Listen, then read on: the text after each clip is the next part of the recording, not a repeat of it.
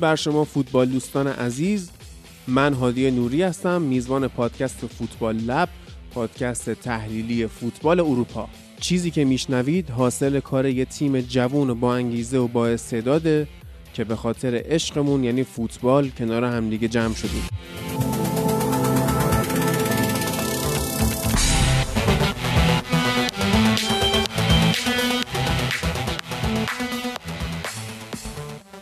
رسیدیم به اپیزود سوم از فصل سوم و عجب هفته فوتبالی بود.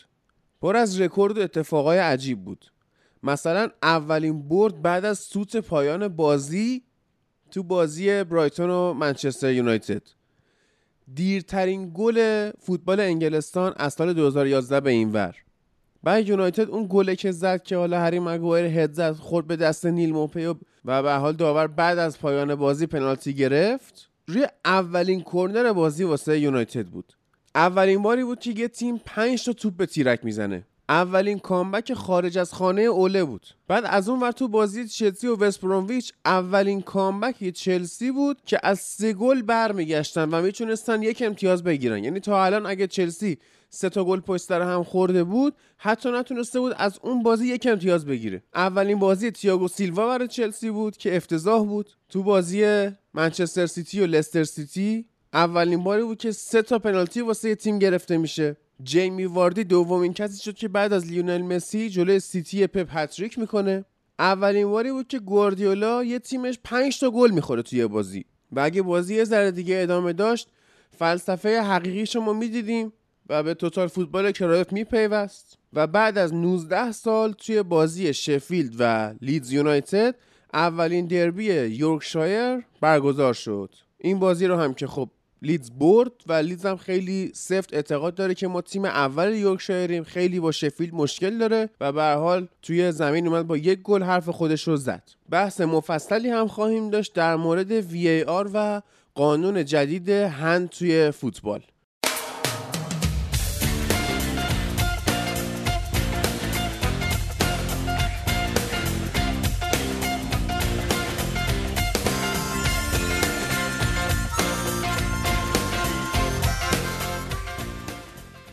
حالا میریم سراغ بازی یونایتد و برایتون. رکورداچو که گفتم فقط اینو می‌تونم بگم که واقعا حق یونایتد نبود ببره حق برایتون بود. با اون همه شوتی که به سمت دروازه اینا داشتن و این همه تهدید کردن مالکیت رو تا یه حد خوبی داشتن. موقعیتاشون خیلی از موقعیت های یونایتد بیشتر بود و راحت می‌تونستن بازی رو ببرن فقط اینکه تیر دروازه و هری مگوایر به کمک یونایتد اومدن. پوگبا بیش از حد فضا می‌داد به برایتونی ها با اون پرس نکردنش. لیندلوف واقعا یه کاری می‌کنه که مگوایر شرح وظایف خودش رو ول کنه جای اینو کاور کنه و بیساکا هم به حال خب ما می‌دونیم که قرنطینه بوده چون رفته بود دوبی و تو شرایط بازی نبوده. اصلا تحرک خوبی نداشت خیلی فضا می‌داد و خوبم پرس نمی‌کرد. خیلی بازی عجیب غریبی بود. واقعا پر از فراز و نشیب و احساسات و اینها. من خودم اون اواخر بازی دیگه قاطی کرده بودم. و بعد از گل دوم برایتون که دو دو مساوی شد و دیدم مگوایر نشسته سرش رو گرفته تو دستش و اینا بیخیال بازی شدم عملا و گفتم دیگه ولش کن. و در لپتاپو بستم ولی خب بعدا فهمیدم که نه خیر. هری مگوایر رفته انقدر اون هنده رو اعتراض کرده که داور بعد از اینکه سوتو زد اومد روی وی نگاه کرد و به قول محمد نیان رفت پای آبرماک وایساد صحنه رو نگاه کرد و پنالتی رو گرفت. یونایتد بازی بود خودم باورم نمیشه که بازی رو بردیم ولی به هر حال بردیم. در روزی که حقمون برد نبود. ایلیا. خب سلام می‌کنم به شما. درود بر شما. این بازی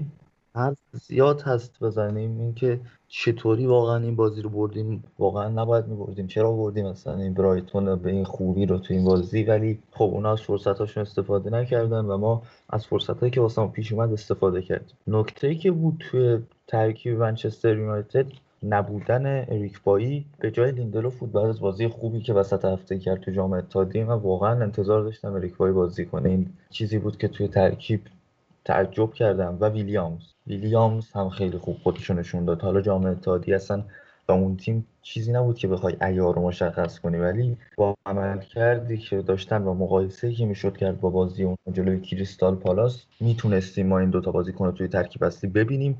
حالا احتمالا اینا دوباره جلوی برایتون بازی کنن تو مرحله بعدی جام اتحادیه.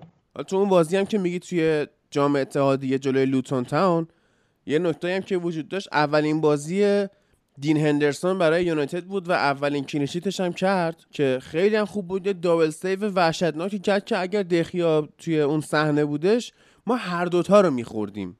یعنی به جای اینکه یه دونه باشه دوتا میخوردیم. خیلی خوب بود کار دین هندرسون و امیدوارم که زودتر ببینمش توی لیگ برتر و کلا بیخیال دخیا بشیم ما. دخیا توی بازی برایتون عملکرد خوبی داشت. اینو بله، واقعا. هی داره خودش رو نگه میداره یه جوری.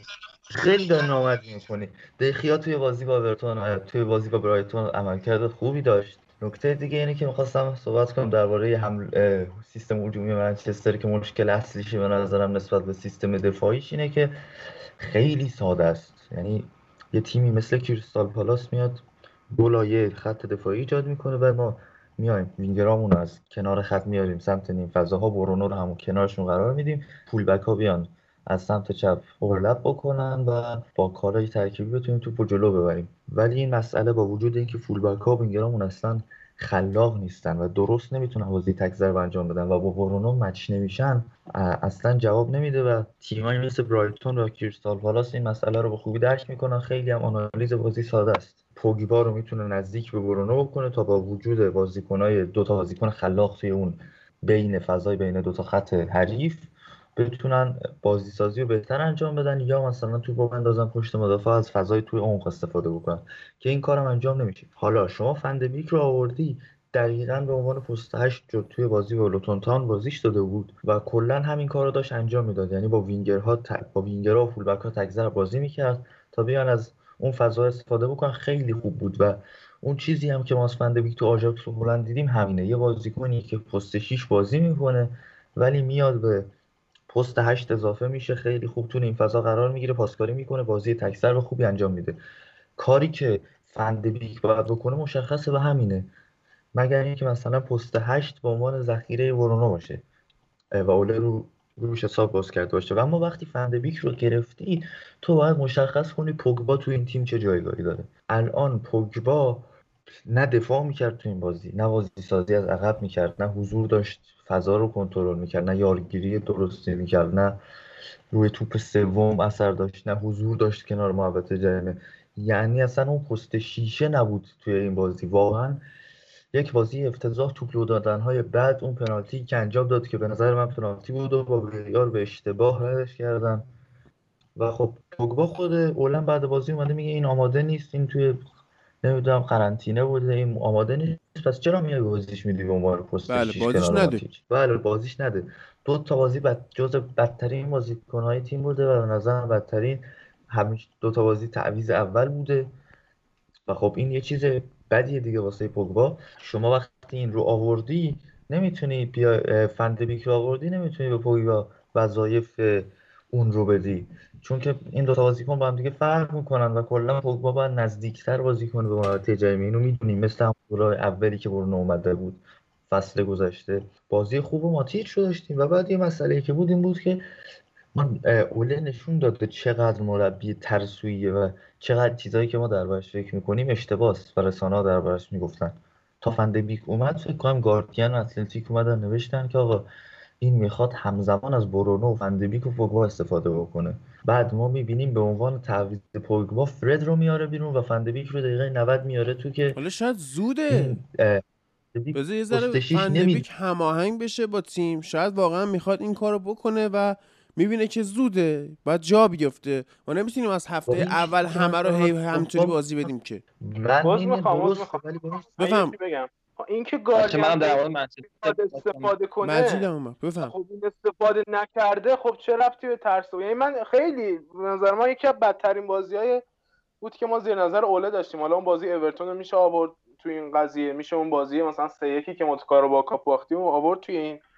در واقع کانورسیشن این که بدترین بازی اوله چی بوده؟ و من واقعا خیلی از کردیت این عملکرد افتضاح به اوله میدم. منتها خب واقعا فندبی که حالا بازیکنی هستش که خیلی سر و کارش با فضا و سر و کارش با پاسهایی که حالا بازی رو بخواد کنترل بکنه. و اینکه ما استفاده نکردیم از فندبیک چون و, اس... و گاردین گفته بود که قرار استفاده کنیم خب این خیلی به نظرم دلیلی به ترس بودن اوله نمیشه. حالا دلیلی که آورد هنوز این آدم قبول من نمیگم ترسو من میگم این چیزی که گفتن اشتباهه. یعنی؟ این آدم مثلا هیچ قرار ترسو داره اگر احتمالا چرا الان گفتی من نمیگم ترسوه خب آخه این مسئله اینجاست که فن‌دبیک واقعا به عنوان یه هافبک دفاعی کارایی نداره. یعنی یه چیزایی من توش می‌بینم که حالا خیلی استایل دفاعیش استایل مایکل کریکی و کلا دنبال در جاگیری و قطع توپه. ولی در کنارش باید داشته باشیم که اگر ما قرار باشه اینا رو با هم استفاده کنیم یعنی پوگبا برونو و در واقع همین ون‌دبیک باید ما یه لولی از دیسیپلین رو داشته باشیم توی خط هافبکمون که بتونه خط دفاعمون رو support بکنه. خب هیچ کدوم اینا اینو ندارن و اگر بخوایم ما این کارو بکنیم باید بیایم سراغ یه سیستمی مثل 442 لوزی یا سیستمی که کلا اون عرضی که ما می‌خوایم به بازی بدیم و به جای وینگرها از full back ها تامین کنیم. که حالا خود ایلیا هم گفت که ما پلنمون از این جهت مشکل داشت که حالا full back ها باید overlap می‌کردن. منتها لوک شا بشنوه بهش گفتی overlap کن اصلا بنده خدا یه سه کیلو همینجوری میره رو وزنش. این اصلا من چند تا اسکرین شات هم گرفتم فرستادم تو گروهمون و کاملا آنالیز مثلا نمی‌خواد. این آدم خیلی به طرز احمقانه میاد به جای اینکه overlap بکنه underlap می‌کنه. خودش رو می‌بره تو نیم فضا. آفرین. بازیکنی که نمی‌تونه option پاس باشه. نمی‌تونه option شوت‌زنی باشه. نمی‌تونه توی کانال ها فرار بکنه. دفاع سمت خودش بکشه. بدتر داره بازی خراب می‌کنه. حالا خیلی هم عملکرد افتضاحی نداشتیم بازی. حالا میگم. ولی در کل بازیکنیه که من نمی... آینده نمی‌بینم براش. حالا بخوایم نه ون بیساکا به لحاظ هجومی اون بازیکنیه که شما بخوای مثلا تو پلن هجومی توش حساب بکنی. نه نه لوکشا. حالا اگر الکس تلز بیاد برندون ویلیامز رو ببریم سمت راست شاید یه سری بازی چنین اتفاقی بیفته. ولی در کل اصلا یه تمام تیم حالا من میگم خیلی نمی‌خوام این تبدیلش بکنیم به یه چجوری بگم به یه حالا بهانه ای که دیگه هر چی تیم گنزت بندازیم گردن این پیش فصل نداشتن. ولی هر تیمی که ما می‌بینیم پیش فصل نداشته واقعا دارن به طرز مزهکی فوتبال بازی می‌کنن.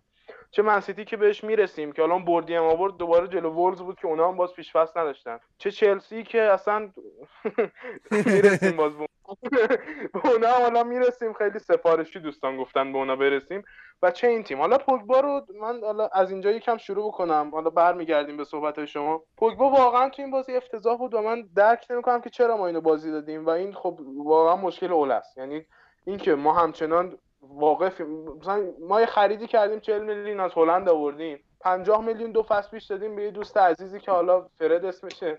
و یه بازیکنی داریم نیمکت به اسم مک‌تامینی که حالا درست خیلی قابلیت پخش توپ نداره و این همون مرغ سرکنده میدوه تو زمین و این ور اونور و حالا خیلی خاصیت تخریبی داره. در نهایت وقتی این همه option داریم جلو تیم والا برایتون هم به قولی داشت ما ما رو سرویس می‌کردیم بازی. ولی اصلا لزومی نداره یه کسی که حالا ریه‌ش درگیر مریضی بوده بنده خدا نمی‌تونه بدو انقدر این بازیکن امروز توپ لو داد اون روز که من اصلا واقعا تعجب می‌کنم. یعنی فرد واقعا عملکرد بهتری می‌تونه داشته باشه حتی تو بخش توپ. به نظر من کاری که میشه کرد اینه که حالا گفتیم مثلا پوگبا رو نزدیک half space بازی بده. خب پوگبا به لحاظ ذاتی بازیکنیه که نقشش رو من قبلا توی فصل پیش توضیح دادم. یه بازیکن mezzala هست و نقشی که می‌تونه خیلی خوب ایفا بکنه اینه که بره توی نیم فضاها و بین وینگر و fullback و مهاجم نوک ارتباط برقرار بکنه بیشتر سمت چپ. خب این نیاز به یه single pivot ی داره پشتش دیگه. ماتیچ واقعا اون توان و اون به قول انجین میگن اون موتورش رو دیگه نداره که بخواد کاور بکنه پشت اینو. و به نظر من کاری که می‌تونه بکنه اینه که از این ترسو بودنش به قول شما در بیاد. فردو به عنوان یه single pivot بازی بده به عنوان یه بازیکنی که حالا می‌تونه تخریب کنه به جاش قابلیت پاسدهی حالا خیلی افتضاحی هم نداره. و 4 3 3 کنه. من واقعا نمی‌دونم این double pivot چیه به جون فوتبال انگلیس و کلا فوتبال جهان افتاده. و این trend های برمیگردن خیلی اصلا جاش نیست اینجا. مثلا ما قبلا اگر double pivot داشتیم تو خیلی از سیستما حالا مثلا ژابی آلونسو به عنوان 6 بازیکنی بود که می‌تونست توپ پخش بکنه. هوشش رو داشت می‌تونست تو فضا قرار بگیره. و یه بازیکن box to box حالا کنارش داشت. یا مثلا توی یونایتد بعضی وقتا اگر چنین اتفاقی میافتاد تو اسکولز و کریک چنین چیزی بود. الان خب ما وقتی بازیکنشو نداریم وقتی اصلا می‌خوای خب اگر می‌خوای double pivot بازی کنی بازی رو مثلا خیلی دفاعی و فیزیکیش کنی خب بازی از عقب زمینت برای چیه؟ مرد حسابی. به نظر من خب اینا واقعا نقدی که به وارده یا مثلا اینکه ون بیساکا رو خب برای چی بازی دادی؟ یعنی ما دیدیم که آقا این آدم اصلا توان دفاعی تو هفته پیش خودت می‌گفتی این آماده نیست که بازیش نمیدم همون اصلا این آدم 14 روز تو قرنطینه بوده. قبلش هم یه هفته مسابقه این آدم تمرین نکرده بود این آدم. نمی‌دونم واقعا بعد بازیخونی بدی هم داشت. ما می‌دیدیم تو بازی که آقا خب الان دیگه بالاخره پوگبا رو باید بکشی بیرون دیگه. پوگبا رو باید بکشی بیرون دیگه. دقیقه 65 تازه فرد آورده جاش. و خب دقیقه من نمی‌دونم 5 ثانیه مونده به تمام شده 90 دقیقه. خب فندبیکو میاری تو چیکار کنه مثلا بازیکن مسخره توه. آورد که فقط امتیاز بگیره از نیمکت فانتزی من کسی نیاد تو. یعنی همین بود هدفش. حالا مگوایر بازی خوبی داشت. دخام بازی خوبی داشت. حالا ما نمی‌بینیم دیگه. ما به این آدم بازی خوب نمی‌بینیم. بازی خوبم که داره برمیگردیم به بازی قبلیش. و میگیم که آره اونجا بد بود اینجا هم داشت خوب می‌شد. حالا معجزه دیگه واقعا ببین. دخیا نمیچسته به من. دیگه تموم شد. قرار هم چه چیپی خورده؟ قرار به توپ بچسبه خب نمیچسبه متاسفم به بله. توپ هم نمیچسبه. حالا به این ور بالا مارکوس اشفورد رو دیدیم که خیلی گل خیلی گل خوبی زد. یکم احمقانه بود یعنی هیچ دلیلی نداشت تو بیاری رو پای چپت تو اون لحظه تو اون فشاری که روته ولی خب بعدش بعد بازی هم یه توییتی کرد که می‌گفتید بچسب به فوتبالت بیا. اینم فوتبال هم می‌تونین هر جا که دوست داری استعمال کنین گلی که زدم. بله. حالا به خیلی دیگه نمیشه اصلا. مارسیال به شدت بد بود. پوگبا به شدت بد بود. و لیندلوفی که دیگه چی بگم؟ مارسیال که. همیشه بده. بابا نیست. یعنی دیگه داشتیم بازی خوب بگو مجید. خوبی بچه ها درود بر تو. در. مورد منچستر خب. بگو. در مورد خب. حال ما نکن. حالا شما منچستری کاملا مشخصه. بله، من بله. فکر کنم منچستر دچار یه ویروس خیلی عجیب غریبی شده. واقعا توی هفته واقعا اون منچستر واقعی نبود به نظر من. مخصوصا توی این بازی و برایتون که شما آمار ببینی اصلا میگه این منچستره یا نمی‌دونم. حالا چیز دیگه به کار ببر و کل منچستر مجید وی پی روشنه؟ و نه نه وی پی هم روشن چرا انقدر آنتنت بده پس؟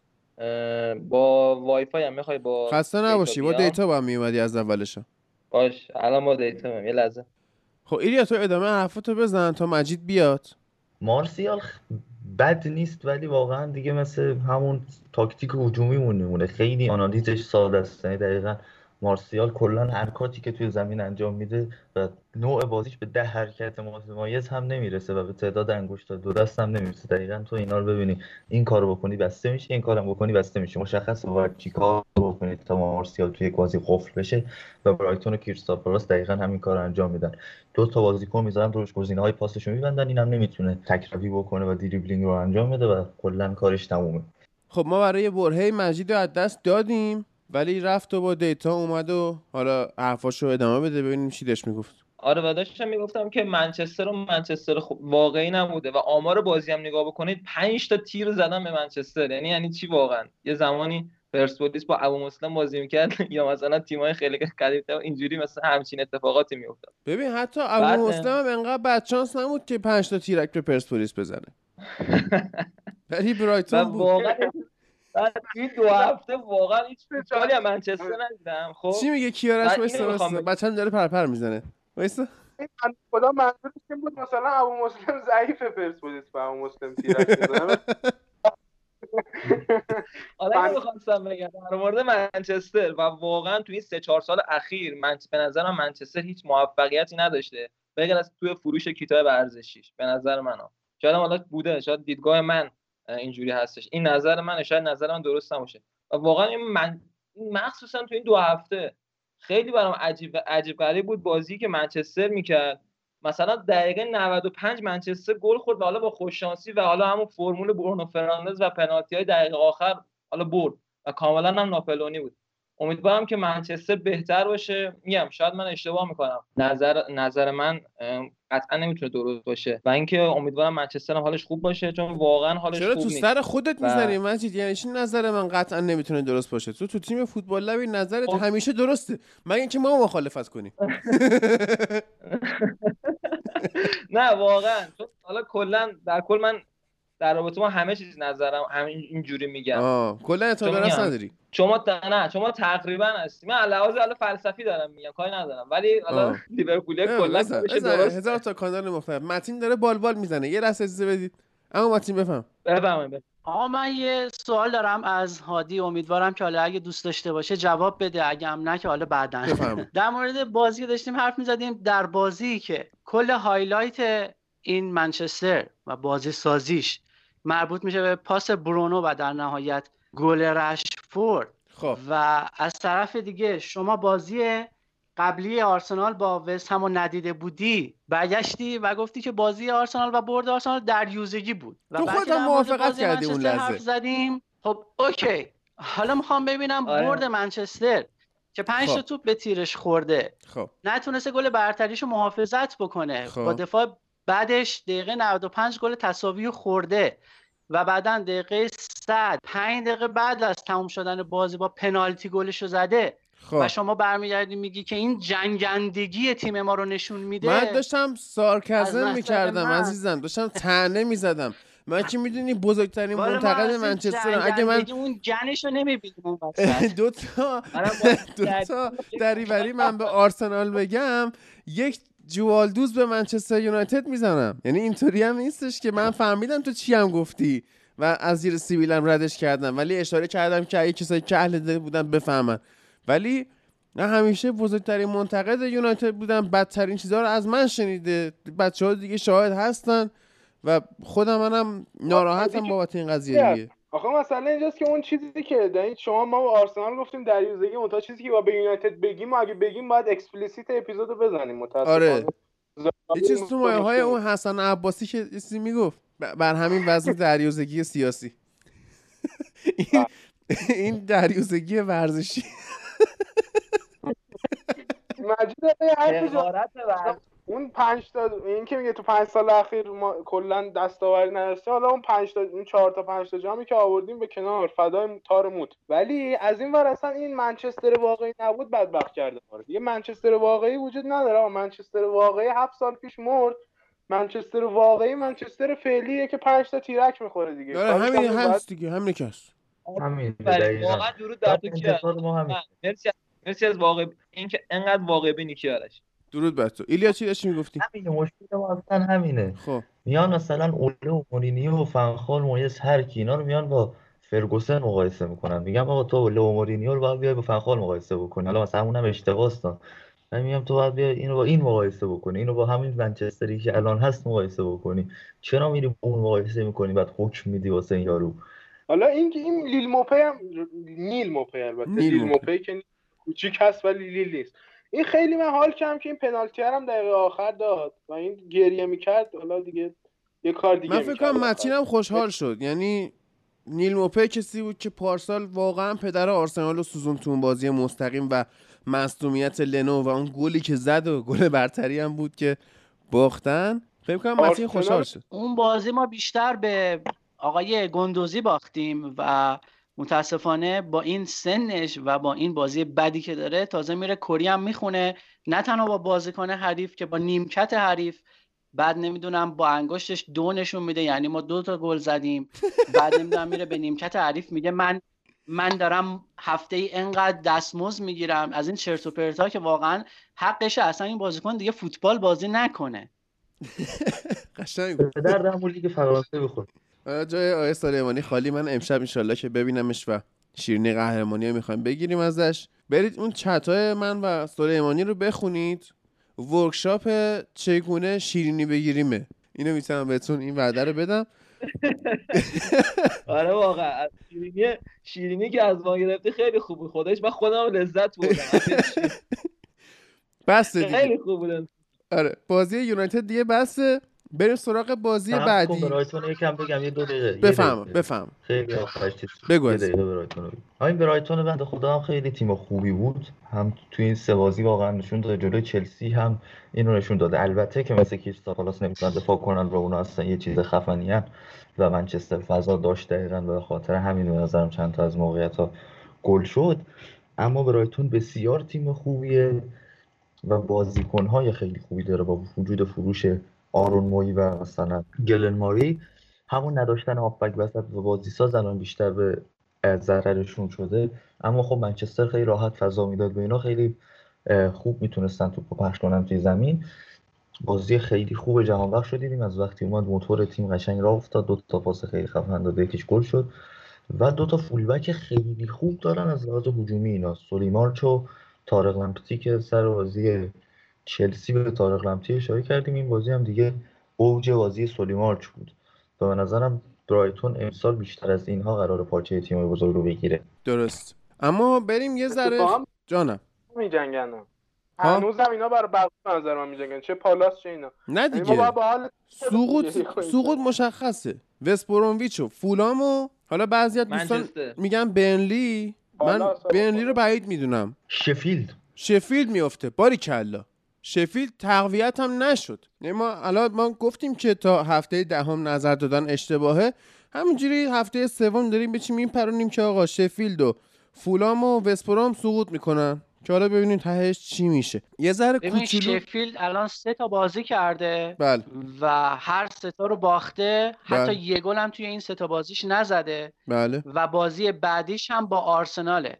یعنی عملا اگر که بازی بعدیش یعنی چهارمی رو هم به بازه حتی اگه هم گل بزنه من که بعید می‌دونم دیگه این تیم بتونه کمر راست کنه. یه ذره کوچولو به. آقا اگه گذاشتید من یه ذره کوچولو به اورتون بپردازم رد شیم بریم سی دقیقه است تو ضبطی یه موضوعی که توی بازی اورتون و کریستال پالاس خیلی کارشناسا در سطح جهان بهش اشاره کردن حرفای تکراری بود که حالا ما توی قسمت اول گفتیم یعنی سر بازیشون با تاتنهام که آندره گومز دوکوره و آلان هر کدومشون یک مقطعی از بازی رو توی پست 6 قرار می‌گیرن و این سویچ کردن آنجلوتی واقعا پوست از سر تیم ها داره می‌کنه.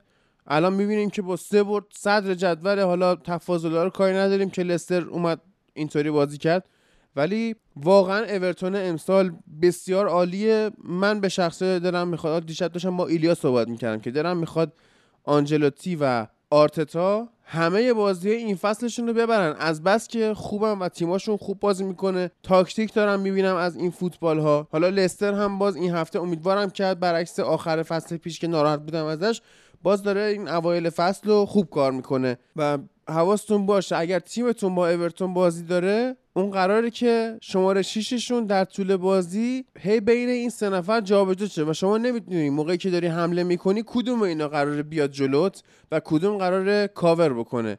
و حالا کلیدی ترین ها رو همه اعتقاد دارن که دوکوره و آلانن اما خب آندره گومزن دست کم نگیریم. بریم سراغ بازی چلسی و وستبرومویچ که گفتم اولین کامبک چلسی بود که حالا بعد از گل اولی که چلسی می‌زنه شوت میسن ماونت من به ایلیا مسیج دادم گفتم که اگر چلسی کامبک بزنه تقصیر سم جانستونه که دروازه‌بان سابق من یونایتد و ما اخیرا از شرش خلاص شدیم به شکل دائمی. قضیه چی بود؟ این بود که شوت میسن ماونت و سم جانستون دید نداشت و طبیعی هم هست. شما اگه دید نداشته باشی ممکنه گل بخوری. ولی نکته اینه که این دروازه‌بان جابجا هم نشد که دید پیدا کنه. یعنی یه ضعفی علیرغم حالا توپای خوبی که گرفت در طول 90 دقیقه ولی اون یه دونه یعنی وقتی شما سه تا زدی باید جلوش بگیری. اگه حریف یه دونه بزنه به این باور می‌رسه که من می‌تونم گل بزنم و بعد تلاشش بیشتر می‌کنه. خب؟ اون اشتباهی که سم جانستون کرد و تکون نخورد که دید پیدا بکنه باور رو به چلسی داد که آقا ما می‌تونیم برگردیم. و اومد بالاخره اولین کامبک بعد از سه گل عقب افتادنش رو زد توی لیگ انگلیس. حالا آمار خارج خونه چلسی هم که خیلی افتضاح 21 بازی خارج خونه کرده یه دونه clean sheet. یعنی 20 تا گل خورده. حالا این هفته هم این مندی دروازه‌بان رو OK کردن و کپا هم روی سکوها نشسته بود. اما کابایرو بازی کرد که حالا گلش هم خورد. ولی خب وقتی شما گل داری می‌خوری همش تقصیر دروازه‌بانت نیست دیگه. ببین چی شده که دروازه‌بانت expose شده که حالا چه کپا بود چه کابایرو می‌خورد اون گلا رو. و دقت می‌کنی تیاگو سیلوا توی debut ش حالا همونطور که ما توی پادکست گفتیم که این بازیکن flop میشه توی لیگ انگلیس. همه بهش به عنوان یکی با تجربه ترین دفاع جهان نگاه می‌کنن. ولی می‌بینیم چه اتفاقاتی میفته دیگه. یعنی تو اولین بازیش یه کاری شبیه به لیز خوردن جرارد یا لیز خوردن فصل پیش کانته جلوی گابریل مارتینلی آرسنال رو انجام داد. حالا ببینیم که سالی که نکوست از بهارش پیداست و بازیکنی که نکوست از debut ش پیداست. یکی debut ش مثل فندبیک گل می‌زنه یکی debut ش مثل استاد تیاگو سیلوا این شکلی توپ لو میده. ببین گل اول خب سوتی مارکوس آلونسو بود. گل دوم سوتی تیاگو سیلوا بود. گل سوم که کورنر بود خود تیاگو سیلوا توی محوطه عوض اینکه مثل مگوایر وایسه اون مرکز اگه head ی اومد بزنه رفته بود جلوتر. این که رفته بود جلوتر پشت خالی شده بود. از اون ور مارکوس آلونسو هم تو یارگیری ضعیف خیلی بد بود مارکوس آلونسو. واقعا من این همه از عملکرد آلونسو دفاع می‌کردم. ولی این چیزی که تو بازی دیدم ازش یکی از بدترین عمل کرده یک دفاع چپ تو تاریخ لیگ برتر بود از زمانی که اپتا داره آمار این جمله این هفته خیلی ترند شد که از زمانی که اپتا داره آمار جمع می‌کنه یعنی سال 2003 و خلاصه که این وضعیت دفاعی چلسی حالا از وضعیت هجومیشون هم می‌تونیم اینو بگیم که واقعا اینا کار خوبی کردن تیمو ورنر رو خریدن. هرچند بعضیا میگن که ورنر بازیکنیه که خیلی رو عقلش فوتبال بازی نمی‌کنه. من مخالفم با این حرف. ورنر فوتبالیست غریزی نیست. اون کسی که فوتبالیست غریزی تمی ابراهامه که از finishing ش مشخص این آدم فکر نمی‌کنه. با فکر فوتبال بازی نمی‌کنه. تمی ابراهام رو باید دریابیم. ببین چیزی که الان لمپارد داره اینه که یک سری بازیکن خیلی خوب و یک سری option خیلی زیاد داره واسه خط back و نیمکت پری هم داره الان با این transfer market ی که داشتن. و این اتفاق واسش افتاده. اما جایگاه این بازیکن هنوز توی ترکیب لمپارد مشخص نشده. ما میگیم خیلی خوبه که یک مربی بتونه از چند ابزار مختلف چند formation مختلف استفاده کنه. اما ما توی 4 3 3 که جلوی لیورپول بازی کرد توی 4 2 3 که این بازی جلوی وستبروم بازی کرد و توی 4 2 3 1 که جلوی برایتون بازی کرد ما داریم می‌بینیم کلا وظایف این بازیکن هر دفعه داره فرق می‌کنه. این چرخشه می‌تونه از یه جهت خوب باشه می‌تونه بد باشه و تو چلسی به نظرم بیشتر داره ابعاد منفیش رشد پیدا و بیشتر نمایان میشه. این ابعاد منفیش به این خاطره که تیم چلسی الان چند تا آفبک خیلی خوب داره. تیم ورنر داره کای هاورت داره کریستیان بلیشیچ داره میسون مانت رو داره کالوماتسون اودوی و اینها. باید بیان توی یک سیستم رشد بکنن توی این تیم به یک سیستم درستی برسن که لمپارد بهش نرسیده هنوز. خیلی زوده برای قضاوت کردن کای هاورتس بعد از سه بازی. خیلی هم زوده. بله. توی بازی جام هم خیلی خوب عمل کرد. اما من به نظرم این توی سیستم چلسی جواب نخواهد داد. و توی این فصل فقط جای بقیه هافبک های توانای تیم رو قرار پر کنه. نکته دیگه که بود اشتباه. حالا این هفته به کل دابل پیوت های بد لیگ انگلیس می‌پردازیم. اول پرداختیم به دابل پیوت بد فوگبا و ماتیچ. الان می‌رسیم به کوواچیچ و کانته که توی نیمه اول ارتباط بین خط هافبک و حمله رو قطع کرده بودن. و اینا برای وصل اومدن. نی برای فصل کردن آمدن ولی کوواچیش و کانته موفق شدن که ارتباط رو قطع کنن. آره ارتباط رو قطع کردن. یعنی هم فاصله زیادی داشتن با دفاع هم لینک نمی‌شدن با خط حمله. صحنه گل اولو ببینیم مثلا آلونسو مقصره اما کوواچیچ هم خیلی جاگیریش بده توی این صحنه. حالا آلونسو که بدترین بازیکن این بازی بود با بدون شک هم روی گل اول مقصر اصلی بود هم گل سوم دقیقه 46 کشیدش بیرون بعد رفت تو رخکن بعد رفت تو اتوبوس لمپارد عصبانی شد. الان آلونسو زده لمپارد رو توی اینستاگرام بلاک کرده. خیلی راحت الان خیلی خوبه اینا. welcome to Iran. بله. و حالا این نیمه اولشون بود که سه هیچ باختن و مشکلاتی که داشتن. و انگولو کانته که انقدر ریس جیمز توی بحث دفاعی یکم جاگیریاش و پشتش خالی میمونه انقدر این درگیر میشه تو مدت که نمی‌تونه خیلی توی حمله ها شرکت بکنه. البته که همون مسئله heat map پر و پیمون و شعاع حرکتی زیادش همیشه هست ولی بیشتر سعی می‌کنه فضای سمت راست رو پوشش بده انگولو کانته. اما نیمه دوم چیکار کرد؟ دو تا تعویض خوب انجام داد. بعد این بازیکناش کوواچیچ و آلونسو رو کشید بیرون آسپیلیکوتا و هادسون اودوی رو آورد و اومد با ایجاد مثلثات تو کنارها یعنی که از سمت راست ریس جیمز کانته ماونت و هاورتس هم حالا اضافه می‌شد به چهار نفر تبدیل می‌شدن سمت چپ هم ورنر و هاورتس و هادسون اودوی این کار رو انجام می‌دادن و از این برای باز کردن خط دفاعی و فضاهای تیم وستبروم کافیه که با چند نفر و با برتری عددی حاضر باشید. و برتری عددی که داشتن باعث شد که موقعیت های زیادی پیش بیاد پاسکاری بتونن انجام بدن اوورلپ بکنن اوورلود بکنن کناره ها رو. و این باعث می‌شد که تیم وستبروم خیلی زیاد موقعیت بده که در آخر هم سه سه مساوی شد این بازی و در کل این ترکیب اصلی است که باید لمپارد بهش برسه به نظر مهمتر از هر چیزه و اون نفری که قرار کنار کانته بازی بده. یعنی آیا جورجینیو کوواچیچه و خصوصیت های دفاعی ما دیدیم که نمی‌تونه این کار انجام بده خیلی درست. آیا تو خط هافبک قرار پولیشیچ و زیاش بازی بکنن یا نه؟ هاورتس میاد هم سمت راست رو کاور می‌کنه هم مهاجم نوک میشه مثل بازی لیورپول هم هافبک تهاجمی بازی می‌کنه پست شماره 8 مثل این بازی کلا آپشن های زیادی داره اما باید ببینیم که چه اتفاقی میفته میسون ماونت هم یکی از بهترین بازیکن بهترین بازیکن چلسی تو این دیدار بود. خیلی وقتی چلسی گره می‌خوره تو این دو سال به نظر میسون ماونت بهترین بازیکنشون بوده تو این بله. زمینه. به این خاطر به خاطر حضور بالاش توی زمین دوندگی بالایی که داره و دقیقا وقتی هم که تیم نیاز به کار ترکیبی داره میسون ماونت حضور داره. وقتی جلوش بد دفاع کنن این بازیکن کارش انجام میده. و یه آمار جالبی هم که بود این بود که ریس جیمز توی این بازی خودش به تنهایی 19 تا سانتر انجام داد که از شروع فصل قبل تا الان در کنار چند تا بازی از دیبروینه و آرنولد که هر کدوم 20 سانتر انجام داده بودن رکورد بود. و با 19 سانتر ما می‌دیدیم که فضای واسه ارسال به وجود اومده و جواب داده اما خب نبودن بازیکنی مثل ژیرو مثلا تو محوطه جریمه باعث شده که ما خیلی زیاد موقعیت نبینیم از تیم چلسی. توی دفاع سنگین اما ناموزون وستبروم کیارش؟ حالا خیلی تایم نداریم. میلیام همه حرفا رو گفت ولی اون حرفی که هادی اول زد خیلی برای من جالب بود که اون گلی که سم جانستون خورد باعث شد چلسی به این باور برسه که می‌تونه به بازی برگرده. های لمپارد باید ببینه کجا رو اشتباه رفته. که جلو بزرگترین کاندید سقوط تازه باید دروازه‌بان اشتباه کنه که اینا به باور برسن که. می‌تونن بازی ببرن. آره دیگه الان ما یه نگاهی هم بندازیم. می‌بینیم که با 11 گل خورده از سه تا بازی وستبروم عملا یک تیم دست و پا بسته است و اینکه حالا بیای و در مقابلش حالا یه مساوی بگیری قطعا تقصیر خودت همه حرف هم شما زدین. ولی خب ما از فصل پیش داریم میگیم که لمپارد باید به اون 11 تای اصلیش برسه و حالا معلوم نیست این چقدر طول بکشه تا بخواد به اون 11 تای فیکس نفر اصلیش برسه و شاید هم اصلا هیچ وقت نخواد که به چنین موقعیتی برسه. ولی تا موقعی که واقعا ندونه می‌خواد دقیقا کیا رو تو چه پستی بازی بده معلوم نیست. یعنی ما بازیکن فیکسی رو می‌دیدیم مثل جورجینیو که این بازی اصلا بازی نکرد. یعنی جزو استارت بازی نبود. و حالا باقی حرف هم که کامل شما زدین دیگه. میریم سراغ بازی ولورهمپتون و وست هم که وست هم چهار تا به ولورهمپتون می‌زنه. عالی هم می‌زنه. نمی‌خوام دیگه خیلی به این بازی بپردازیم چون چیز زیادی واسه گفتن نداره.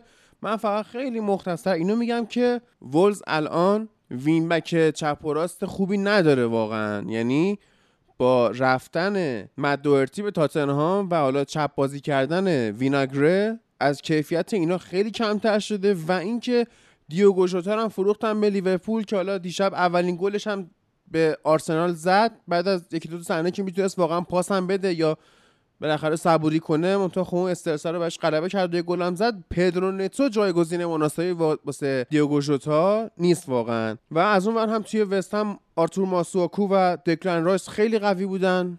سباستین آلر که اومد گل زد دیگه خیلی به حال شهر شلوغ شده بود و این داستان ها هم پیش اومد. دو تا main event داریم این هفته و آخرش هم می‌خوایم در مورد بازی تاتنهام و نیوکاسل صحبت کنیم که حالا داوریش بحث برانگیز شد. منتها اون بحث داوری می‌ذاریم برای آخر کار. الان میریم سراغ اولین main event هفته بازی منچستر سیتی و لستر سیتی توی ورزشگاه اتحاد.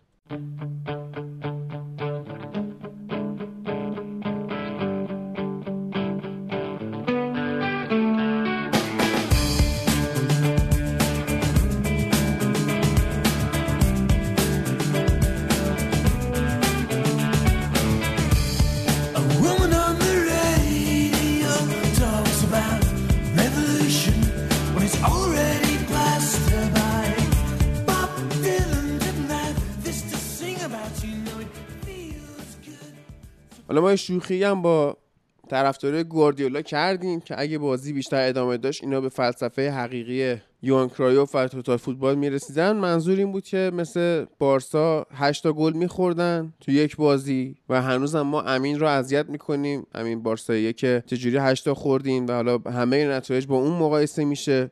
خواهم بگم که این شوخی نبود. کاملا جدی شوخی کرد از کنم که یک جمله گواردیولا میگه. من می‌خوام تحلیل بازی رو با این شروع کنم. توی مصاحبه بعد از بازی جمله گواردیولا میگه که من انقدر از دست این آدم عصبانی شدم که واقعا اگه ببینمش میزنمش. نمی‌دونم حالا چه جوری. زیر گوشش می‌زنم مثلا پسیبش می‌زنم. چی کارش می‌کنم نمی‌دونم. زشت ترین حرف ممکن رو زد. یعنی شاید اصلا کاریش نکنم.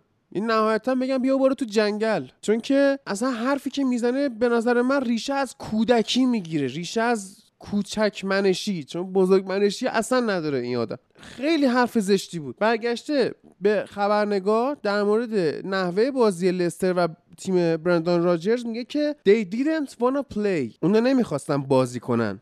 They just wanted to counter attack. فقط می‌خواستن کانتر اتک ضد حمله بزنن. What are you high؟ چیزی زدی؟ کیو خرفرز کردی آیه گواردیولا؟ منو خرفرز کردی. بچه های فوتبال لب خرفرز کردی. طرفدارات و طرفدارای سیتی کیو کیو گیر آوردی این وسط؟ که در مورد این ضد تاکتیک عالی برندان راجرز این دفاع ضد پرسی که انجام میده؟ میگی they didn't wanna play. اونا نمی‌خواستن فوتبال بازی. تو به چی میگی فوتبال بازی کردن؟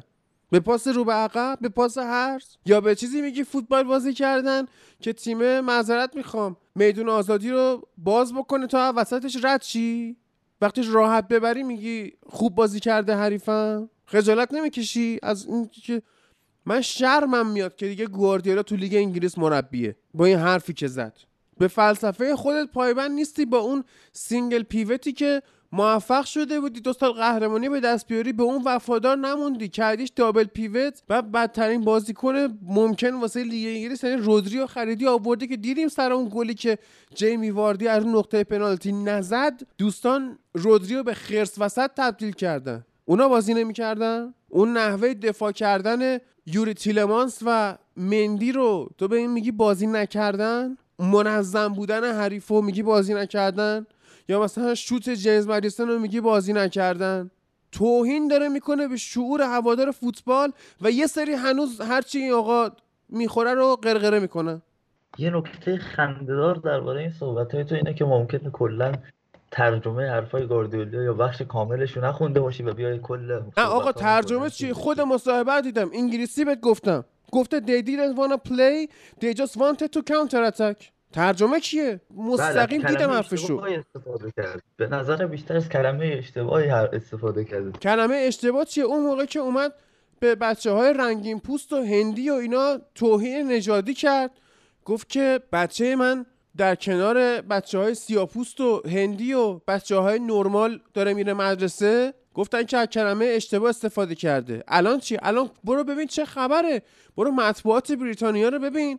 برو یوتیوبرها رو ببین. برو کانال های هواداری ببین چقدر به این حرف واکنش نشون دادن و واکنش به حقی هم دارن نشون میدن. دقیقا منظورش این بود که لستر نمی‌خواست فوتبال بازی کنه می‌خواست ضد حمله بزنه. نکته خندهداری وجود نداره. برو یه بار خودت مصاحبه رو نگاه کن ببین چی برداشت می‌کنی از این حرف. دیگه انقدرم آدم احمق نیستش که بگی کلمه اشتباه استفاده می‌کنه. پنج سال تو تو انگلیسی کلمه درست رو یاد نگرفتی چیه؟ شاید منظورش. این بوده نمی‌خواستن بازی کنن داشتن یه کار دیگه می‌کردن. چون واقعا پنج تا گل رو محتمل‌تره آره. بعد آخه چی فوتباله شما جسوس و آگورو رو نداری؟ مصدومن بعد میای 4 2 3 1 تو توی حمله تبدیل می‌کنی به 4 2 4 و شما هیچ کدوم از بازیکن‌ها رو توی پست تخصصی چون قرار نمیدی. حالا اینو دوستان تو سری ها خیلی بهش می‌رسن سر پیرلو تو بازی روم که رکورد زد در قرار دادن بازیکن‌ها توی پست اشتباه. ولی گاردیولا این کار رو انجام داد. 4 2 4 کرده بود به رحیم استرلینگ و کوین دی بروینه اون دوتای جلو بودن و کلا با همین 4 2 4 از امید یاد گرفت. یا تو امید تو مرور فصل گفت می‌خوام دیبروینه رو نوک بذارم. دید کلا یه نفر مدافع تو دنیا داره گفت بذار از همین یاد بگیرم. امید گفته بذارم نوک شاید این درست باشه. تازه دی بروینه مشکل کار نبود به نظر بیشتر استرلینگه اینا سیستمشون این بود می‌دادن به محرز از پشت. یا مثلا واکر یا من واکر اینا می اومدن رانینگ بیهایند می‌کردن توپ میفرستادن پشت. دی بروینه بره تو محوطه جریمه یا کاتبک کنه یا سانس کنه یا هر چی یا مثل گل اول بازی وولز پنالتی بگیره. این کار انجام می‌دادن ولی هیچ مهاجمی نبود که توی خط حمله از این استفاده بکنه توی محوطه جریمه. در عوض لستری ها سه تا دفاع وسط قد بلند خیلی خوب داشتن و دفاع چپ و راست عالی. یعنی جیمز جاستین که خیلی خوب بود. از اون بهتر تیموتی کاستانیه که تا اینجای کار بهترین و عالی بوده. خرید فصل فصل لیگ بوده. بله گل دوم لستر که واردی رباه مهاجری زده ببین حرکت فوق‌العاده کاستانی از پشت سر مندی چجوری میره؟ فضای خالی رو می‌بینه. یه سانس عالی پاسکاری که انجام میده و بهترین واکنش رو توی اون گل رودری داره. یعنی داره دور خوش میچرخه میگه اینا دارن چی کار می‌کنن؟ این پاس عالیه رودری تو این بازی. و همین نیمه اول که 4 2 4 اینا بازی می‌کردن کلا همون ارتباط قطع شده بود با این اصلا نمی‌تونستن از بین دفاع به حمله سویچ کنن. در حالی که سویچ تیم لستر بی‌نظیر بود. خیلی سریع با سرعت بالا و بازی بی‌نظیری که یوری تیلمانس انجام داد و انصافا ایلیا. این بازی لستر تاکتیکی ترین و بهترین بازی این هفته لیگ نبود. چرا و میگه اینا یعنی نمی‌خواد فوتبال بازی کنن و ببین تو بدون اندیدی هم داره این کار انجام میده. یعنی بهترین هافبک مندیش داره. عالی بازی می‌کنه. چادری اصلا بیخیال آره. شده. و آمارتی دفاعه. آمارتی رو من به عنوان کسی که می‌تونم بگم آیکیوش زیر چهله و توانایی بستن بنده کفشش رو به دست خودش نداره مامانش باید ببنده عالی بازی می‌کنه. یعنی از آمارتی این بازیکن ساخته. اصلا یه جوری بست با این پنجاره کش تیم گاردیولا رو که هیچ راهی باقی نمونه و دوتا گلشون از روی دوتا کرنر به ثمر رسید بله. با 70 درصد مالکیت این تیم با 70 درصد مالکیت توپ 9 تا پاس کلیدی داده که 6 تاش سهم ریاض محرز و دیبروین است. دو تا بازیکن خلاق که هر زمان کار خودش انجام میدن و کرنرها رو هم اینها ارسال می‌کنن و ضربات شروع مجدد. شما ببینید بقیه بازیکن‌های تیم رو هم سه تا تر- پاس کلیدی انجام دادن. نکته دیگه این بود که توی این بازی سیتی خیلی تعویض هجومی نداشت و کلا نیمکت بسته ای داشت.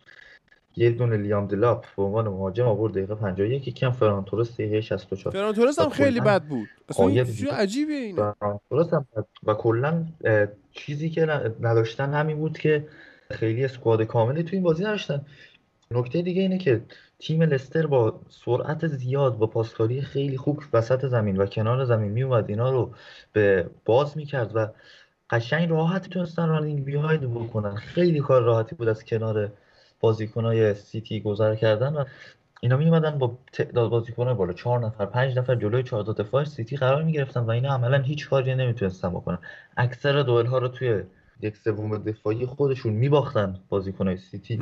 اریک گارسیا که واقعا من یک ساعت قبلش داشتم بازی الصد دو پرسپولیس رو می‌دیدم و بعد زدم اون بازی دیدم که آقا این حسین کنانی زادگان رو بذاری از این اریک گارسیا واقعا فکر تارگت بارسا بود. بله ببین فلسفه ها که میده خیلی شبیهن. خیلی راحت از پشتش که میبردی. آقا یه نکته من بهت بگم قبل اینکه حالا تا اینجا که رسیدی یه حرفی زدی من ناراحت شدم. گفتی این اسکواد کاملی نداشت. آقا سه فصله همه این دارن میگن منچستر سیتی دو تا تیم کامل داره. کو؟ تو این بازی نی. تو این بازی تو بیا خطشو نگاه کن خب. خب آقا چجوری تو با- خرید کردی؟ چجوری بدن سازی. می‌کنی؟ چجوری بازیکن تو حفظ می‌کنی؟ اسکواد بزرگ داشتن که به خودی خود برای تو افتخاری نمیاره که. الان تو همون روزی که الستر اینا 5 تا گل می‌خورن دوباره خرید این مدافع 70 میلیون پوندی رو قطعی می‌کنن. هم این فصل آقای گواردیولا 110 میلیون مدافع خریده. کو؟ خب دوباره داره همون اشتباهات رو تکرار می‌کنه دیگه. همین این دیگه. نکته هم که از تو این بس فلسفش پایبند نیست و میاد دابل پیوت می‌کنه. من میگم به خاطر همینه که هیچ کی نداره به خاطر اینه مثلا گوندوغان کرونا گرفته گابریل جسوس و سرخیو آگورو مصدومن. اینه میگم این که این که به فلسفش پایبند نیست حرف اشتباهیه. توی این بازی مجبور شده این تاکتیک رو بچینه و دیدیم که این آدم توی چیدن یک تاکتیک متفاوت با همون فلسفه خودش جلوی یه تیمی که خوب بازی می‌کنه ناتوانه. آقا من می‌دونی چی دارم میگم؟ این باید چیکار می‌کرد؟ ببین بررسی بکنی تیم های موفق اسپانیایی که یا تیم اسپانیایی بوده یا مربی اسپانیایی بوده و می‌خواسته با امضای کشور اسپانیا فوتبال بازی کنه در حالت single pivot موفق بودن نه double pivot. اینا اصلا بلد نیستن با double pivot بازی بکنن. و در کل اینم بگم اینا می‌خواستن پرس هم اگر می‌کردن و اون پرس شدید سیتی که ما تو دو فصل اخیر دیدیم دوباره ما مشکلی رو دیدیم که FA Cup پارسال جلوی آرسنال داشتن. یعنی نمی‌تونستن دوئل ها رو بنده بشن. تیم حریف خیلی راحت پاسکاری می‌کرد بازی سازی می‌کرد و یه فضایی هم خالی می‌شد. سمت راست تیمشون کایل واکر جا میموند سمت چپ وا- وارنز و بارنز و واردی خیلی خوب می‌تونستن رانینگ بیهایند بکنن و. کلا برن حالا ما از در هاروی بارنز هم خیلی انتقاد. کردیم ولی دمش گرم. خوب بود این بازی. در کل میگم مندی رودری آخر باید برسیم اینکه بعد از کپا بدترین خرید چند فصل اخیر لیگ برتر بود. سه فصل اخیر بله رودری. کیارش؟ والا خیلی دیگه چیزی برای گفتن نمون. ولی خب همینه دیگه. یعنی این مسابقه بعد بازی شما قبلا هم از مربیای خیلی پرطرفداری دیده بودیم. چه از اون کلوپ که بعد بازی اتلتیکو اومد گفت اینا خیلی squad خوبی دارن. حیف که فوتبال بازی نمی‌کنن. اینم از آقای گواردیولا. و کلا بازنده های خیلی در واقع sore loser ن خیلی آدمای مثلا شخص شاید البته خب بالاخره هیجان دیگه. ما خیلی نمی‌خوایم حالا دیگه پرواز بپیچیم. به اندازه کافی احساس می‌کنم بنده خدا الان پشیمون از کارش. ولی خب بازی خوب لستر بود و همین اتکاشون به واردی دیگه. یعنی من خیلی زودتر منظرم باید واردی رو جایگزین بکنن. با توجه به سنش و با توجه به اینکه خب این منبع بسیار بزرگی از گل‌هاشونه و امیدوارم که لستر رو تو همین روزای خوبش ببینیم. یعنی به جای نرسه که. واردی حالا اتفاق براش بیفته و یهو اینا سقوط آزاد بکنن. بله. متین؟ نه من حرف ندارم دیگه. هر همه رو گفتین دیگه. دعوا هم کردی درود برسه مجید. خب در رابطه من فقط این نکته کوچیک بگم. فکر می‌کنم که فصل آخر گواردیولا تو لیگ برتر انگلیس باشه. و من فکر می‌کنم که دیگه اون نتایج لازمه رو نگیره و از منسیتی بره. درست. خب میریم سراغ main event دوم یعنی بازی لیورپول و آرسنال که آرسنال اول اومد گل زد ولی خب comeback خیلی سختی رو خورد. یعنی کامبکی رو خورد که در ادامه بازی. بله این قضیه اون چیز هست دیگه میگن خوشحالی آرسنالیا بعد از گلی که لاکازت می‌زنه اون میمه یعنی یه گیفیه که مال کارتون سیمسونز یارو میاد تو خونه کتش در میاره میره جلو برمیگرده دوباره همون کت رو میپوشه میره. عرض به خدمت شما که حالا من این بازی داشتم نگاه می‌کردم خیلی بهم نچسبید. برخلاف آرسنال لیورپول های گذشته. حالا من شاید با جهتگیری خاصی دیدم. یعنی خیلی دلم می‌خواست که تیم آرتتا موفق بشه. چون میگم مربیه دلیل. که فوتبالش رو واقعا دوست دارم. دلم می‌خواد این آدم موفقیت ببینم. برعکس سری از مربیایی که فکر می‌کنن فقط خودشون فوتبال بازی می‌کنن. ولی می‌بینیم که دستیارش چقدر آدم باشعوری بوده. خب؟ به هر حال لیورپول زورش زیاده و می‌بره دیگه. یعنی حالا از بیدقتی لاکازت هم ما نگذریم. حالا اون صحنه که آفساید شده بودم بالاخره تو باید گلش می‌کردی دیگه. کاری نداریم که. تو که نفهمیدی آفسایده که. بعدا بهت گفتن آفسایده. اون صحنه هم که آفساید نبود بالاخره این پاسا رو هدر می‌داد اون جلو. من واقعا فکر می‌کنم که اگر می‌تونست ساکا رو به بازی بیاره اوبامیان بره نوک خیلی بهتر بود. و هرچند میگن که حالا نقش لاکازت توی پرس کردن از جلو خیلی زیاده قویه من میگم که باز finishing ش کارو خراب می‌کنه. و باز ضعفایی که حالا ببین چی شده که ما داریم از finishing بعد لاکازت صحبت می‌کنیم؟ یعنی لیورپول فضا داده. لیورپول از عمق خط دفاعی آسیب پذیر هندرسون نیستش. حالا بازی قبلی که فابینیو رفته بود دفاع بازی کرده بود من گفتم چقدر خوب بود ولی خدا رو فابینیو به پست اصلیش برگشته بود و جو گومز داشت بازی می‌کرد. خوب نبود واقعا. بعد از اون حالا من با نبی کیتا خیلی مشکل دارم یعنی می‌بینم بعضی حالا یه واکنش نشون میدن که این بازیکن خوبه و فلان و اینا. یکیشم از دوستای. ایلیاس. اصلا خوب نیست. یعنی یه جوری چی میگن؟ بازیکن رباتیه. می‌دونی؟ یعنی باید بهش بگی این کارو بکن تا این کارو بکنه. تازه همون هم خیلی وقتا پسش بر نمیاد. اصلا بازیکن نیست که با خلاقیت کاری بخواد کارو- بکنه. همون کار بکنه خیلی بازیکن خوبیه. نمی‌کنه خیلی وقتا. ولی ابتکار عملش تو لیورپول به نظر من گرفته شده. یعنی اون ابتکار عملی که توی تیم قبلیش لایپزیگ داشت توی لیورپول فکر کنم نداره. به خاطر همینه. و اینکه منم به نظر منم بازیکن خوبی ولی کلا تو این دو سه تا بازی یه ذره گیج می‌زد. درست. بعد سادیو مانه که دیگه گل سرسبد لیورپول فعلا یعنی هر چی لیورپول به نظرم این فصل داشته باشه از سادیو مانه داره. حالا فنداکو میگن تو بخش هجومی قوی تر شده بیشتر میاد فلان ولی مانه. آره این بازی بیشتر آره. ولی این بازی آره. بیشتر میاد جلو. مانه. بگو مجید تحلیل تو از بازی بگو بریم بعد سراغ متین پشت بندش آره. خب تو این بازی دوباره شاهد این بودیم که دوباره گومز اومد تو خط دفاع قرار گرفت و همون ماجرای قبلی و آرسنال هم کاملا می‌دونست که آقا اگه گومز تو خط دفاع باشه کاملا خط دفاع ناهماهنگی توی خط دفاعی لیورپول وجود خواهد داشت. بعد برای من خیلی جالب بود یا کلا تو این سه هفته تیمایی که مقابل لیورپول قرار می‌گرفتن اینجوری بود که انگار تیم‌ها دو هیچ از لیورپول عقب یعنی موقعی که با- داور سوت اول بازی رو می‌زنه یه طوری بازی می‌کنن که انگار دو هیچ عقب از لیورپول. و برای خودم خیلی جالب بود که چرا اینجوری بازی می‌کنن. چون تا حالا قهرمان نشدید نمی‌دونستید جلو تیم قهرمان چجوری بازی می‌کنن. درود بر تو. جا داشت. نه این امسال هم امید خدا قهرمان میشیم.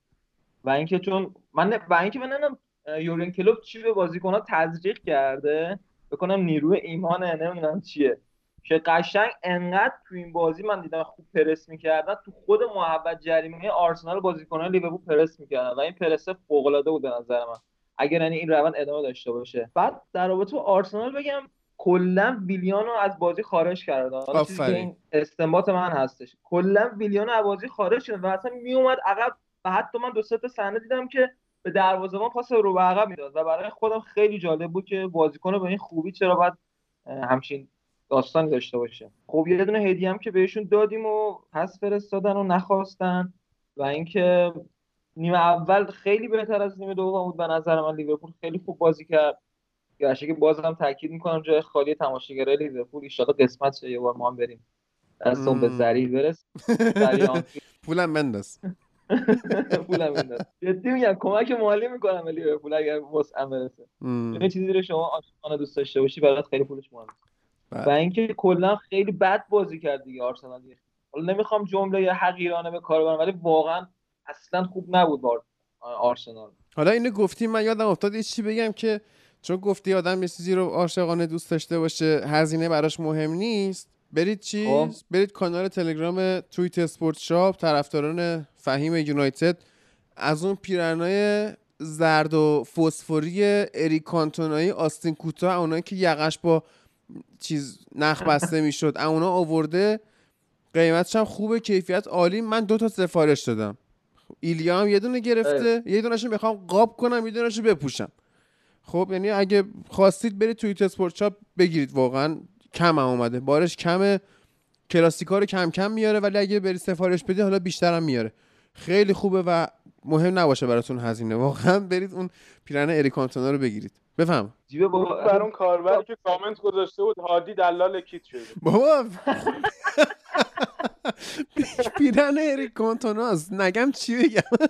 آره واقعا. بعد در اوبامیانگ هم همین وضعیت رو داشت. ولی خب حالا اوبامیانگ یه ذره خلاقیت به خرج می‌داد خودش رو از این قضیه خارج شدن یه مقداری جدا میشه بعد در رابطه گل دوم لیورپول بگم. چقدر خوب بود گل دوم لیورپول. واقعا آرنولد ساخت و رابرتسون پرداخت. و این خیلی برای خودم جالب بود که دفاع کناری لیورپول یکی سان می‌کشه اون یکی میاد برعکس. دفاع کناری یونایتد ولورهمپتون دیگه. و اینکه برای خودم خیلی جالب بود که دو تا دفاع کناری یعنی که خیلی کم داده بودم.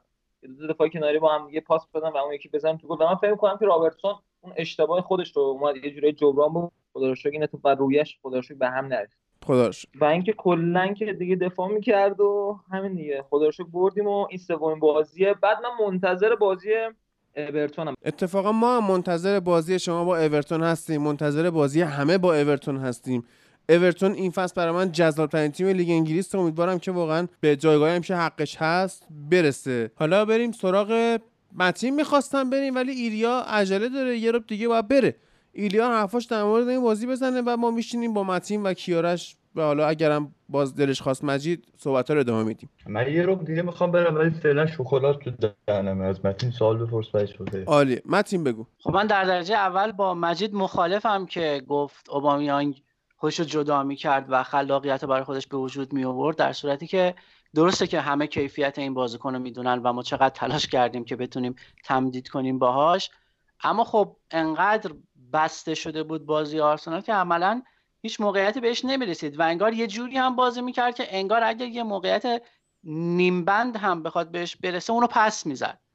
از طرف دیگه حالا مجید باز دوباره میگه که حقیرانه ولی خب من باز این رو هم قبول ندارم و از طرف دیگه میگه که انگار تیم ها یه جوری میان جلوی لیورپول بازی می‌کنن انگار از قبل دو هیچ عقبن. ولی خب شما الان نگاه کن اونها هم از طرف دیگه دیشب بازی رو داشتن می‌کردن که انگار فینال لیگ قهرمانان دارن بازی می‌کنن.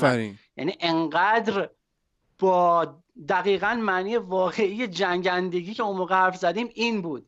و از طرف دیگه خب من خودم با ترکیب اولیه که چیده شده بود تا حدود خیلی زیادی موافق بودم منتها با اون ترکیب کاملا عقب نشسته ای که آرتتا چیده بود که بتونه بازی اونا رو قفل کنه عملا ما وسط زمین رو به اونا هدیه داده بودیم لاکازت عملا هیچ کیو. نداشتیم من آره و بیشتر حالا در مورد منطقه‌ای که بازیکنهای میانی اونها میدفیلدرهای اونها بازی می‌کردن داشتم منظورم بود و این در حالی بود که اونا با توجه به اینکه هندرسون و تییاگو رو در اختیار نداشتن شاید و گزینه هاشون توی اون منطقه کمتر بود. شاید اگر که از همون اول سبایوس بازی می‌کرد ما خیلی شاید می‌تونستیم خطرناکتر باشیم. انقدر دیگه عقب بازی نمی‌کردیم که بخوایم سبایوس اگه مثلا- میومد عملا لیورپول انگار ده نفره می‌شد. چون نبی کیتا آدمیه که سبایوس می‌تونه راحت پدرشو در بیاره و از بین ببردش دقیقا همین رو می‌خوام بگم دیگه. بازی قبلی اونا فابینیو رو توی دفاع بازی دادن و توی این بازی از اونجایی که جایگزینی برای خط هافبکشون نداشتن خب مجبور شدن که فابینیو رو بیارن سر جای خودش و گومز برگرده و عملا این یه اتفاق خیلی خوبی بود که ما می‌تونستیم ازشون از این موقعیت استفاده کنیم. ولی خب با بازی ندادن به سبایوس که نمی‌دونم چرا و همچنین ساکا که در کل اصلا بهش بازی نداد من خیلی منتظر بودم که ساکا بیاد من دیدم زمین. که چهار تا تعویض ولی- چهار تا بازیکن خوب برای تعویض شما دارید ولی سه تعویض هست. یعنی سبایوس هست انکتیا هست ساکا هست بله. با نیکولاس پپه. ولی خب سه تا تعویض داری. خب از طرف دیگه هم نایلز اون وظایف خودش رو درسته که نایلز توی تصمیم گیری خیلی کنده. یعنی تا توپ بهش می‌رسه شما منتظری که سریع حمله انجام بشه ولی انقدر لفتش میده و تا میاد فکر کنه که حالا چیکار بکنه به کی پاس بده خب خیلی این باعث میشه که ما توی حمله کردن ضعیف بشیم و در حالی که جایگزینش ساکاه ساکایی که می‌دونیم چقدر دیدش بازه چقدر می‌تونه سریع خودش بازی رو پیش ببره و چقدر می‌تونه حالا برای اوبامیانگ و بازیکنهای کناریش موقع اساس باشه. این یه مقدار خب ضعف بالاخره تفکر مربی هم بود دیگه. خب دو ساله هیچ تیمی به جز لیورپول توی این زمین نبرده عبرت می‌گیره عبرت از طرف می‌گیره. دیگه بله از طرف دیگه آرتتا هم هنوز یک سال نشده که مربیه این در حالیه که خب یورگن کلوپ عملا بهترین مربی حال حاضر دنیاست. و خب به قول تو زور بازیکناشون خیلی زیاده. مانع مثل یه شیر وسط زمین داره. همه رو اذیت می‌کنه. البته من از بازی هولدینگ مقابل مانع تا حدودی راضی بودم یه یعنی جاهای مقیاس واقعا بدون هیچ هولدینگ- فشاری از راب هولدینگ توپ می‌گرفت ولی خوب بود در کل. ببین دیگه مانع است. یعنی واقعا شما من الان دو ساله دارم میگم مانع بهترین بازیکن دنیاه. ولی خب حالا از طرف دیگه یه بحثی هم که خیلی داغه الان توی فضای مجازی اینه که همون اول کار یه آرنج زد به تیرنی که خیلی ها میگن می‌تونست اخراج مستقیم داشته اصلا یه آرنج اصلاً دیگه هم زد. تو دو سه دقیقه اول بازی دو تا آره. آرنج وحشتناک زد. یعنی اگه پوگبا بود می‌گفتم خب این اومده که اخراج شه، تیمو بذاره زمین. این در مورد داوری خیلی بحث میشه. یه عده میگن داور به خاطر اون صحنه‌ای که از گل نکردن لاکازت حسرت خورد آرسنالی بود. از یه طرف دیگه توپ خورد به دست جوتا و اصلا وی ای آر نرفت. مانع که حالا اخراج نشد. اینا بحثایی که گفته میشه ولی من خودم موقعی که بازی رو دیدم و تموم شد اصلا داوری ضعیف توی ذهنم نبود. و فقط اون به اصطلاح حالا به معنای مثبت وحشیگری لیورپول مد نظرم بود که اینا یه جوری بازی می‌کردن انگار اصلا فینال لیگ قهرمانانه و باید این بازی تمام توانشون رو بذارن اصلا اینا این فصل هر بازی باید این کارو بکنن چون که به حال گفتم تجارب سالهای گذشته است به نظر من. یعنی اگه شل می اومدیم مثل می‌شد مثل حالا این چندین سالی که اتفاق افتاد. من فکر کنم که حداقل خوبه که این فلسفه تو لیورپول جا بیفته که آقا از هفته اول باید لیورپول خوب بازی بکنه. اصلا این فصل که شما عنوان مدافع عنوان قهرمانی رو دارید به گردک می‌کشید همه تیم‌ها یه جوری میان بازی بکنن که اصلا بدرن و باید صفر بگیرید. و این هم می‌تونه دریده میشه. در مورد لیورپول صادق باشه. هم در مورد آرسنال که ببین آرسنال چه جنگندگی داشته چقدر خوب بازی کرده لیورپول رو وادار کرده اونطوری صفر بازی کنه. یعنی این کردیت هم میشه به آرسنال داد. خب اونا توی دوتا بازی قبلیشون که با ما داشتن البته درسته که شاید بازی خیلی مهمی نبودن ولی خب شل گرفته بودن و نتیجه اون شل گرفتن رو هم چشیده آره. بودن. من خودم هم حالا خیلی چشمم آب نمی‌خورد که بخواد برای سومین بار بتونیم ببریمشون. حالا پس فردا دوباره حتی فردا دوباره باهاشون بازی داریم که خب باز دوباره بازی تقریبا حال نسبت به لیگ بی اهمیتیه. به نظرم احتمالاً کلوپ تیم دومشون رو می‌ذاره. یعنی تو این بازی. فکر کنم FA FA Cup باشه یا جام خیلی نمی‌دونم دقیقاً. اما EFL Cup اتفاقا مورینیو هم مصاحبه کرده بود که امشب بازی دارن. گفته بود که من دوست دارم جام اتحادیه رو پیگیری کنیم ولی نمی‌تونم حجم بازی ها زیاد پدرمون در میاد. نمیشه. تیم خسته میشه. squad ندارم و اینم می‌خواد تاتنهام خلاصه پس فردا دوباره انتخابی Europa League بازی آره داره. اونم بازی داره لیگ هم بازی داره با یونایتد. خیلی سخته. ام. ایلیا. درباره لیورپول کلا اول بگم که آقا اینا سه تا بازی سخت داشتن با لیدز چلسی و آرسنال تا الان و نه امتیاز رو گرفتن. اینها بجز ضعف‌های دفاعی ضعفایی که توی دفاع از عمق دارن و مشکلات دفاعی که ما دیدیم توی این بازی که آرس لیدز استفاده کرد. آرسنال هم می‌تونست استفاده کنه. لاکازت گند زد توش و گل هم رو همون بود. اینها بجز قسمت دفاعی به نظرم تقویت شدن توی بقیه فاکتورهاشون. مثلا بازی سازی از عقب پاسای بلندی که می‌دادن فن‌دایک فابینیو رابرتسون و آرنولد این خیلی قوی بود و هفته دیشب خیلی اذیت کرد آرسنال رو بیشتر پاسام دقیقا می‌رفت به جای تیرنی و نایلز سمت چپ آرسنال که نقطه ضعفشونه و بازی خوب صلاح داریم ما تو این فصل از لیگ تو این سه تا بازی که داره از لحاظ هجومی خوب کار می‌کنه به نظرم و نسبت به فصل قبل همینجوری باید بهتر شده به نظرم و اگر همین روند رو ادامه بده. یه نکته دیگه که ترکیب آرسنال داشت حضور تیرنی توی خط دفاع وسطه که این بازیکن رو میومد دفاع وسط بازی می‌داد و wing back چپ بازی نمی‌داد که بیاد توی بازی قبلی که مالکیت تو بیشتر در اختیار آرسنال و فرصت بازی سازی بیشتر براشون هست این بازیکن بیاد بازی سازی از عقب انجام بده و کار ترکیبی انجام بده با پاسهای بلند و کوتاهی که میده. اما وقتی که یه تیمی مثل لیورپول میاد اینجوری جلو شما با 5 6 نفر پرس می‌کنه و کلا شما توانایی بازی سازیتون رو با اینکه با وجود اینکه مهره خوب ندارید از دست می‌دید من فکر کنم که حضور داشتن تیرنی توی اون پست خیلی ریسک بود. دیشب و جواب هم نداد و ما ضعف‌های دفاعیش رو دیدیم. از طرف دیگه داوید لوئیس بازی بدی رو ارائه نداد بازی خوبی رو ارائه داد ولی روی صحنه گل اول به نظرم در کنار تیرنی مقصر بود. چند حرکت اشتباه انجام داد. دوئل رو باخت اشتباه اومد جلو و ران ریکاوری رو نکرد. بازی بد نایلز رو هم می‌دونم می‌تونم بگم. یعنی که نسبت به بیرین توانایی حمله توپ پایینتری داره. توی صحنه گل اول هم سانتر خیلی خوبی انجام نداد و با اشتباه رابرتسون تو به لاکازت رسید و فضا زیاد در اختیار حریف قرار می‌داد. نکته دیگه حضور سبایوس بود توی نیمه دوم که خیلی بهتر کرد وضعیت بازی آرسنال رو. چند تا پاس خیلی خوب داد به پشت دفاع همون عمقی که ما ازش می مشکل دارن. یکی مخصوصا پشت ترنت الکساندر آرنولد که واقعا زیاد میره جلو و بر هم نمیگرده. گل اول رو ببینید اصلا ریکاوری رانش خیلی کنده و بر نمیگرده ترنت الکساندر آرنولد. و نکته دیگه هم که در فابینیو هست اینه که داشتیم با خود عادی صحبت می‌کردیم می‌گفتیم که این میاد وظایف هندرسون رو انجام میده کل زمین رو مارک می‌کنه پوشش میده ولی با وظایف دفاعی تر نه با وظایف هجومی مثل بازی قبلی با وجود نبودن هندرسون اه، با وجود اینکه خیلی هم موفق نبود دیشب ولی باز هم به خاطر اون ناتوان بودن بازیکن‌ها و مهره آرسنال خیلی به چشم نیومد بازی. و حضور جورجینیو واینالدوم هم که همیشه موثره. و پرسیک انجام میده و حضوری که در همه نقاط زمین داره با شعاع حرکتی بالاش نکته دیگه هم که بخواد بمونه اینه که لیورپول کلا الان تیمی هست که من بخوام هنوز هم شانس اول قهرمانی بدونم توی این هفته نشون داده و آرسنال و آرتتا هم که من همیشه بهش اعتبار میدم و من همیشه آرتتا رو الان به عنوان بعد از کلوپ و کارلو آنجلوتی به عنوان سومین مربی برتر و tactician لیگ می‌دونم الان. بعد از کلوپ و آنجلوتی و بیلسا. چهارمین مربی tactician لیگ می‌دونم آرتتا رو. و اگر یک سری مهره مناسب داشته باشه یا مثلا توماس پارتی رو یا اوار رو به جای بیارن مدیران آرسنال خیلی خوب می‌تونه میانه زمین رو در اختیار خودش بگیره و نذاره همچین اتفاقی مثل دیشب بیفته. در کل با اینکه روز خوب آرسنال نبود اما باز هم از تفکرات تاکتیکی آرتتا می‌شد لذت برد. بله.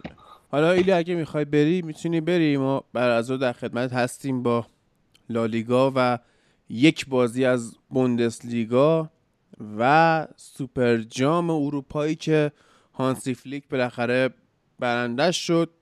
خیلی این فصل بایر مونیخ جام گرفت. ولی خب حالا توی اون رکوردایی که اول کار داشتم می‌گفتم هی اولین باری که فلان شد اولین باری که فلان شد. اولین باری بود که توی یک هفته تیم هانسی فلیک دو بار ضعف نشون داد. یه دونش رو قصر در رفت یه دونش رو در نرفت. اما الان می‌خوایم بریم سراغ بازی تاتنهام و نیوکاسل که اصلا در مورد خود بازی صحبت نمی کنیم در مورد اون خطای هند می‌خوایم صحبت کنیم و تأثیری که وی آر داره و قانون هندی که داره جدیدن اجرا میشه.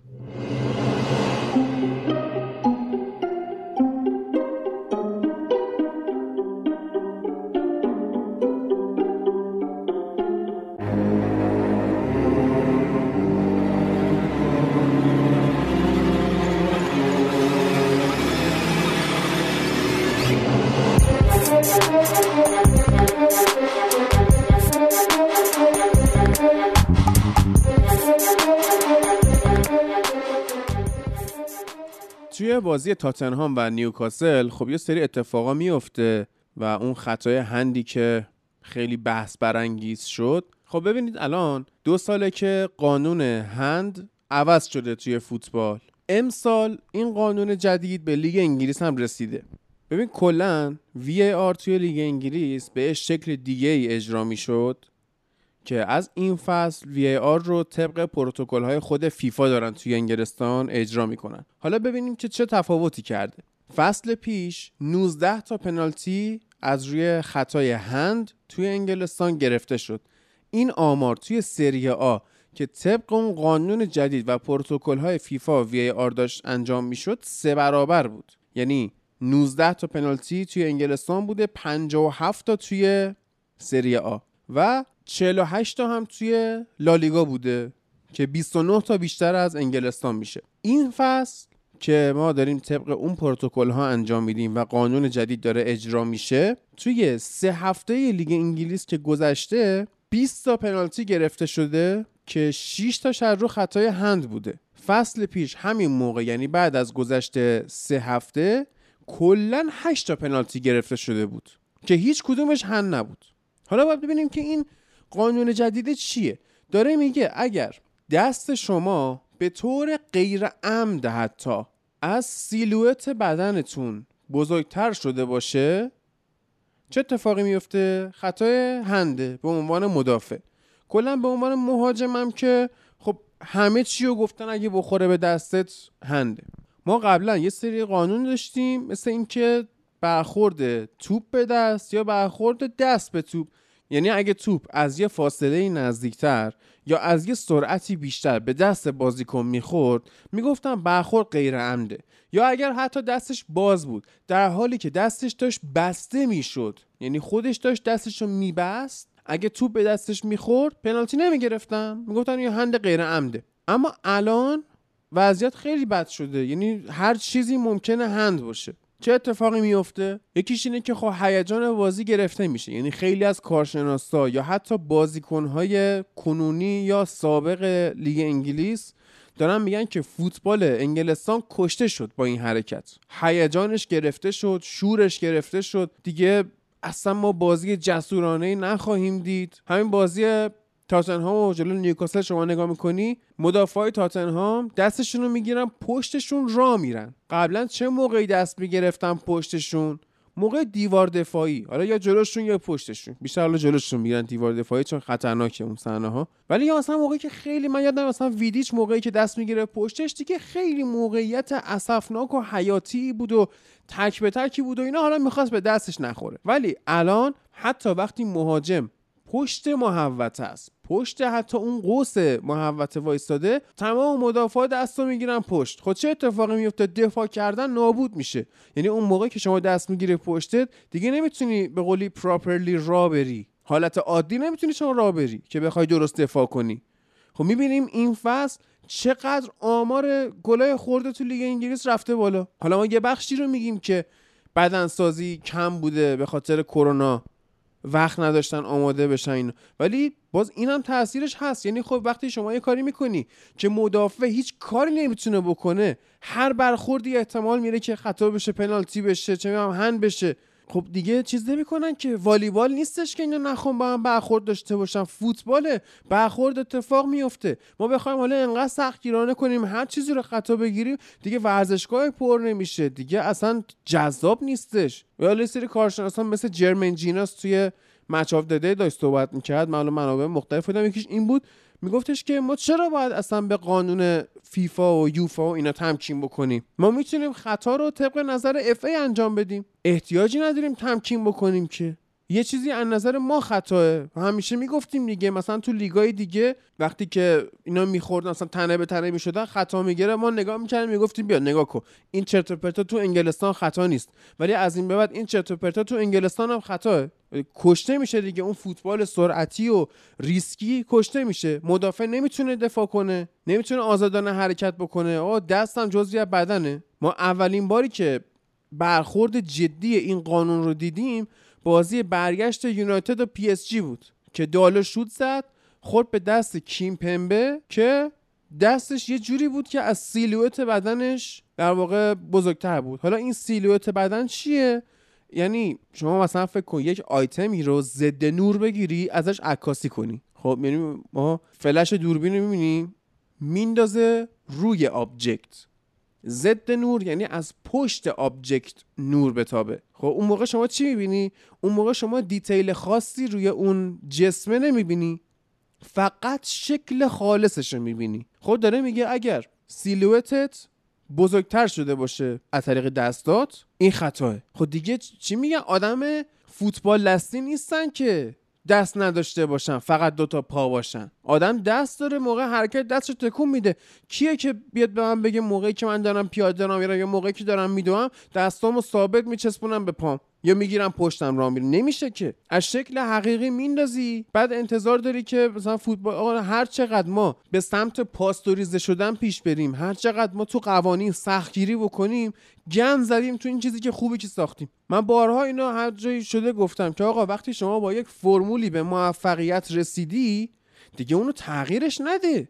فوتبال انگلیس برای چی جذاب؟ برای اینکه داور بیخود سوت نمی‌زد. برخوردا فیزیکی بود. اصلا ما گفتیم لیگ فیزیکیه. می‌گفتیم آقا اگه مثلا مسی بیاد این لیگ بازی کنه دو هفته هم دووم نمیاره. الان شما داری یه کاری می‌کنی؟ هیچ برخوردی نباید نداشته باشن. عملا به جای اون فوتبال شناور و جذاب و پر برخورد لیگ انگلیس فوتبال دستی می‌خوای درست کنی. همه چی پاستوریزه همه چی ممنوع. همه قوانین سختگیرانه. اگه بخواد اینطوری باشه؟ این زندگی دیگه ارزش زنده بودن نداره. جمع کنید. کیارش؟ والا درسته دیگه. مثلا حالا اصلا خیلی از این نظر مسخره است که اصلا وی آر وقتی تعلیف شد جدا از قانون هند. اصلا مال این بود. حالا من فکر کنم فصل پیش هم صحبت کردم راجبش که اصلا اون پروتکلی که براش نوشتن این بود که برای اشتباه های clear and obvious یعنی چی؟ یعنی واضح و حالا obvious هم که میشه انگار مثلا مثل روز روشن باشه که این اشتباهه. و اشتباه واضحی هم باشه. مثلا خود این وی آر انقدر غلط استفاده میشه که حالا قانون هند ما چه در نظر بگیریم چه نگیریم واقعا گیان زده به شیوه دفاع. حالا کاری به این که صحبت هایی که حالا کرد ندارم که واقعا هم درسته دیگه. آقا ما حالا مورینیو یه زمان با یه خبرنگاری دعوا شده بود می‌گفت تو احتمالا بچه بودی بدمینتون بازی می‌کردی که انقدر برخورد حساسی فلان. زمان چلسیش بود اگه اشتباه نکنم.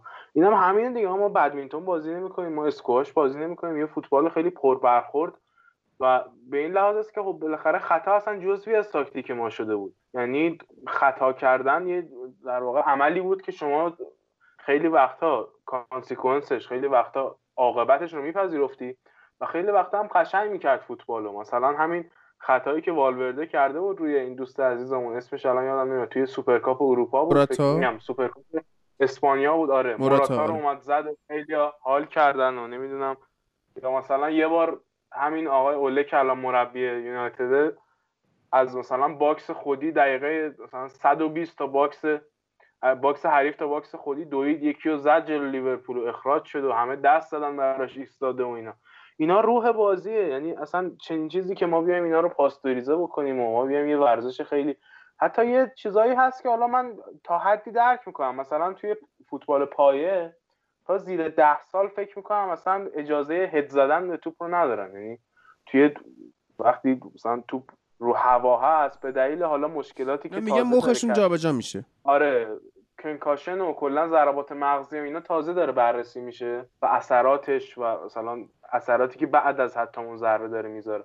و حالا توی کودکان که خیلی در واقع چی میگن حفاظت شده نیست سرشون و یکم نازک نارنجی هم یه چنین قوانینی گذاشتن و حالا توی لول های بالاتر ما میایم صحبت می‌کنیم راجبش که حالا عوض میشه قوانین اینا برای حفاظت از کودکان توی سن خاصه.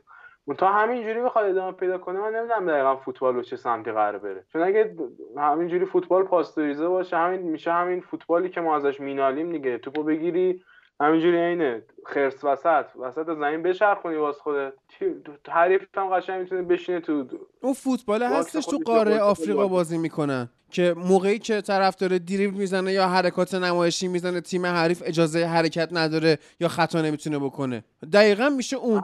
اصلا مسخره است. من نمی‌دونم با چه هدفی اینا داره وضع میشه. حالا راجع به همین وی آر که میگم مثلا همین سر هند. ما توی صحنه پنالتی که لیندلوف داد کاملا اینو شاهد بودیم که عملا حالا با اینکه من حالم از لیندلوف به هم می‌خوره و چقدر دوست دارم مرگ این آدم ببینم اصلا ما دیدیم که این آدم داشت میدوید. یعنی دستش در راستای بدنش در حال دویدن بود. مثلا سه سانتی متر با صورتش فاصله داشت. توپی که خورد به دست این و پنالتی شد و پنالتیشون هم حالا تکرار شد و اینجور بحث‌های دیگه. ما دیدیم که اصلا این در حالت عادی اولا پنالتی نیست. دوما اگر ما قوانین رو بخوایم در نظر بگیریم برای پنالتی پنالتی نگرفتن این اشتباه واضحی نیست. یا مثلا بعد از اون صحنه اون صحنه که دخا دایو کرد دایو کرد یعنی شیرجه زد پنالتی رو گرفت و صحنه بعدا تکرار شد. این صحنه اشتباه واضحی نبود کلا 5 سانتی متر پای طرف اصلا. اشتباه بود ببین این این قانون اشتباهه. شما داری چیکار می‌کنی؟ شما داری دروازه‌بان رو force می‌کنی که رو خط بمونه. okay اگه خیلی اومد جلو یه متر اومد جلو داور تذکر بده. ولی اگه تو بیای رو سانتی مترها بیای گیر بدی طرف مثلا یک و نیم سانت مثلا پاش رو خط اومده جلو این تمرکز دروازه‌بان رو به جای اینکه توپو بره بگیره می‌ذاره روی location پاش. خب همه. پنالتی ها آقا، گل میشه اینطوری. گلر دو متر میپرید جلو برای dive کردن. الان اصلا یه جوری شیرجه نمی‌تونن بزنن. بالاخره آدم یه دورخیزی می‌خواد دیگه. از اون ورم ما داریم که مثلا چه می‌دونم همین داستان به قول تو مثلا سانتی متر بررسی کردن وقتی قرار زیر بغل بشموری نمی‌دونم یارو ببینی موهای زائد طرف حالا تو آفساید نیست نمی‌دونم. اصلا وقتی تو لازمه بری پای مانیتور زوم بشه برات یعنی این آقا واضح نیست این اشتباه. بله. اصلا دوران وی آر واقعا دورانیه که داره فوتبال رو به سمت خیلی بدی می‌بره و من اصلا ناراحتم از این قضیه. واقعا چیز مزخرفیه که حالا تو بیای مثلا هر صحنه از بازی رو بیای صد بار بازبینی کنی. بله خیلی از جا شده سر تیمی رو بریدن با داوری. و اشتباهاتی بوده که آقا می‌گفتی آقا بچه سه ساله هم بیای اون کتابه رو براش بخونی. بذاری جلو مثلا بذاری وسط زمین می‌بینه که آقا این خطا بود این خطا نبود. حالا اگر خیلی حتی همون هم باز وی ای آر خودش حالا ما پارسال داشتیم که خودش تصمیم می‌گرفت. همون هم اجازه چیز نداره. مثلا اینجوری بود که آقا می‌گفتن این به نظر مشکوک میاد این تصمیمی که گرفتی. بیا یه نگاه بهش بنداز. و طرف میمد یه بار صحنه رو نگاه می‌کرد می‌گفت خب دیگه مثلا درست بود یا درست نبوده؟ در همین حد. چون کمک داور ویدیویی دیگه. بله. خداوندگار جدید فوتبال ویدیویی نیست که. از اون ور مثلا ما داشتیم که یهو مثلا داور میومد پای همون ATM به قول عادی. میومد نگاه می‌کرد مثلا صد تا زاویه بررسی می‌کردن زوم می‌کردن پیکسل من دیدم حتی پیکسل شمردن. که مثلا این تو آفساید بوده یا نبوده. خب آقا اگر کسی انقدی مثلا نزدیک بوده به دفاع که قرار تو با سانتیمتر مشخص بکنی که این آدم تو آفساید بوده یا نه. یعنی در عمل اصلا این آدم از اون فراری که کرده هیچ نفعی نبرده که تو بخوای بیای بگی حالا این نفعی که برده از آفساید برده پس بیایم گلو برگردیم. آقا اصلا امکان پذیر اگر- نیست بررسی کردن دقیقه آفساید. چون اگه تو می‌خوای سانتی متر اونو زیر آره. بغل اونو بررسی کنی باید بری مثلا نوک پای اون بازیکنی که قبل اون پاس منجر به آفساید رو فرستاده اونم بری بررسی کنی دقیقا چه لحظه ای مثلا پای این به توپ خورده. حالا پاش به توپ خورده سر همون تایمه که توپ رانه میفته که مثلا دو دهم ثانیه طول می‌کشه تا توپ از زمین حرکت بکنه. اونم باید بری بررسی کنی. باید بررسی کنی که پای توپ از پای طرف کی جدا شده؟ بله. اصلا آفساید در نظر بگیری. لحظه ای که طرف پاس ارسال کرده لحظه ای که مثلا توپ پای طرف جدا شد اصلا خیلی وارد یه بحث خیلی مزخرف و فرسایشی میشه که اصلا ارزش فوتبال رو می‌بره زیر سوال.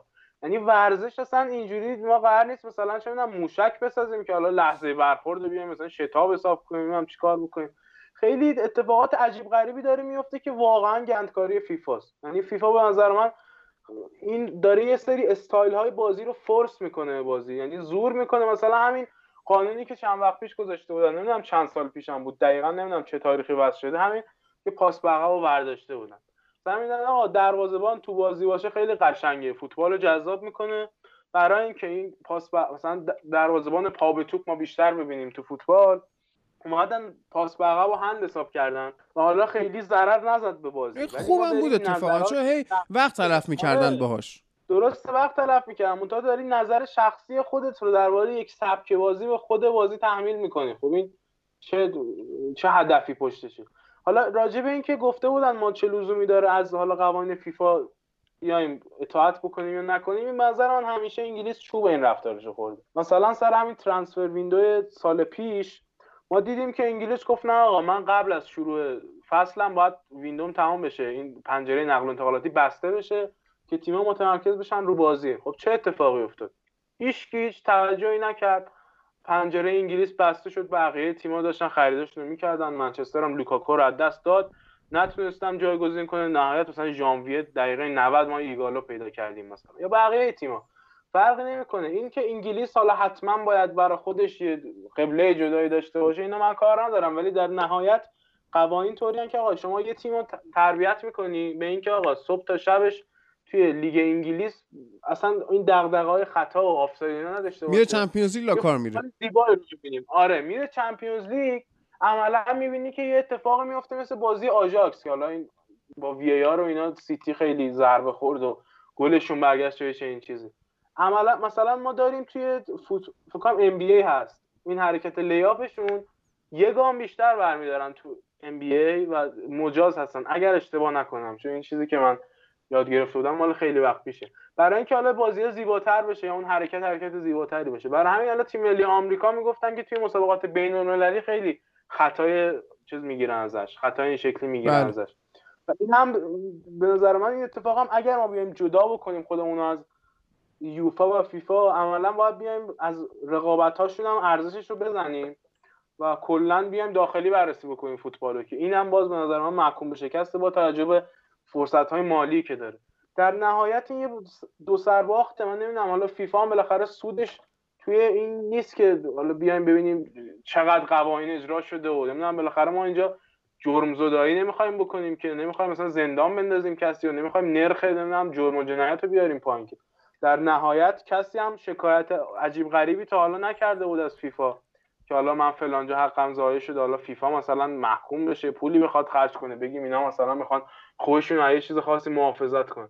فقط همینجوری انگولک می‌خوام بکنن که ما یه کاری کردیم. مثلا من در دوران مدیریت هم فلان اتفاق افتاد. نمی‌دونم چه اصراری هستن یا مثلا چه دلیلی داره این کارهایی که می‌کنن. مثلا بی خوده من نمی‌فهمم. مکدونالد مکدونالد یه برگری بود که خیلی سودده بود. خب بعد دید که اه من دارم سود می‌کنم. ایول اومد چیکار کرد؟ اومد پیتزا به منو اضافه کرد. اومد مرغ اضافه کرد. مگناگت اضافه کرد. چه اتفاقی افتاد؟ وقتی که اومدن بررسی کردن دیدن که حاشیه سود مکدونالد به شدت اومده پایین. چرا؟ به خاطر اینکه خودش رو درگیر چند تا برنچ غذایی دیگه کرد. که اگه رو برگرش که همون فرمول موفقیتش بود. تمرکز می‌کرد حاشیه سودش به مراتب بیشتر بود. خب اگه یکی می‌خواد مرغ بخوره بذار بره KFC. آره. اگه یکی می‌خواد بره چم یه چیز دیگه بخوره بره پیتزا می‌خواد بخوره بره سان فرانسیسکو Tony's Pizza. خب؟ تو وایستا کار برگر تو تخصصی بکن. چیکار می‌کنی؟ میای هی شلوغش می‌کنی ایرانی بازی در میاری. من بابای خودم اینطوریه ها. چند وقت پیش ما یه ایده داشتیم گفتیم بریم رستوران بزنیم. گفت یه کاری کن همه بیان. گفتم چی مثلا؟ گفت هم فلافل بذار هم مثلا باقالی پلو بذار هم استیک. گفتم خب این می‌دونی چه آشپزخونه ای می‌خواد؟ اگه من دارم مجموعه غذایی راه اندازی کنم بعد تازه اونا هم همیشه سودشون کمه. چی؟ مثلا کسی میشه نمیره بشینه بغل کسی که داره فلافل می‌خوره استیک بخوره همون دیگه. خب بعد آقا؟ همین اصلا خود خیابانی هم می‌گفت. می‌گفت اگه به من میگن تو چرا مثل بقیه نیستی؟ اگه میخوا بقیه رو می‌خوای برو با اونا باش. یکی آقا چرا اصلا تو آره. جایی که مشکلی وجود نداره رو اصلاح بکنی؟ بعد چی وقتی شد؟ بعد یه مدت وقتی که مکدونالد این کارو کرد برگر کینگ سودش بیشتر شد. برگر کینگ با تمرکز روی برگر برنده شد. درسته؟ هیچ خب وقت شاید به اون قدرت. نرسه ها ولی داره دیگه الان. فیفا رقیب نداره. میاد واسه خودش نمی‌دونم آخه سودی هم من هر چی حساب می‌کنم همچین سود خاصی هم به فیفا نمی‌رسه. ولی همینجوری میاد. یه مونوپولی دیگه. کسی که طرفدار فوتبال حالا مثلا قوانین فوتبال یکم آزاردهنده بکنی این که نمیاد فوتبال رو بذاره کنار که. نهایتا حالا چهار تا فوش میده یا مثلا چهار تا قور می‌زنه تمام میشه میره. در نهایت هم عادت می‌کنه. یعنی اینجوری نیست که بگیم حالا بازار دیگه میاد و اینا رو مثلا میقاپه می‌دونی چه اتفاقی. میفته با دست بردن توی این قوانین اینها به طور سیستماتیکی می‌تونن یک سری تیم هایی که دلشون می‌خواد رو قهرمان کنن. می‌دونی؟ یعنی مثلا اینکه تیم مورینیو مدافعش مجبوره با دست بسته دفاع کنه شما عملا یه کاری کردی که این آدم از گردونه رقابت حذف شه. میگم که میگم داری سلیقه فوتبالی همون نه اصلا به سلیقه من حالا تو میگی سلیقه یه مفهوم خیلی چیزیه. دفاعی رو. آره. یعنی که روی دفاع و روی مثلا برخورد فیزیکی با ضد حمله داره حساب باز می‌کنه رو تو عملا این از این سبک فوتبال خوشت نمیاد. اینو می‌ذاری کنار از بازی. میگی. بازی داره کثیف می‌کنه. من فلان نوع بازی دوست دارم. نتیجهش میشه چی؟ نتیجهش میشه این که همه قرار یه مدل فوتبال بازی کنن. هر کی هم بازیکناش بهتره می‌بره بازی. بله. مثلا هم به همین قد مسخره. همین پنالتی که برای یونایتد گرفتن واقعا به نظر من مسخره بود. چرا؟ چون حالا درسته اون پنالتی که اول گرفته بودن هم حالا مشکل داشت. مثلا ما تیرک خوردیم چه اتفاقی افتاد. ولی اصلا بعد اینکه سوتو زدن نباید چیزی تغییر کنه تو جریان فوتبال. همیشه وقت- داورای آلمانی چجوری بودن؟ حالا گزارشگران می‌گفتن که داور آلمانی وقت اضافه زیاد نمی‌گیره. یا اگه می‌گیره سر تایم سود می‌زنه بحثا نباید باش بکنی. الان شما همون داور آلمانی هم دیگه بهشون اقتدار رو نمی‌تونی بدی.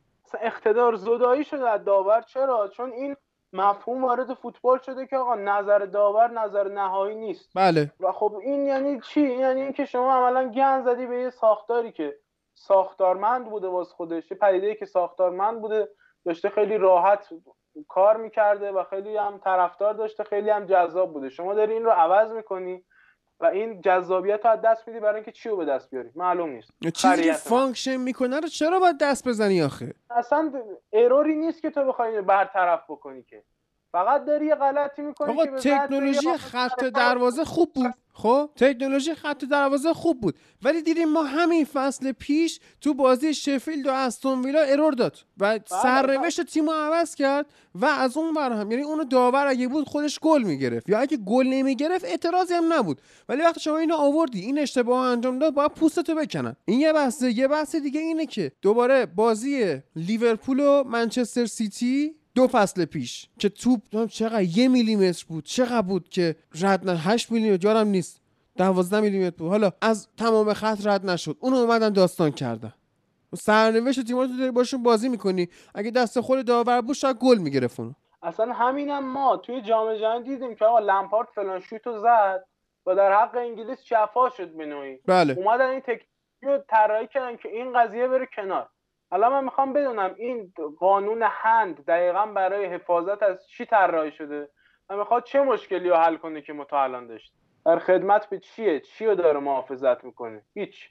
این طرف عملا اینو طراحی کرده که رفت خونه مثلا زنش بگه رفتی سر کار چی کار کردی؟ میگه قانون جدید تصویب کردی ما داریم کار می‌کنیم صبح تا شب تو نشستی خونه. عملا یه چیز مسخره. آقا تو بالاخره میگم یه عقل داری شعور داری دیگه. این قانون رو وقتی داشتی تصویب می‌کردی داشتی این هزینه ای که میندازی گردنه. حالا اصلاح قوانین همون کتابچه های جدیدی که قرار چاپ شه.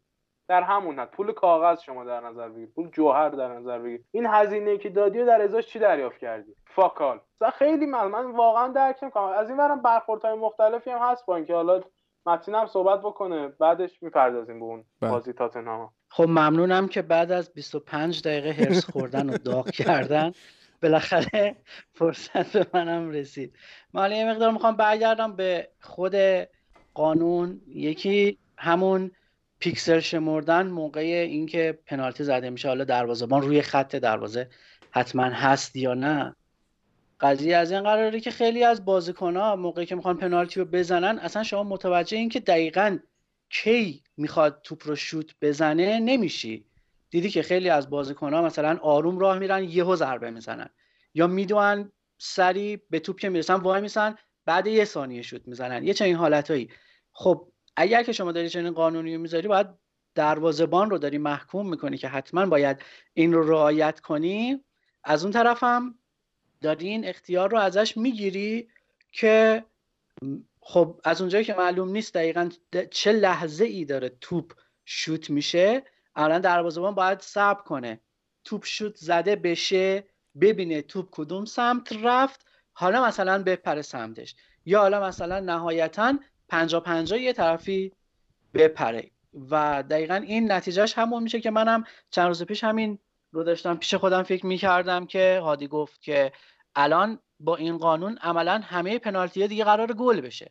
حالا مثلا ما امسال فکر کنم یه دونه دو تا پنالتی رو فقط دیدیم که تا الان گل نشدن که حالا یکیشو آلیسون گرفت یکیش هم مارتینز دروازه‌بان استون ویلا گرفت. در مورد قانون هند این که تا الان در موردش صحبت کردیم مربوط به مدافعین میشه. یعنی تیمی که داره دفاع می‌کنه که هر نوع و به هر شکلی توپ بخوره به دستش هند گرفته میشه. و این مشکلش از اون جایی به وجود میاد که ما تا الان مثلا هر وقت می‌بینیم یه بازیکنی می‌خواد سانتر بکنه و مدافع نمی‌ذاره توپو می‌زنه بهش که بره کورنر مثلا کورنر بگیره. خب الان با این شرایط موجود بازیکنان می‌تونن کاری انجام بدن که هرچی میرن توی محوطه از ام توپو بزنن به دست مدافع که پنالتی بگیرن. و این عملا دیگه گولی بازی میشه دیگه به قول ما. دیگه فوتبال نیست. خیلی مسخره میشه. اما یه قانونی یه اتفاقی توی همین هفته افتاد توی بازی با وست و چلسی که چلسی داشت حمله می‌کرد ساند کردن تو از اتفاق و غیر عمد خورد به دست هاورتس در حالی که به قول تو سیول- ام، دستاش هم بسته بود. و ولی واقعا خورد به دستش و تغییر جهت داد و توپ رفت رسید به بازیکنشون و بازیکنشون توپ زد توی گل و گل درست بود یعنی VAR اون رو هند اعلام نکرد و گل رو مردود اعلام نکرد. بعدا اومد توی برنامه Match of the Day قانون رو لین- لینکر خوند و گفت قانون تا پارسال اینجوری بود که هر برخوردی به دست مهاجم هنده اما امسال از امسال دقیقا اینجوری شده که اگر که خیلی دستش باز باشه به قول تو شیپ کلی بدنش تغییر کرده باشه که خب هنده اما در غیر اون صورت یعنی اگر که غیر عمد باشه فقط در صورتی هند گرفته میشه که immediately توپ بره داخل دروازه. یعنی همون لحظه اگر- بره تو همون لحظه مثلا توپ بخوره به دستش بره تو گل. یا مثلا توپ بخوره به دستش شوت بزنه بره تو گل. مثلا یه چنین. یا مثلا توپ بخوره به دست هد بزنه بخوره به دستش بره تو گل. یه چنین حالتی. ولی توی بازی با چلسی این اتفاق نیفتاد و چند ثانیه بعد توپ وارد دروازه شد. حالا باز دوباره این خودش یه مشکلی به وجود میاره که حالا از نظر هر داوری توی و توی هر شرایطی و هر بازی ممکنه این مفهوم تبیین مفهوم immediately تغییر کنه. بله. و البته که از طرف دیگه ما دقیقا دیشب توی بازی آرسنال لیورپول دیدیم که ژوتا توپ خورد به دستش عملا هم با دستش توپ رو کنترل کرد ولی همون موقع شوت زد و توپ رفت توی گل یعنی حتی immediately هم بود ولی گلش مردود اعلام نشد. در صورتی که همین الان خیلی مثلا دارن میگن که نه واقعا هند بود. اینا خیلی داره شک و شبهه به وجود میاره. و دقیقا همش ممکنه برگرده به همون قضیه که انقدر سلیقه ای میشه که حالا هر کسی رو می‌خوایم یه point مثبتی از این طریق بهش میدیم. یعنی با با توجه به همون قانونی که نص صریح قانون که لینکر خوند گل ژوتا خطا بود هند بود. ولی خب داور نگرفت. حتی VAR هم نرفت. و خب از اون طرف مثلا گل چلسی درست. با این همه بازیکنی که ما داریم بالاخره اینا بازیکنن. می‌دونی از این راه دارن پول در میارن. از بچگی تو این آکادمیا بودن. سواد مواد ندارن که. تو آره هر سال بیا به اینا حاله کن که آجی دست تو این شکلی بگیر. خب این اصلا فوتبال یادش میره. ما با آره. اصلا پروفسور طرف که شما که. قانون داری؟ هی بیای قید و بند و adverb و adjective و فلان و مفهوم و نمی‌دونم. سار بیای اضافه کنی بهش که در این حالت اگر فلان حالت اتفاق افتاد مراجعه می‌کنیم به بند فلان تبصره فلان. خب گند می‌خوره تو فوتبال دیگه. عملا داری عین میشه این قانون مثلا بعضی از قانونا که دست طرف بازه چه می‌دونم از سه ماه تا چه می‌دونم 80 سالی و حبس بنویسه برای یه نفر. شما اینجا داور داری که می‌تونه دقیقا سلیقه‌ای عمل کنه چه VAR باشه چه نباشه. تو از این ور داری اقتدار نظر رو از داور می‌گیری به لحاظ تشخیص دادن. از اون ور داری بهش اخت- آزادی عمل میدی که هر غلطی بخواد بکنه. عملا داری قانون رو از یک حالتی که داشته کار می‌کرده به یه حالت ناکارآمد تبدیل می‌کنی. الان ایمیدیتلی رو فورا میشه دیگه تقریبا. و تو چه یا بازی زمانی با هم مخ... م... چی میگن؟ تعریف بشه. یا باید بگن آقا طی مثلا انقدر تغییر جهت توپ یا مثلا بعد از می‌دونم چهار تا تاچ توپ بره داخل. ایمیدیتلی یعنی چی؟ یه آره حالا دیگه الان مثلا به تو بگن مثلا دو ثانیه برات immediately مفهوم داره. مثلا برای من پنج ثانیه مفهوم داره. برای 90 مثلا ده. ثانیه. این یعنی 45 چه اما فوتبال 90 دقیقه است بلکه 45 دقیقه دومش رو بگیم فورا دیگه بالاخره. نصف بیشتر بازی نصف کمتر بازی بوده دیگه. قسمت کمتر. اصلا خیلی چیز هی دارن قانون گنگتر می‌کنن و هی دارن عملا فشار رو روی خودشون بیشتر می‌کنن. من نمی‌دونم چه دردیه واقعا.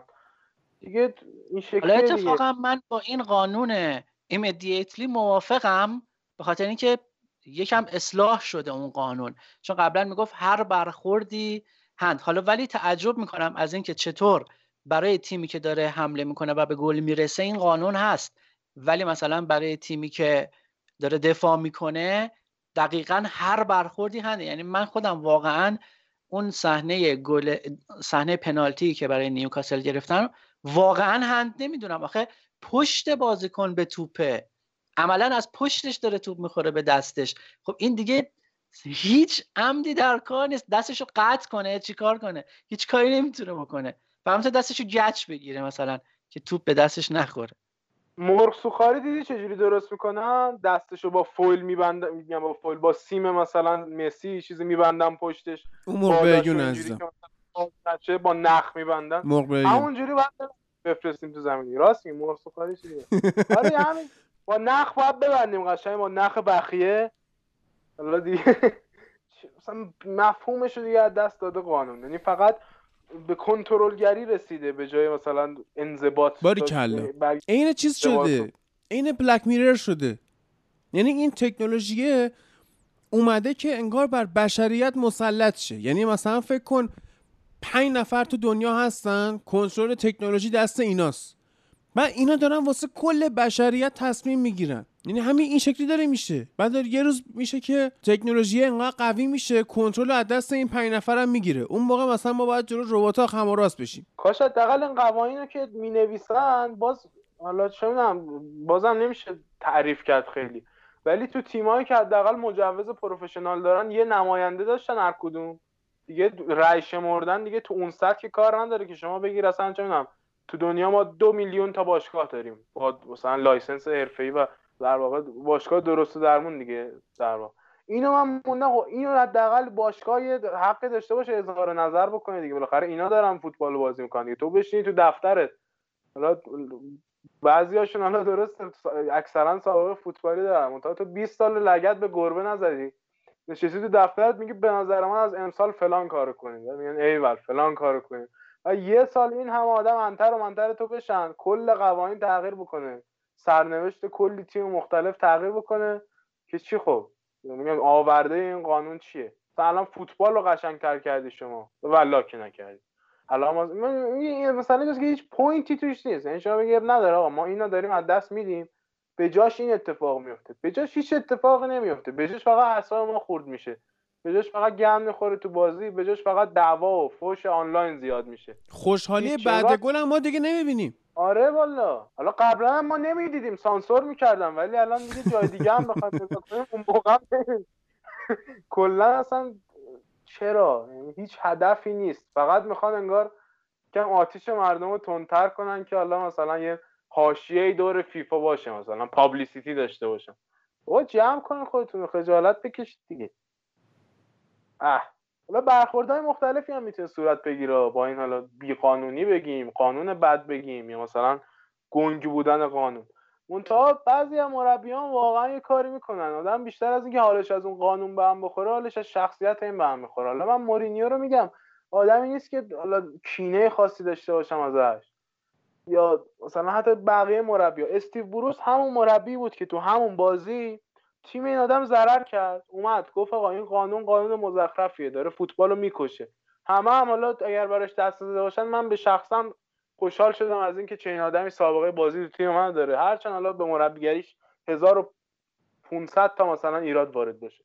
بعد از اون ور مورینیو. اول که اومده میگه من مستقیم سوتو زدن رفتم تو تونل چون می‌دونم برای بعضی تیم‌ها فقط بعد پایان بازی اتفاق میفته ما از اون باشگاهاش نیستیم. که خب که چی الان مثلا؟ یعنی شما رو با لگت به پشت زدن یه باشگاه انداختن بیرون که شما بیای مثلا واسه خود غیبت کن اینجا خاله زنک بازی دراری. حالا اوله شوخی با تو هم جوابش دادی که آره مثلا تو برو حواست به box باشه مثلا به اندازه محوطه جریمه باشه که مثلا تیم تو پنالتی گل می‌زنه. خب باشه آقا خندیدیم. حالا اینو گفتی که چی بشه؟ الان داری مثلا تیمی متهم به فساد می‌کنی. و تیمی که مثلا مربی رئال مادرید بوده اصلا صلاحیت نظردهی داره در این باره. حالا اینو بذاریم کنار. مثلا اومده بود اون سری این یه برخوردی می‌کنه که آدم مثلا دو- دوباره برگشت گفته بود که من اگر پول اضافی داشتم بریزم دور می‌دادم به خیریه. پول نمی‌دادم به اف ای.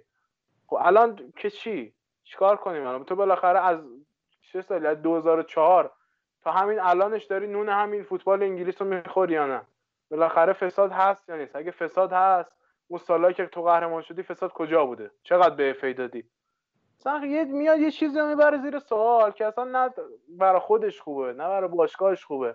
فقط میاد یه ناله می‌کنه یه مثلا بهانه جور می‌کنه که هم اسمش یکم دوباره بیاد سر زبون ما دیگه تاتن مورینیو رو یه مربی گم شده توی تیم. حالا تاتنهام رو الان دیگه می‌تونیم بگیم درجه دو سه نبینیم. یه مربی ببینیم که همیشه اسمش رو روزنامه هست. از اون ورم دیگه به قولی از سر کول این بیان پایین دیگه. نه مورینیو چرا باخت. بگن مورینیو اه من به فلانی تهمت زد. خب مرد حسابی آخه چقدر واقعا چیکار داری می‌کنی تو؟ یعنی یه واقعا اگر حالا من نمی‌دونم آشنا دور و برش کی هست ولی هر کی هست اگر اینو دوست داره با یه چک زیر گوش این بزنه. یا به خودت بیا دیگه مرد حسابی. سه سال اول وقتی این آدم از اینتر در اومده صبح تا شبش شده همین مسخره بازی ها هیچ به هیچ چی هم نرسیده عملا. بابا مرد حسابی تو از 2004 از 2002 تا همون 2009 2010 که این آدم سگانه بود باور کن یکی از عزیزترین و محبوبترین مربی‌های جهان بود. تو همین انگلیس هم چه به درست چه به غلط حمد و ثناشو می‌گفتن صبح تا شب. خود فرگوسن خب- اینو حال می‌کرد باش چقدر تحویلش می‌گرفت. تو موقع که فرگوسن رفت من به نظرم دو تا مربی انقدی بزرگ بودن که بتونن میراث اینو بگیرن دستشون. بلا فاصله نه بعد دوران دیوید مویس یکی آنجلوتی بود یکی مورینیو. چیکار کردی با خودت های مورینیو؟ اون از اون وضعش. حالا به وی هم دوباره برمیگردیم سر بازی. اون تا همین دیشب بود فکر می‌کنم دیگه. الان که ما با, با شما صحبت می‌کنیم هنوز بازی تاتنهام و چلسی فکر می‌کنم توی کاراباو کاپ انجام نشده. آدم اومده توی در توی این کنفرانس خبری گفته که ازش پرسیدن آقا تو مهاجمات مصدومن کی رو می‌خوای بازی بدی؟ گفته تو جای من بودی چی کار می‌کردی؟ این اون دوست عزیزمون که پرسیده بود نظر شما چیه؟ شما هم انسانی نظر ارزش داره. از پرسیده تو من کار می‌کردی؟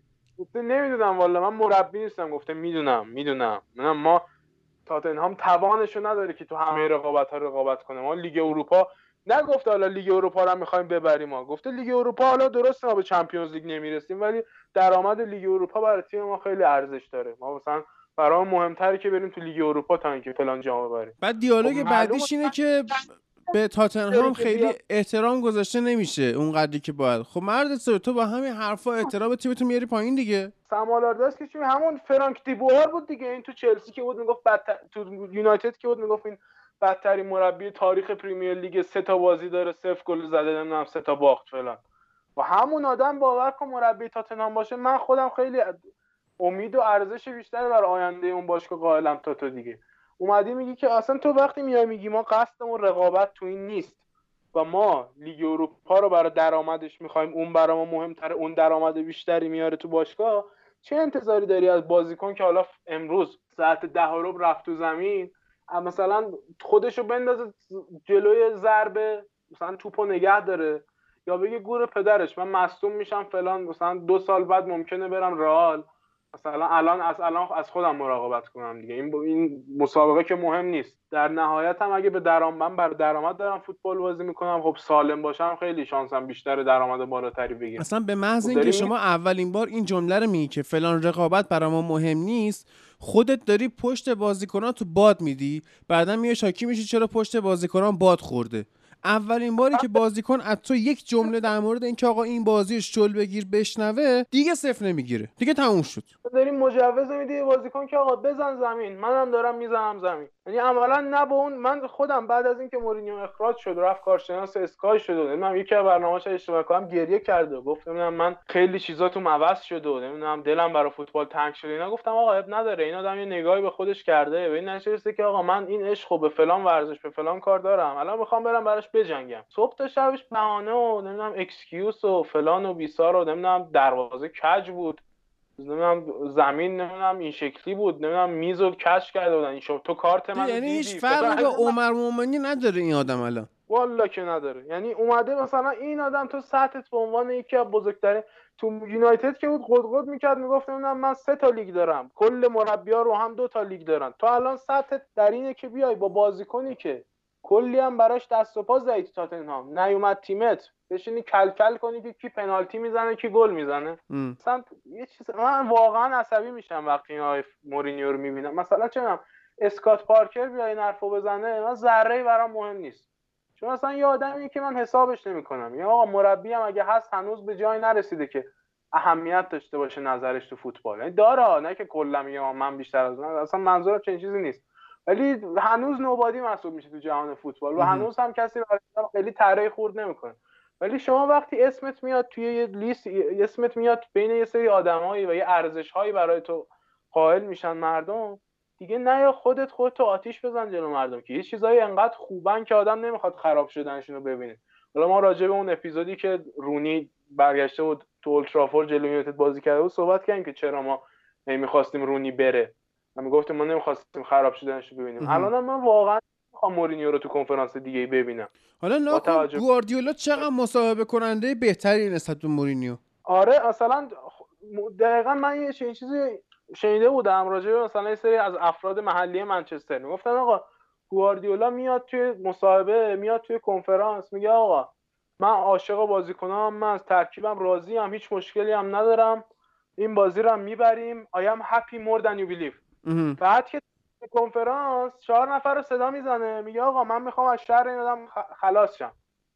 اینجوری یه سری حالا رانت نمی‌خوام اسمشو بیارم ولی به صورت زیرزمینی چون اون منظورم مثلا اون منظور فساد و چیزا نیست ولی به صورت یه سری زیرزمینی یه سری اخبار به یه نفر آدم میرسونه. مثلا خود همین آقای مورینیو این دانکن کلسد رو داره که عملا هر حرفی بزنه انگار خود مورینیو گفته دیگه. رابطش که بدون اینکه تو بیای ترکیب و تحت فشار بذاری بدون اینکه بیای جنجال و قوقا و واویلا بپاک کنی عملا حرفتو می‌زنی عملا مدیریت حساب کار دستش میاد. عملا بازیکن می‌فهمه که آقا من بهتره برم دنبال تیم و باشگاه و اینا بگردم. و این آقای مورینیو میاد چیکار می‌کنه؟ آره بابا دل علی فلانه بیساره. اصلا این مستند تاتنهام آل اور ناتینگ من کامل ندیدم. اصلا شروع نکردم به دیدنش. ولی یه سری تیکه های شما می‌بینیم توی فضای مجازی. مثلا یارو اومده پاس پوگبا رو پیش بینی کرده. بعد خب همین آدم تو یونایتد بود چی می‌گفت به پوگبا؟ صبح تا شبش بود فوش دادن به این بازیکن اون بازیکن فلانی ویروس و نمی‌دونم دل علی تمرین نمی‌کنه خب مجبور می‌دونی وقتی همون فصل قراره اینا پخشه مجبوری مگه تو اون بازیکن رو می‌خوای بفروشی فردا اگرم نمیخوایش؟ و کدوم احمقی میاد 90 میلیون پول به بازیکنی بده که تو یه ساعت و نیم کلیپش موجه داری بهش فوش میدی و میگی نمی‌دونم تو فلانی و تو بیساری و صبح تا شب داری نصیحتش می‌کنی. اصلا squad management من فکر کنم قبلا هم گفتم. این آدم یه نسلی رو باشون ارتباط برقرار می‌کرد. مثلا کلوب چجوری با squad لیورپول ارتباط برقرار می‌کنه؟ انگار پسراش که هیچی انگار رفیقاشن. آره. این آدم نسل خاصی ارتباط برقرار می‌کرد. اینا اصلا از دستشون در میرن. اگر هم دقت کنیم مثلا این خرید گرت بیل دقیقا من فهمیدم چرا این خریدو کرد. یه نسل خاصی بودن. نسل جان تری نسل آنلکا نمی‌دونم. اون نسل از بازیکن‌ها که حالا ماکالله و اسین و اینجور آدما. مال نسلی بودن که آدم حرف اینا رو می‌فهمید. الان انگار دیگه نمی‌فهمه. الان انگار عین فنخال شده پیرمرد قرقرویی که اصلا هیچ انگار ارتباطش رو با جهان دیگه از دست داده. انگار فقط دیگه نشسته اینجا خود قربانی پنداری شده کارش صبح تا شب. و اینکه اصلا هدفی هم انگار دیگه تو فوتبال نداره. خب آقا نکن دیگه مجبورت کردن مگه. بشین خونتون. باور کن همین بشین خونهشون چهار تا تبلیغات هم بازی کنه صبح شب میشه. نیازی اصلا به این مسخره بازی هم نداره. بله. کیارش در مورد اون صحنه های مشکوک خود بازی هم اگر صحبتی داری بگو که دیگه این بحث رو ببندیم بریم سراغ لیگ های دیگه. والا به نظر من هم بازم صحبت کردیم. اون صحنه مشکوکی که پنالتی گرفتن از نظر من با توجه به حالا نه قانون به اون منظوری که نوشته شده با توجه به چیزی که ما فوتبال می‌شناسیم اون به نظر من نباید پنالتی گرفته می‌شد. ولی خب دیگه گرفته شده دیگه. مورینیو هم تا حدی حق داره شاکی باشه. ولی این وسط من یه حرفی اون وسط راجع به رئال مادرید زدم که گفتم این مربی رئال بوده. حق شکایت نداره. اینو امیدوارم هواداره رئال مادرید خرده نگیرن الان بهشون برخورده. تا الان برخورده. آره تا الان که دارم فوشا رو تایپ می‌کنم. یکم اب نداره. منچستر هم داور می‌خره. نمی‌بینی تعداد پنالتی ها رو؟ اصلا خیلی تعداد پنالتی ها قرار بیشتر از این هم بشه و فصل پیشم که این همه نقد وارد می‌کردن که چرا یونایتد انقدر براش پنالتی می‌گیرن آقا وقتی تو بازیکن سرعتی داری طرف مجبور خطا کنه. صرفا اوله به اینا میگه آقا تو اگه سرعت داری اون سر خر رو کش کن برو سمت محوطه شاید خوردی زمین. اون پنالتی می‌شد دیگه. این فصل بیشتر هم میشه. منتظر باشید و تهمت هایی که در مورد اینکه منچستر داور رو می‌خره رو آماده کنید متریال جدید بسازید حرفای تکراری نزنید چی باشه حداقل خودمون هم بخندیم. و الان دیگه فکر می‌کنم بحثی مونده باشه. وی آر رو بحث کردیم روش امیدوارم دیگه اتفاقاتی نیفته که مجبور شیم بیایم به جای صحبت از فوتبال در مورد این چیزای حاشیه‌ایش قور بزنیم که سر فوتبال پاکی که ما میشناختیم و دارن می‌برن. حالا یه سال داوری به نفع این تیمه یه سال داوری به نفع اون تیمه. ما داشتیم فوتبالمون رو بازی می‌کردیم حتی نگاه می‌کردیم و اوکی بودیم باهاش دیگه. چرا میای دست می‌ذاری روش؟ ول کن. خیلی وقتا توجه نکردن خیلی بهتر از سختگیریه. ببین بحثی که مطرح میشه دیگه. شما میای میگی که حالا یا محتوای مجرمانه یا خلافهای غیر قابل پیگیری یا اینکه اخلال در نظم عمومی کشور. میای چیکار می‌کنی؟ تصمیم می‌گیری تلگرام رو فیلتر کنی. ولی هزینه ای که بابت این تصمیمت میدی خیلی بیشتره. اونم اینه که الان تو گوشی مامان بزرگ منم فیلتر شکن هست. و دسترسی به یه چیزایی داره که حتی من به عنوان نوش سعی می‌کردم دسترسی نداشته باشه چون به دردش نمیخور می‌دونی؟ یه کاری می‌کنی که هزینه ای که داری میدی بیشتر از هزینه ای که اگه توجه نمی کردی می‌دادی. ول کن. خیلی وقت آدم با ول کنه. هر چیزی بالاخره شکل خودش رو پیدا کنه آدم اسمیت کتابی که داره در مورد اقتصاد تزش اینه که میگه آقا دولت دست به اقتصاد نزنه بازار آزاد خودش مسیر خودش رو پیدا می‌کنه. همه چی همینه طبیعت همینه. آدم اگه دست نبره تو طبیعت اگه شما بیرویه درخت قطع نکنی اگه شما گونه های حیوانی عجیب غریب و به خاطر پوست اگزاتیکشون یا مثلا چه می‌دونم دندونشون شاخشون یا چیزهای دیگه نری بکشی الان مسخره بازی های گیاهخواری و ویگن شدن و این احمق بازی ها پیش نمیاد. که حالا ما به خاطر نجات طبیعت نه طبیعت و گوشتخوارهایی مثل من که میره حالا هفته یه بار یه ذره استیک می‌خوره ما طبیعت رو خراب نکردیم. کارخونه های بزرگ و صنعت ها اومدن این کارو کردن. اونایی که درخت و اونایی که میان چل درصد چقدر جنگل های آمازون رو اینا نابود کردن. حالا من یه دیویس گرم مثلا استیک گوساله بخورم شدم نابود کننده زمین یه سه احمق طرف میاد ویگن شدم. بعد تخم مرغ هم نخوریم پروتئین نخوریم فلان برگر گیاهی. من اصلا برگر گیاهی می‌بینم می‌خوام خودم رو حلقاویز کنم. چی به سر بشریت آوردید شما؟ و گیر دادن رو جزئیات احمقانه کلیات رو ول کردی. رو جزئیات احمقانه داری تاکید می‌کنی. اصلا مثلا اینجاست که جهان کره زمین خیلی عمرش بیشتر از این 200 سالیه که ما صنعتی شدیم و انقدری ما خودمون رو بزرگ می‌بینیم که خودمون رو برای این کره زمین داریم تهدید می‌بینیم. آره. که آقا اصلا نیست. روزی فکر کنم 25 گونه مختلف دارن منقرض میشن. و از اول خود پیدایش کره زمین و پیدایش حیات روی کره زمین هم همین بوده.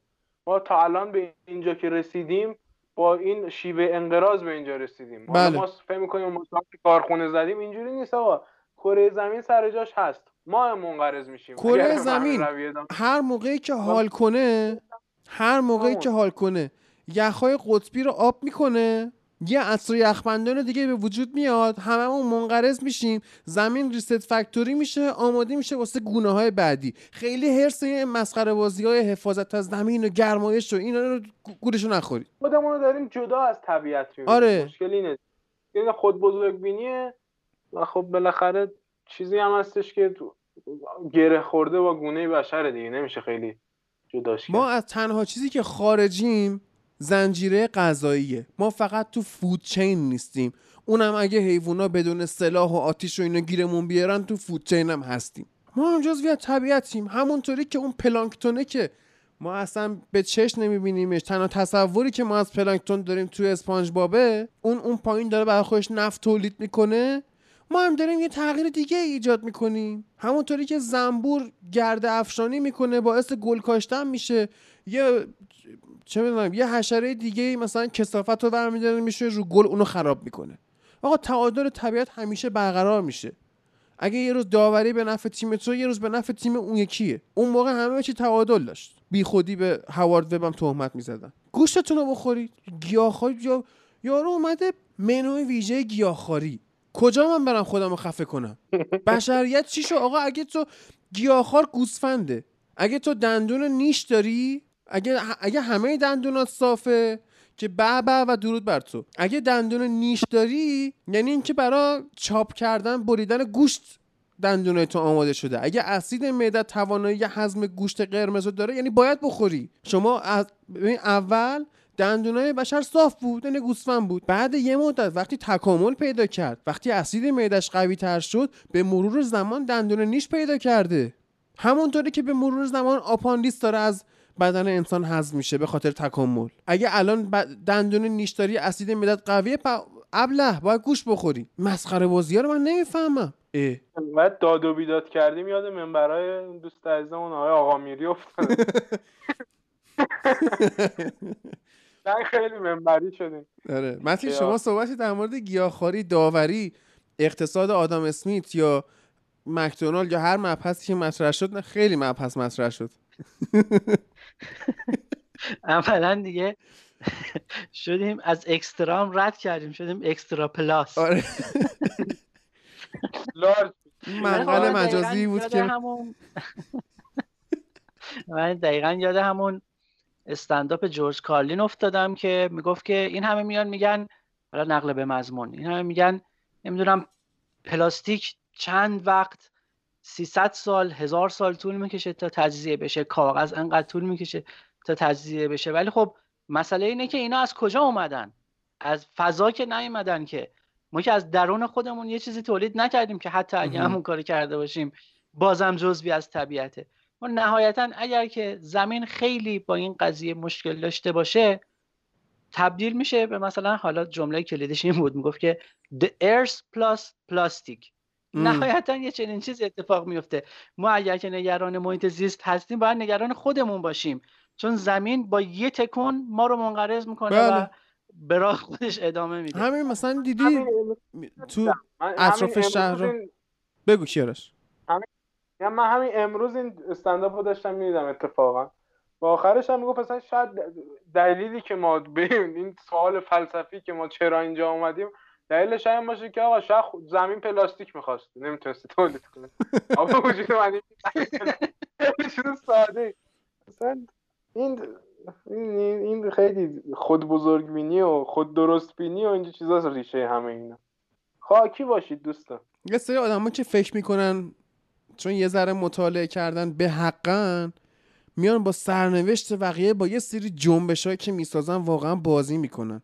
و من در مورد کرونا توی سندمنشوی شیشم گفتم. گفتم اوکی تو میری ضد عفونی می‌کنی؟ دمت گرم. دست تو ضد عفونی می‌کنی؟ ایول مریض نمیشی. اتفاقی که میفته اینه که شما فریک می‌خوری بعد دیگه همیشه ضد عفونی می‌کنی. ما چجوری بزرگ شدیم؟ ما بچه گل و خاکی بودیم دیگه. می‌رفتیم کوچه دست می‌زنیم زمین می‌کنیم دهنمون. می‌دونی؟ یا تو خونه هر چی پیدا می‌کنیم خلاصه وری باش می‌رفتیم. الان بچه ضد عفونی می‌کنن. خب اون موقع چی می‌شد؟ هی با مواجهه با باکتریا و میکروبای مختلف بدن ما همینطوری ریز ریز داشت برای خودش آنتیبادی تولید می‌کرد. نگه میداشت یه گوشه یه آنتی ویروس کدش رو update می‌کرد در واقع. نگه میداشت. ما از خیلی چیزا معصوم موندیم. حالا یه موقع نیاز بود بله واکسن فلج اطفال هم می‌زدیم. ولی الان ببین چه اتفاقی میفته وقتی همه چیز ضد عفونی بشه بچه 6 ماهه یه ساله که تو الان داری دیگه با اون میکروبایی که ما برخورد کردیم برخورد نمی‌کنه. یه سری سوسول بار میان خب با عمرا کم میشه. بیماری های عفونی زیادتر میشه. بیماری های کشنده بعید نیست. دوباره مثلا به خاطر ضعف سیستم ایمنی یه بیماریایی مثل فلج اطفال و مثل طاعون و اینا برگرده. می‌دونی؟ بعد حالا یه چیزی دیگه من خوندم. اینکه نسل بعدی آدم ها کبدشون هم ضعیفتر میشه. خاطر اینکه الکل از طریق پوست دست جذب میشه میره کبد رو خراب می‌کنه. دیگه این آدمایی که مشروب می‌خورن الکل می‌خورن صورتشون جوش می‌زنه. اینا کبدشون رو خراب می‌کنن دیگه. میگن الکل از طریق پوست دست و حالا من نمی‌دونم واقعا صحت موضوع چقدره. ولی مثلا میگن کبدم خراب می‌کنه. خب حالا شما فرض کن نسل بعدی آدم هایی که شما اومدی این مزخرفات گیاهخواری رو تو کلشون فرو کردی؟ اون آدمی که به اندازه کافی پروتئین خوب دریافت نکرده اون بافت گوشتی رو دریافت نکرده. می‌دونی چه خیانتی داری بهش بکنی سیستم ایمنی حالا تو بیا برو هزاری سویا بخور. آقا مردهایی که دارن این پادکست رو گوش می‌کنن که من طبق آماری که گرفتم 85 درصد شنونده های ما آقایون هستن 15 درصدشون خانم هستن ناموسن سویا نخورید. سویا یه گیاه خوبیه پروتئین هم داره. به لاغری هم مثلا کمک می‌کنه سیرتون می‌کنه. بعضیا میگن جایگزین مناسبی واسه گوشته که مزخرف محضه ولی ناموسن نخورید. سویا سرشار از استروژن هورمون زنانه تو بدنتون پر میشه. حالا برو برگر گیاهی بخور. نکنید دیگه. همه چی به تعادل رعایت کنید. نه تو می‌خواد گیاهخوار افراطی باشی نه تو می‌خواد گوشخواره تو اگه استیک سفارش میدی سبزیجات بغل دستشم بخور. گاد بلس چه کر میگه همه چی باید هم اه. متین شما نظری نداری در مورد این بحثا؟ ببین مسئله اینه که تمام کسایی که دارن میگن نمی‌دونم ویگن و گوشت نخوردن و گیاهخواری و اینجور چیزا باید موقعی من خودم به شخصه می‌تونم بهش اعتماد کنم که یه بچه ایو شما از همون صفر روز اول به دنیا اومدنش تا حالا آخر عمرش بدون هیچ گونه حالا پروتئین گوشتی یا فرآورده های حیوانی. یعنی بدون گوشتی. شیر بدون تخم مرغ بدون مرغ بدون آره، ماهی هیچی. دقیقا دقیقا این برنامه غذایی که شما خودت از مثلا 25 سالگی 20 سالگی یا 30 سالگی شروع کردی و از بچه صفر یعنی از شیر بچه مادرم نوزاد بهش شروع ندید دیگه. پروتئین حیوانیه یا آره انسانی انسان هم. حیوانه دیگه اگه از اگه اینو برای یه بچه اعمال کردی و تا آخر عمرش هیچ مشکلی براش پیش نیومد و طبیعی زندگی کرد و عمر طبیعی داشت و در نهایت هم طبیعی مرد اون وقت می‌تونی به حالا یه تازه تو داری میگی یه بچه. اعتماد آره دیگه حالا فرض کن یه نسل. ده هزار تا بچه رو این کارو باشون بکنی تا ببین این جواب میده یا نه. رو موش آزمایشگاهی که نمی‌تونی گیاهخواری تست کنی که. در واقع قضیه از این قراره که همه کسایی که دارن دم از این قضیه می‌زنن تا 20 25 30 سالگی همشون گوشت خوردن گوشت خار بودن. نمک خوردن نمک رو و- شکستن گوشت نبود تو اصلا جون نداشتی واسه اونجا زر بزنی. آقا اسماعیل گیاهخواره تو دیگه خودت برو ببین تشیه دیگه. اسمالینگ هم با گوشت قد بلند کرده. کلسیوم از شیر میاد دیگه. کلسیوم رو نمی‌تونه بره مثلا از معدن بره استخراج کنه بخوره که. از شیر گرفته. کش خورده. حالا کش نمی‌خورن اون انگلیسی ها فکر کنم. ولی شیر خورده دیگه. نبود که اصلا یه کوتوله ای می‌شد مثلا شیر خورد. آره. آخه ببین جالبه. طرف شیر نمی‌خوره گوشت نمی‌خوره بعد میگه میرم مثلا جبران می‌کنم. بعد میره مثلا قرص کلسیوم می‌گیره می‌خوره. خب تو ابله که خودتو وابسته مواد شیمیایی کردی که. نه اصلا من حماقت پشت حماقت. از شیر خوردن خوشم نمیاد. ولی خب کسی که دوست داره باید بخوره دیگه شیر بخور آقا اصلا نیازته. تو اگه بچه بودی معذرت می‌خوام شیر نمیخوردی که الان رشید نمی‌شد اینجا برا من. بعد این تصمیمایی که اینا می‌گیرن به نفع یک سبک بازی خاصه. مثلا گواردیولا بلند میشه میاد میگه که ما به نظر من مثلا لستر فوتبال بازی نمی‌کرد. ما داشتیم فوتبال بازی می‌کردیم. بعد اونجایی که این آدم بلده مثلا پاچخار یا تحسین کننده در واقع زیاد داره میان مثلا مدیرای فیفا و یوفا و اینا میشینن فکر می‌کنن خودشونو میخارونن میگن چیکار کنیم چیکار نکنیم. بیان بگیم که پس اگه گواردیولا میگه اینا بازی نمی‌کنن ببینیم بازی گواردیولا چه شکلیه طبق اون بیایم قانون بچینیم یا طبق حالا بازی مربیایی که این شکلی کار می‌کنن. در واقع قانون بذاریم که این تیم بتونه بهتر نتیجه بگیره. آره آره. در نهایت همه تصمیم بگیرن که اینجوری بازی کنن. ما می‌خوایم فوتبال این شکلی شه خب بیا تو مثلا داریم. توی معماری تو بیا تصمیم بگیر که مثلا همه شهرها یه شکل شن. ما تصمیم گرفتیم که آقا ساختمان این شکلی ساخته شه. خب اون موقع دیگه چه point ی توی سفر کردن است؟ چه فرقی بین معذرت می‌خوام تهران و آمستردام هست؟ چه فرقی بین کرج و پاریس هست؟ هیچی. اون هیچ ببخش کرج و پاریس خیلی فرقی تهران پارس هم حالا. جان؟ تو محله تهران کجاست؟ آره اون دیشب عالی بود داشتیم بحث می‌کنیم چه فرقی بین مولوی و براتیسلاوا هستش؟ هیچی هیچ point ی نداره شما سفر بکنی. مهاجرت دیگه هیچ point ی نداره. اگه همه حکومت ها یه شکل اداره بشن همه خونه ها یه شکل باشن همه آدم ها یه شکل باشن همه لباس ها یه شکل باشن همه تیم ها یه شکل بازی کنن پس اون تفاوته کو؟ می‌دونی؟ اون کجا رفته؟ اون موقع دیگه واقعا زندگی ارزش نداره زنده بمونی براش. دیگه فایده نداره. یه لیگی خوبه که منچستر سیتی توش بازی کنه گواردیولا بازی کنه چلسی 2005 بازی کنه. وولورهمپتون پارسال هم بازی کنه. برنلی هم بازی کنه. اگه همه تیما بخوان منچستر سیتی باشن که دیگه چرا مثلا پول بلیت این باید گرونتر از این باشه؟ چرا من باید طرفدار این باشم؟ طرفدار اون یکی نباشم. چه فرقی می‌خواد بکنه؟ همش قراره یه شک بازی کنه. مدافع من نتونه توپو دفاع بکنه به خاطر اینکه دستشو گرفته پشتش. و گل داریم می‌خوایم داریم میبازیم. اون موقع دیگه چه شور و هیجانی تو فوتبال هست. وقتی من از پیش می‌دونم که آقا تیم من اگه بخوان جلوش خرس وسط بازی کنن قراره ببازه چرا اصلا بشنم فوتبال نگاه کنم؟ نگاه نمی‌کنم. در نهایت اون کاخ بزرگی که با فوتبال ساختی اون سود بزرگی که گرفتی تماشاچی که گرفتی فن بیس منچستر یونایتد یک و یک دهم میلیارده چقدر چینی هندی رفته طرفدار فوتبال کرده؟ و چینی هندی هم که میمون نیستش که آدم دیگه وقتی می‌بینه فایده نداره بیخیال کل فوتبال میشه. حالا برو اگه مردی پول در بیار. حالا بشین تو آدیداس بهت یه میلیارد پوند بده که رو لباست بشینه. جنرال موتورز بیا 600 میلیون پول بده بشینه رو لباس. بس دیگه آقا بس دیگه. بریم. یه ساعت بس و نیم بس. شد. بریم بریم سراغ لیگای بعد.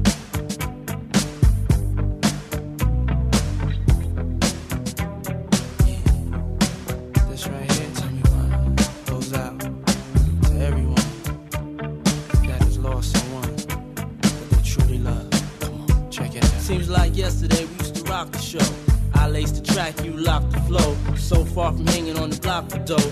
Notorious, they got to know that life ain't always what it seemed to be. Words can't express what you mean to me. Even though you're gone, we still a team. میریم حالا سراغ بخش لالیگا این هفته یعنی اپیزود سوم اولین باریه که ما توی این فصل لالیگا رو داریم چون که اپیزود اول فقط انگلیس بود با یه ذره فرانسه دوم انگلیس ایتالیا و الان لالیگا هم به جمعمون اضافه میشه. تهش هم یه نگاه کوچیکی می‌کنیم به دو بازی بایر مونیخ توی این هفته که یکیش سوپر جام اروپا رو قهرمان شد و اون یکی هم به هوفنهایم باختش و چهار تا گل هم ازش خورد. اما الان توی این قسمت ایلیا امین و محمد کنار من نیستن توی اسکایپن در واقع ولی خب می‌خوایم کار رو باشون شروع کنیم و به لالیگا بپردازیم. امین شروع کن. خب سلام می‌کنم اول. اینکه لالیگا این فصل خب با توجه به حضور سه تا تیم رئال و بارسا و اتلتیکو توی مراحل بالای Champions League و لیگ اروپا این سه تا تیم دیرتر شروع کردن بازیاشون و رئال مادرید که دو تا بازی کرده اتلتیکو و بارسا هم که هر کدوم یه بازی کردن. رئال مادرید یه دونه برد و یه دونه مساوی داره بارسا و اتلتیکو هم هر کدومشون بازیاشون رو بردن خوبم بردن و مثل اینکه می‌خوان فصل رو خوب شروع کنن نه مثل فصل قبلی. خب اگر چیز باشه بچه ها OK باشن بریم سراغ بازی رئال و رئال سوسیداد بله. که صفر صفر شد این بازی و اون بگیم که چه نکاتی داشت. بفهم. با رئال سوسیداد بازی داشت یه بازی تقریبا سرد و بی‌روح صفر صفر شد.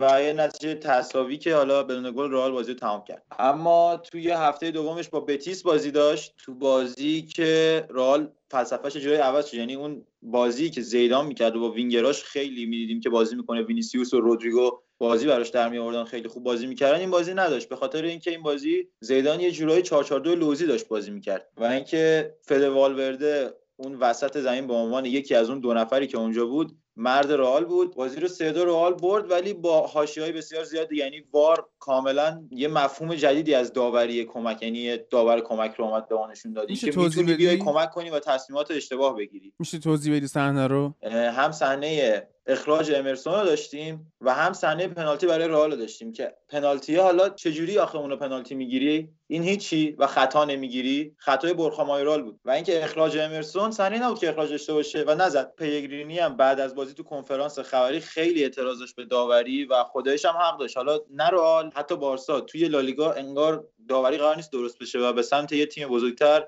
بچرخه همیشه ولی تو بحث تاکتیکی تیم زیدان به کمک فقط فده والورده این بازی رو در به نظر من حالا پنالتی دقیقه 90 پاننکای راموس هم خیلی در نوع خودش حرکت جالبی بود. خب بالاخره اونم راموس از این کارا زیاد کرده هممون هم می‌دونیم. ولی بازی که سه دو شد و رئال بود به نظرم حق رئال برد نبود. رئال این فصل چیز تو مایه های چیزه. edition جدید PES یعنی PES 20 که اومد گفتن آقا همین update کنید 21 بازی کنیم رئال. این فصل هیچ کاری نکرد هیچ خریدی نکرد. تازه اضافه هاشم فروخت. الان یوویچ هم داره میده میره. میلان و منچستر هم مشتریاشن تا ببینن کجا میره. و اینکه حالا همه آتاشغالا رو هم فروخته رفته. اعلی حضرت Bale هم رفت در این اواخر و زیدان مونده و یه سری بازیکن که فصل بعدی بخوان امباپه و چند تا بازیکن خوب بخرن مثل اینکه و رئال 22 یه رئال خوب با انگیزه دوباره برای چمپیونز لیگ خواهد جنگید. این تیم به نظر من فعلا واسه لالیگا هم به زور میجنگه. حالا جالب بود که رئال بتیس هم همینطوری که میگی خیلی خوب داشت بازی می‌کرد. حالا اون شب من در کنار محمد و یکی از رفیقامون بودیم داشتیم توی کافه فوتبال نگاه می‌کردیم. اون داشت بازی اینتر فیورنتینا می‌دید. محمد داشت بازی رئال و بتیس رو می‌دید. من داشتم بازی برنلی و ساوثهمپتون رو نگاه می‌کردم که واقعا برنلی و ساوثهمپتون از جفت اون بازی ها مزخرفتر بود و آبروی منو به عنوان یه انگلیسی اونجا بود ولی کاری نداریم. خیلی خوب و جنگنده بازی خوب و جنگنده بازی می‌کرد رئال بتیس و خطرساز بود. ضعفای دفاعی رئال هم شناخته بود. ولی به حال نتونست که زورش نرسید. ببین زورش نرسید که به نظرم میگم کار خودشو کرد واقعا و اینکه چقدر دفاع رئال روی ارسال از جناحین ضعیفه. اگر کورتوا دقیقه اول اون save نمی‌کرد احتمال داشت رئال با این نتیجه سنگین ببازه. اصلا راموس و واران به نظرم با اون قد و قامت و حالا اون تجربه نباید اینجوری رو کار. هوایی ضعیف. دروازه رو اینقدر راحت باز شه. ولی خب می‌بینیم که راحت از جناحین به دروازه می‌رسه حریف و اینکه بتیس الان صدر جدول حالا درست وضعیت جدول درست نیست. یعنی تیما هنوز بازی درستابی نکردن. ولی بتیس الان صدر جدول لالیگا تو هفته دوم با 6 امتیاز و اینکه گرانادا هم حالا با همون 6 امتیاز داره تعقیبش می‌کنه. اینا تیمایی بودن که تا الان صدر جدول بودن و اگر نکته ندارید بریم واسه اتلتیکو و گرانادا. ایلیا. نکته بازی رئال و از بتیس به نظر بیشتر همون تغییر تاکتیکی بود که رئال نسبت به بازی با سوسیداد انجام داد. یعنی وینگرها رو حذف کرد رفت سراغ 442 لوزی یا همون 4132 بعضی مواقع انجام می‌شد. و توی بازی رئال و سوسیداد هم 4 2 3 1 رو واسه اولین بار اجرا کرد در دقایقی از بازی زیدان. یعنی ما می‌دیدیم دابل پیوت کروس و مودریچ داره انجام میشه و مارتین اودگارد اون پست 8 بازی می‌کنه. توی این بازی هم تو اون 4 4 2 لوزی جلوتر میاد پست 8 بازی می‌کرد و چقدر ما اینو گفتیم و چقدر تو این دوتا بازی هم فعلا چیزی از خودش نشون نداده و احساس می‌کنم این هایپ بودنه رو امسال قرار تو ترکیب رئال از این بازیکن ببینیم. کی اودگاردو میگی؟ چی؟ اودگارد رو میگی؟ آره. آها. و اینکه نکته بعدی تیم رئال اینه که اینا با حذف کردن وینگراشون عملا اومدن تعداد بازیکناشون رو توی یک سوم دفاعی حریف کم کردن. ولی خب موقعیت های بهتری ایجاد می‌کنن نسبت به دو وینگرهایی که خیلی خلاق نیستن به نظر من. رودریگو و وینیسیوس. مرکزی راحتتر حمله می‌کنن. چی؟ مرکزی راحتتر حمله می‌کنن تا با آره مرکزی دادن. می‌کنن. یعنی تیم بتیس یکی از ضعف‌های اصلیش هم عمق دفاعش بود که اینا بنزما و یوویچ خیلی دوندگی بالایی داشتن. تو همه جای یعنی منطقه رو مال خودشون کرده بودن و با وجود با حضور توی پشت دفاع حریف خیلی راحت می‌تونستن توپا رو بگیرن و بازیسازی رو انجام بدن. همونطور که همین گفت قطعا بهترین بازیکن فدریکو والورده بود. چه تو حمله و چه تو دفاع عالیه. شما برید هیتمپشو ببینید. همه جا حضور داره فوق العاده کار می‌کنه و به نظرم اون بازی رو در آورد واسه رئال. اما یه مسئله که رئال داره بجز ارسال روی ضعف روی ارسال ها ضعف از پشت محوطه و شوت های پشت محوطه هم هست و اینکه خیلی فضا میدن همیشه واسه شوت زنی در پشت نیم فضا اینا. اینم به خاطر یه سری از ضعف های پوششی کاسمیرو. یعنی کاسمیرو به عنوان با یک بازیکن جنگنده و دو تو دوئل ها خیلی خوب عمل می‌کنه خوب بازی می‌کنه اما ضعف داره توی پوشش دادن یه سری از فضاها که اینجا با والورده می‌تونه تکمیلش بکنه. و اگر والورده جا بمونه کاسمیرو کار سختی رو خواهد داشت. چون که مثلا مخصوصا در سمت راست خط دفاعیشون کارواخال هم الان اون بازیکنه نیست که بخواد کار رو واسه کاسمیرو آسون تر بکنه نیمه دوم که مودریچ رو هم آورد تو زمین یه اتفاقی که افتاد مودریچ خیلی خوب بازی کرد و خیلی خوب حضور داشت پاسهای زیاد خوبی می‌داد پاسهای مهمی می‌داد و پاس کلیدی داد چند تا. مودریچ بازی خوبی رو ارائه داد. ازش انتظار نداشتیم و به هر حال این تاکتیکی بود که جواب داد واسه رئال و تیم پیگرینی خیلی تیم خوبه خوبی بود و اون ده نفره شدنه و اون گل به خودی که از یک بازیکن به ثمر رسید. جفتش که نابود کرد تیم رو به نظرم تفاوت ها رو تنگ کرد. و وقتی مثلا بین دقیقه 80 تا 90 بود فکر می‌کنم پنالتی سوم رو چیپ زد راموس دیگه با ده نفر مجالی نموند واسه این تیم بتیس که بتونه برگردونه بازی رو. ولی شما چیزی که درباره بتیس جالبه اینه که دو تا بازیکن تعویضیشون یکی مونتویا بود یکی کریستیان تیو توی این نیمکتشون که این نشون میده اینا در حد خودشون اسکواد خیلی خوب و درست حسابی دارن. چون دو تا بازیکن سابق بارسلونا رو توی اسکوادشون دارن و می‌تونن بازی رو عوض کنن؟ تیو که پارسال هم توی همون با برد دو یک بتیس جلوی رئال که آخرین باخت رئال بود تو لالیگا هم گلزنی کرد و میگم پیگرینی کلا قرار امسال یکی از شانس‌های اصلی اذیت کردن مدعی‌ها و رسیدن به سهمیه حداقل لیگ اروپا باشه. شانس اصلی اذیت کردن رو قشنگ گفت.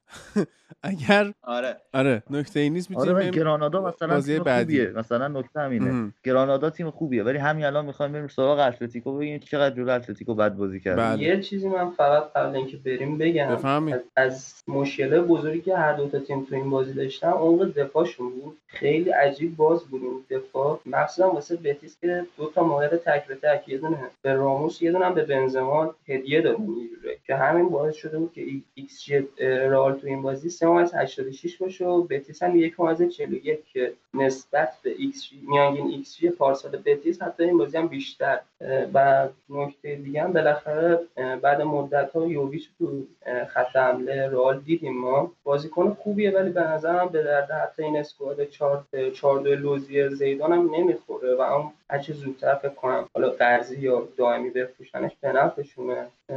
بنزما هم مثل بازیکن سوسیداد اصلا عملکرد جالبی نداشت. دو سه تا توپ خیلی خوب گل نکرد و کلا بازم میگیم دیگه والورده انگار هدیه خدا به فنای رئال بوده. بنزما رو خیلی نمی‌تونم باید موافقت کنم که خوب نبود چون داشتم نگاه می‌کردم بازی رو و راضی هم بودم ازش به عنوان مهاجم نوک ولی اینکه میگی عمق دفاع خب عمق دفاع رئال از همین اواخر فصل پیش هم مشخص بود که آسیب پذیره و باید ببینیم در آینده توی فصل چیکار می‌کنن. لوکا یوویچ هم که بازی دادن احتمالا برای این بود که به تیمای دیگه نشونش بدن که این هست و مشتری پیدا کنن براش چون که فایده نداشته واسه رئال. آره ببین بعد یه نکته دیگه این که آخه بنزما روی هر دو تا گل تاثیر مستقیم داشت. یعنی حالا پنال... گل سوم که پنالتی بود. ولی روی گل اول که فد والورده زد یه. دریبل خیلی خوشگل داشت از سمت آره. راست و اینکه خب تانت کشید و فد والورده زد گل دوم هم دیگه اگه امرسون نمی‌زد که اینم بازیکن بارسلونا حالا قرضی داره اونجا بازی می‌کنه چیز می‌زد خود کریم می‌زد. یا حداقل دیگه می‌تونست بزنه. حالا درسته خیلی موقعیت خراب می‌کنه ولی این دیگه جلو دروازه. فکر نمی‌کنه آره گل می‌شد. قطعا اون صحنه گل می‌شد. ولی اینکه حالا رئال می‌خواد 4 3 1 بازی کنه 4 4 2 4 3 3 بازی کنه این سوالیه که حالا زیدان داره ترکیب مختلف امتحان می‌کنه. دو فصل پیش هم اگه به دقت کنیم رئال داشتش با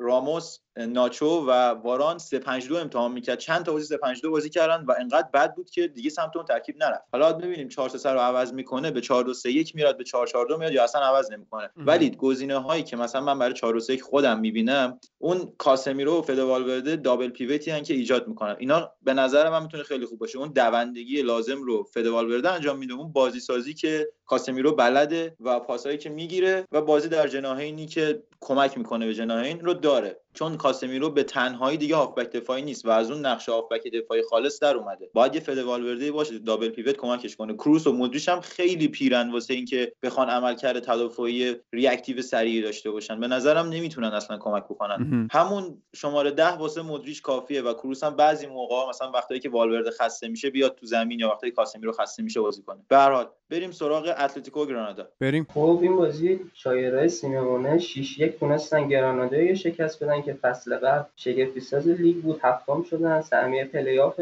لیگ اروپا گرفتن. تو دو تا مرحله اول پلی آف لیگ اروپا هم فعلا بردن و باید با مالمو بازی کنن. حتی تو همین شروع لیگ امسال هم دو تا برد داشتن که یکیش هم حتی جلوی بیلبائو که تیم من طرفدارشم بود. اما خب میگم بد باختن ولی نکته جالبش اینه که اصلا تیم دست پابسته در این حد دیگه نبودن. 6 تا 7 تا شوت به سمت چارچوب داشتن که همه هم اوبلاک save کرد به غیر از گل دقیقه 87 اه، گرانادا از نکات دیگه این بازی و چیزی که بهش می‌رسیم و من خودم به شخص خوشحال شدم ازش عملکرد خوب لوئیس سوارز بود. این لوئیس سوارز توی بازی که دقیقه 70 میاد تو دقیقه 72 پاس گل میده و توی دقیقه 82 و 89 هم گل می‌زنه. یه پنالتی هم که حالا روش گرفتن VAR برگردوند. ولی اینکه سوارز خوب بود و من واقعا به عنوان بارسای خودم خیلی خوشحال شدم. برای اینکه بازیکن وقتی رفت که حالا داره بازیشو می‌کنه و حروم نشد. حداقل توی تیم دیگه داره واقعا بازی می‌کنه به درد اونا می‌خوره. چون دیگه به درد بارسلونا نمی‌خورد. و اینکه حداقل اون الان ناراحت نیست به عنوان کسی که من خودم به شخص خیلی دوستش داشتم.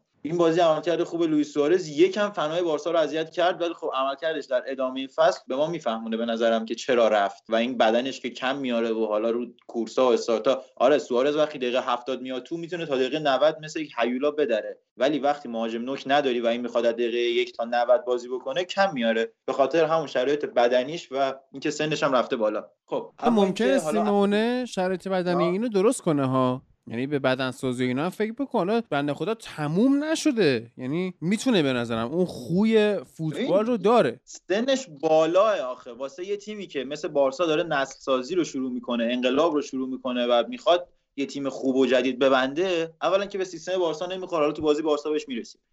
ولی اینکه واسه یه تیمی مثل بارسلونا دیگه به درد نمی‌خوره. یعنی تا الان خوب موافقم. من باید موافقم. که به درد بارسا. نمی‌خوره. ولی م- مخالفم که به سوارز بگیم یه بازیکن تموم شده. اصلا تموم شده نیستش. من دیگه در قد و قامت اون بازیکنی نمیبینمش که حالا بخواد بیاد 90 دقیقه بازی بکنه و مگه اینکه میگم بازی های استثنایی هم وجود داره. حالا مثلا بیاد تو چمپیونز لیگ امسال با اتلتیکو یه بازی هتریک بکنه مثلا همه نمیان بگن این امین مثلا اینجوری گفت. ممکنه این اتفاق هم بیفته ولی دیگه اون مهاجم شیش دنگ قدیم نیست واقعا و بدنی نمی‌کشه. البته اینکه واقعا بدنسازی تو بارسلونا چیز کاملا پیش پا افتادن پیش پا افتاده است یه چیز نکته که هست. ولی خب سوارز دیگه اون شکلی به نظر من نخواهد بود هیچ وقت. مگه اینکه فیلیکس رو بذارن کامل براش بازی بکنه و این به جای کاستا اینی دیگه دوندگی خاصی نداشته باشه. شوت ها و volley هایی که همیشه می‌زد و بزنه و بازی بکنه. راجع به خستگی سوارز و مثلا بدن بدنش کم بیاره و این چیزا داریم میگی الان اتلتیکو چهار تا مهاجم تقریبا خیلی خوبو داره. کاستا و سوارز و فیلیکس و یورنته چرخشی از اینا بخواد بازی بگیره؟ به نظرم خیلی کمک اتلتیکو فرناندو می‌کنه. یورنته رو دارن؟ نه مارکوس یورنته مارکوس دیگه؟ مارکوس یورنته که مهاجم نیست. مهاجم وایس تو 4 4 2 سیمونه مهاجم بازی می‌کنه. جای فیلیکس میاد. آخه واقعا نمیشه مهاجم حسابش کرد طرفو. یعنی هافبک دفاعی بیای مهاجم سایه خب اصلا ولی داره خوب بازی می‌کنه. چیزی که می‌بینیم اینه. شوت می‌زنه دیگه. اونم به عنوان تعویضی میاد تو توپا رو قطع می‌کنه. فکر نکنم. آنچنان تو همین بازی یه دونه گل زد یه پاس گل هم به سوارز. دیگه بازیکن که دقیقه 70 میاد تو چه انتظار می‌خواد داشته باشی من قبولش ندارم به عنوان مهاجمی که حالا به جای فیلیکس بازی بکنه. درست. یک نکته دیگه ای که درباره سوارز هست توی این ترکیب اتلتیکو حالا به غیر از این شروع خوبی که داشت و دوتا گل و یه پاس گل جلوی گرانادا اینه که این تو به درد سیستم و پرس سیمونه می‌خوره به نظرم. پرسی که خیلی مثل بارسلونا پرفشار نیست دو- میاد کنار یه بازیکن قرار می‌گیره تو اون 442 که دفاع و هافبک فشرده میشن میاد پرس رو از پرس روی فول بک ها و مدافعان وسط تعریف رو از یک سوم دفاعی شروع می‌کنه و یک سوم میانی زمین شروع می‌کنه و خیلی میگم این سوارز به درد این نوع بازی می‌خوره به نظرم و حضورش اون جلو به عنوان یک بازیکنی که توی ضد حمله می‌تونه اثر گذار باشه خیلی برای اتلتیکو ثمر بخشه حالا در مرور فصل لالیگا که ما با هم دیگه صحبت کردیم و در آینده خواهید شنید ما صحبت کردیم دربارش که با اومدن سوارز یا کاوانی کنار کاستا و فیلیکس اتلتیکو می‌تونه به یکی از مدعیای اصلی قهرمانی تبدیل بشه. و الان شد اینکه دیگه. نکته دیگه که همونجا صحبت کردیم و گفتیم که اتلتیکو اینش مزیت نسبت به رئال و بارسا اینه که یک نیمکتی داره که اصلا خیلی سطحش فرقی نداره با خط ترکیب اصلی و 11 تای اصلیش و تو این بازی هم خودشون نشون داد. یعنی از 5 تا تعویضی که کردن دو تاشون گل زدن و پاس گل دادن. لمار رو داشتیم ویتورو رو داشتیم و توماس پارتی و سوارز و یورنته. و این تعویضی های خوبیه که این تیم داره. بازی خوب تریپیر داشتیم و اینجا مثلا شیمه ورسالکو داره آرا سانتیاگو رو فروختن و حضور کاراسکو کوکه نیگز آنخل کوریا کلا تیم خوبی رو جمع کرده و squad خوبی دارن. اگر تاکتیک های جدیدتری رو برسه بذاره. بازی خیلی بدی رو دیدیم از یه تیمی که انتظار نداشتیم همچین بازی از گرانادا ببینیم بعد از اون دو بردی که هفته اول داشت. اما به هر حال از لحاظ دفاعی نظرم بازی بدی رو دیدیم. مخصوصا از بازیکن معروفشون خصوص وایخو که کلا این بازیکن از وقتی رفت رئال نابود شد و هیچ چیز قابل توجهی ما ازش ندیدیم. توی سیستم های مختلف یعنی هم تو وولفز هم توی خود رئال و هم توی الان گرانادا داریم می‌بینیم که داره بد بازی می‌کنه. اتلتیکوی خوبی هم که داره می‌تونه خیلی خوب امتیاز جمع بکنه توی این مدت تا وقتی تیمش به اون بالانس برسه. با هوسکا و ویارال و سلتاویگو و بتیس و اوساسونا کادیز بازی دارن تا برسن به بارسلونا توی نوامبر. یعنی یه برنامه خوبی دارن که می‌تونن باهاش به امتیازات خوبی رو کسب کنن. خب آره این مزیت اتلتیکو تو قرعه کشی هست ولی خب حالا ب... می‌دونیم که قرعه کشی بارسا خیلی سخت هفته پنجم با رئال دارن و کلی بازی سخت پشت هم تا به اونجا برسه. در مورد اتلتیکو بازیکنهای کارگری که تو اون 442 حضور دارن. حالا چه خود ساول حتی و به نظر من کاراسکو و کوریا که دوندگی لازم رو در اون flank ها و اون کنارهای زمین انجام میدن این دو نفر و خیلی هم خوبن. و همین خیلی کمک می‌کنه به اون دو نفر جلوی زمین که بخوان خوب موقع تو موقعیت قرار بگیرن یا تو پرس خیلی کمک نکنن. سوارز تو این قضیه شاید بهش یه کمکی میشه. چون کناره ها تو بارسا اصلا پرس نمی‌کردن و کمکی نمی‌کردن. ولی اینجا کناره ها کامل کمک می‌کنن و اون فشار پرسینگ از روش یکم برداشته میشه. و هم حتی ممکنه از لحاظ بدنی یکم بهتر هم بشه. ولی خب بازم میگم سنش بالاست. ولی در مورد اتلتیکو نکته دیگه که هست اینه که دیگو سیمونه باید ببینیم. نیمکت تقریبا متوازن با زمین رو چجوری جمع می‌کنه چون داریم می‌بینیم الان تو انگلستان پپ گواردیولا اصلا نمی‌تونه این کار انجام بده و اصلا تیمش اونقدری که باید و شاید خوب نیستش. این برمیگرده به هنر سیمونه که ببینیم این فصل می‌تونه این نیمکت خوبی که داره تقریبا هم مثل نیمکت فصل پیشش داره خوب جمع کنه یا نه؟ خب بریم سراغ بازی بارسلونا رونالد کومن یه اتفاق جذاب این فصل که می‌خوان همه می‌خوان ببینن چه شکلی و اصلا چی میشه از این بارسا چی در میاد.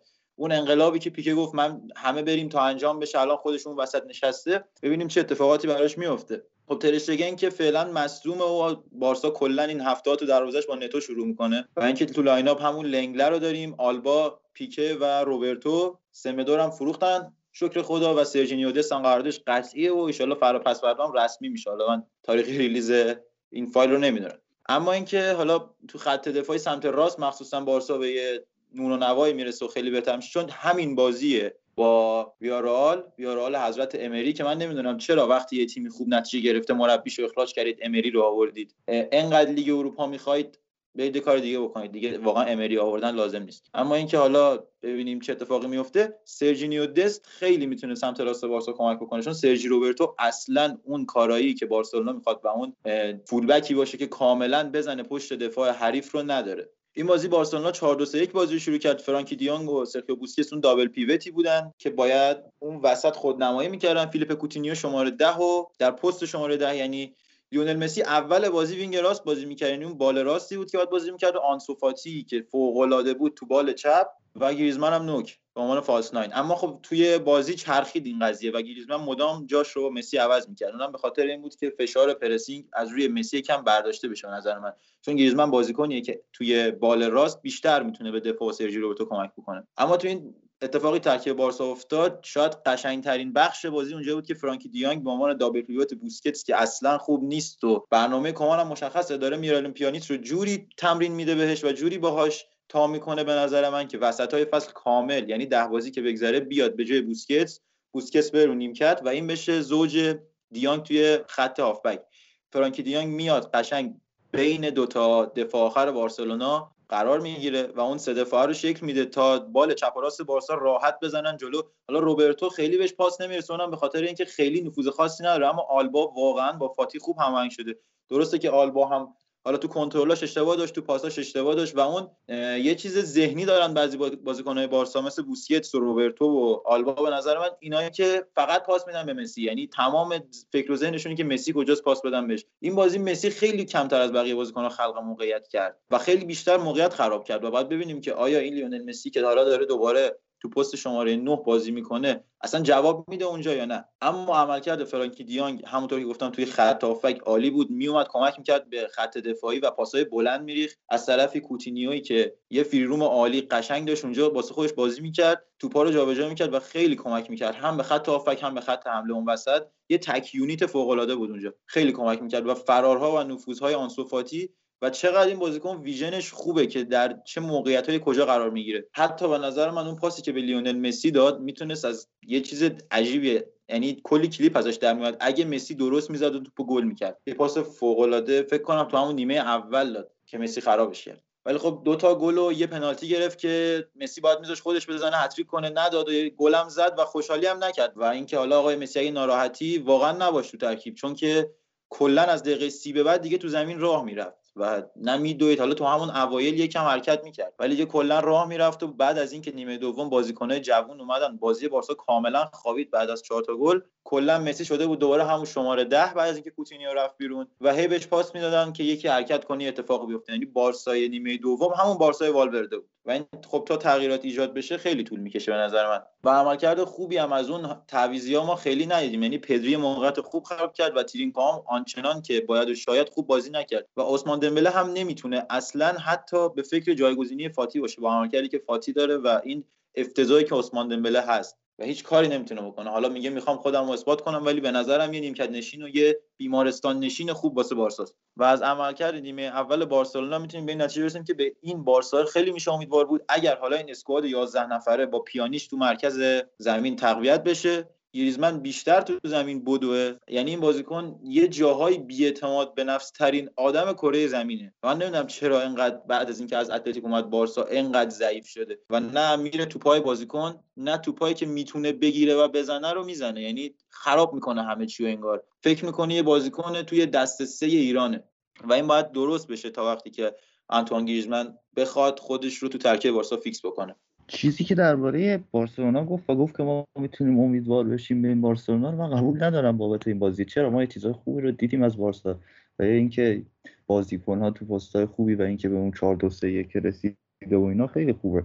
آره ولی بیشتر از اینکه این نتیجه چهار هیچ کار بارسلونای کومان باشه کار ویارال امری به نظرم. به این خاطر که آقا شما زمان ستین و والورده هم بازی سازی از عقبتون خوب بود و با بازی سازی از دفاعتون کار خوبی انجام می‌دادین. پاسای بلند پاسای کوتاهی که می‌دادین رو به جلو یه قوتی داشتن و با پرس کردن این مشکل با پرس کردن خیلی راحت می‌تونستن این مشکل رو رفع کنن و راحت نزن بارسا بازی سازی بکنن. اما این دوتا مهاجم جلوی ویارال پاکو آلکاسر و جرارد مورنو که بازیکنهای خوبی هم هستن. مخصوصا جرارد مورنو که پارسال عمل کرده خیلی خوبی داشت توی لیگ و این گفته بود بهشون پرس نکنید بیاید نزدیک بوسکتس و فرانکی دیون قرار بگیرید. ولی کلا جای اینا رو هم نمی‌رفتن. یعنی پیکه و لانگله خیلی خوب. توپ رو مدیریت می‌کردن بعد فرانکی دیونگ میومد عقب نقش بازیسازی رو انجام می‌داد خیلی راحت. و تو سمت راستشون هم مدافع راستشون خیلی راحت و کارهای ترکیبی بازیکن بارسا جا میموند و فضا می‌داد. یعنی با حضور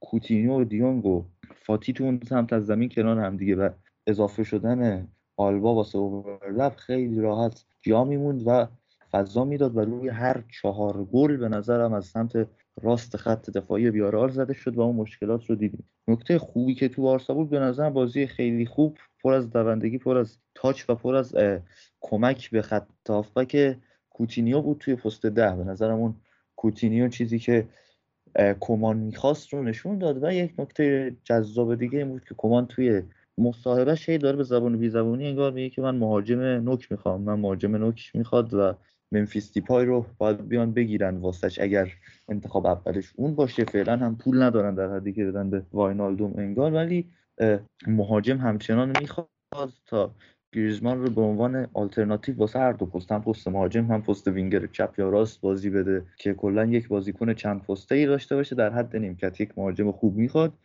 درباره دفاع راستشون صحبت کردیم و کلا تیم امری با پرس نکردنش و با پرس بدی که می‌کرد در میان میدان کار رو خیلی راحت کرد. واسه اینکه بارسلونا بتونه چهار تا گل رو خیلی راحت تو نیمه اول بزنه و خیلی سریع کار رو زودتر از اون چیزی که فکر می‌کردیم تمام کنه.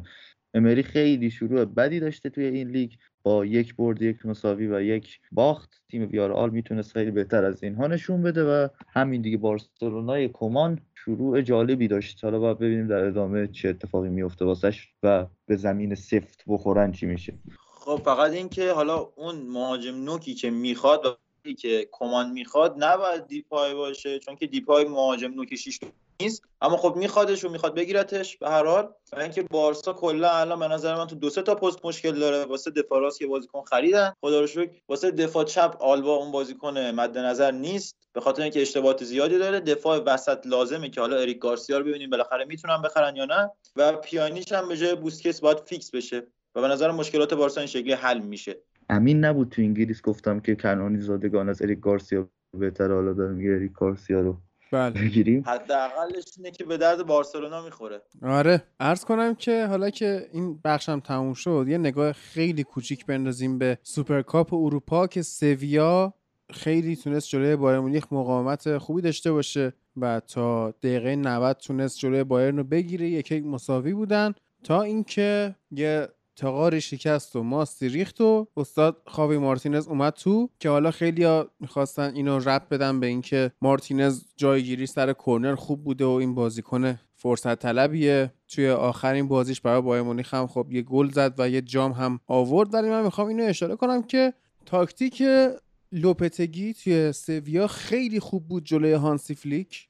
کاری که اینا می‌کردن چیزی بود که ما هفته پیش داشتیم صحبت می‌کردیم در مورد وسپرونویچ که ترکیب 5 0 5 و دوستان داشتن انجام می‌دادن. یعنی جلو 5 نفر از سویا داشتن بازیکنهای بایرن رو پرس می‌کردن. میانه زمین رو کلا در اختیار بایرن قرار داده بودن و پنج نفری که تو خط دفاع داشتن اصلا توی پای مهاجمای بایرن نمی‌رفتن و درگیری نمی‌کردن. فقط به سمت عقب حرکت می‌کردن. فضاها رو پوشش می‌دادن که این کارشون داشت جواب می‌داد تا اینکه اون لحظه ای که حالا اون کرنر شد نکته اینه که اصلا کرنر نباید می‌شد. به خاطر اینکه دفاع سویا دیگو کارلوس یه کرنر خیلی بیخود تقدیم بایرنیا می‌کنه که بعدش هم دروازه‌بان سویا داشت سرش غر می‌زد. این چه کرنر بیخودی بود دادی؟ عینا همون کرنر بیخود من رفت تو گل. یعنی من فکر نمی‌کنم دیگو کارلوس بعدا بتونه با خودش کنار بیاد. اون کرنر بیخودی که تقدیم بایرن مونیخ کرده و این آسیب پذیر بودن بایرن رو نشون داد تو چه نقاطی آسیب پذیرن خیلی هم نباید بادشون بکنیم و شاید میشه گفت این سویایی که باش برخورد کردن سختترین تیمی بود که حالا بگیم بعد کرونا یا اصلا بعد از اومدن هانسی فلیک باش برخورد کردن. چون مثلا به بارسایی که با بایر مونیخ برخورد کرد عملا 6 گل عقب بود. یعنی کلا بایرن دو تا گل به این می‌زد همون هشتایی رو می‌شد. یا مثلا پاریس سن خب شخصیتشون اونقدر نداشت بازم اون تونست تا جاهای مقاومت کنه و موقعیت هم ایجاد کنه. اما سویا یه چیز دیگه نشون داد واقعا.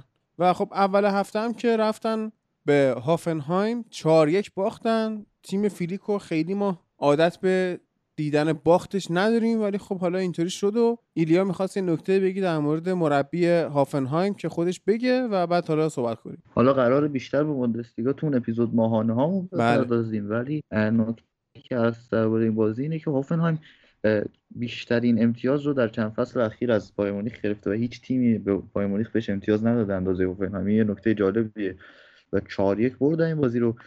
و کسی که مربی هوفنهایم الان سباستین هوینسه که دو تا بازی اولش رو برد با این تیم سباستین هوینس برادرزاده آقای اولیان اولی هوین هوینس مگه نیست؟ مدیر باشگاه. بله. مگه هوینس نیستش؟ هوینس. حالا من خب. چون دارم می‌بینم اسمش رو همین الان هوینس می‌خونم. درست. ولی هوینسه. سباستین هوینس و عموش که آقای اولی هوینس هم مدیر بایرنی پارسال اه، مربی تیم دوم بایرن بود که توی بوندسلیگا سه یعنی سطح سوم فوتبال آلمان این تیم رو قهرمان کرده بود و کلا از باشگاه بایرن مونیخ بوده یعنی کلا بازیکن هم بوده آکادمی بایرن خب بوده و این در, در واقع تیم ما داشتیم به مربی آینده بایر مونیخ نگاه می‌کردیم پس. آره به نظرم این یکی از چیزهایی که درباره بایر مونیخ هست بوده این مربی و کلا فصل قبل هم عملکرد خوبی داشته. تیم 15 هم بود توی لیگ سوم آلمان اما تونست با امتیازاتی که گرفت قهرمانش بکنه و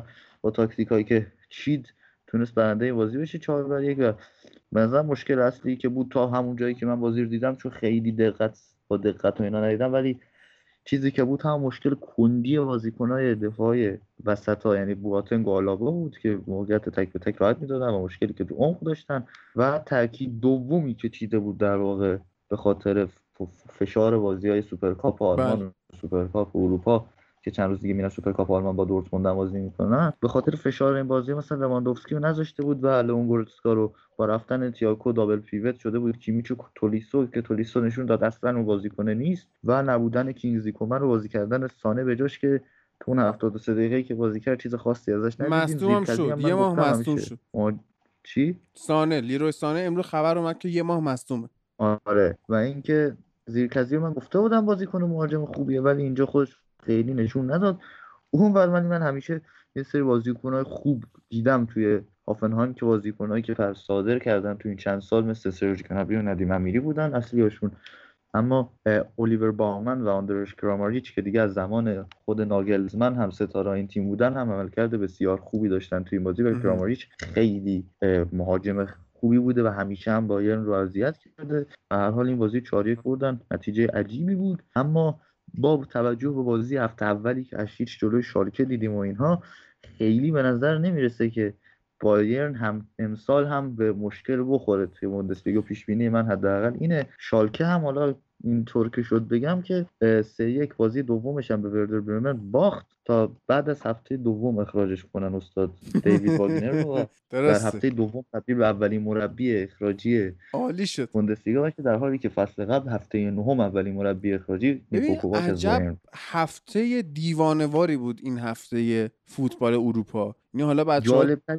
این هفته این همه پنالتی ناشیانه بود که ما آره. تو لیگا دیدیم. حالا یعنی بازی رو یوونتوس رو ببین بازی یونایتد و دقیقا می‌خواستم بگم رو. ایتالیا هم بچه ها اشاره می‌کنم مثلا فیورنتینا پدر اینتر رو در آورده بود. یهو توی یه فعل و انفعالاتی اینتر دیوانه شد و مثلا ناینگولان رو آورد تو ویدال رو آورد تو فکر کن دوتا بازیکن تخریبی رو آورد تو و comeback زد. چیز عجیب غریبی بود کلا این هفته فوتبال اروپا. حالا بحثامون در مورد VAR هم به نظرم جالب بود. یعنی کسی شک داره تو این زمینه یا سوالی داره به نظرم براش بفرستید حتما گوش بکنه. الان دیگه تقریبا مباحث ما تمام میشه. فقط من اینو اشاره کنم که اگر مانوئل نویر در روز خوبش نبود که معمولا در روز خوبشه راحت بایرن مونیخ به سویا سوپرکاپ رو میباخت. یعنی اینم بگیم حالا با اینکه بازیکنش هم داشت اون شب ولی سویا خیلی خوب بود.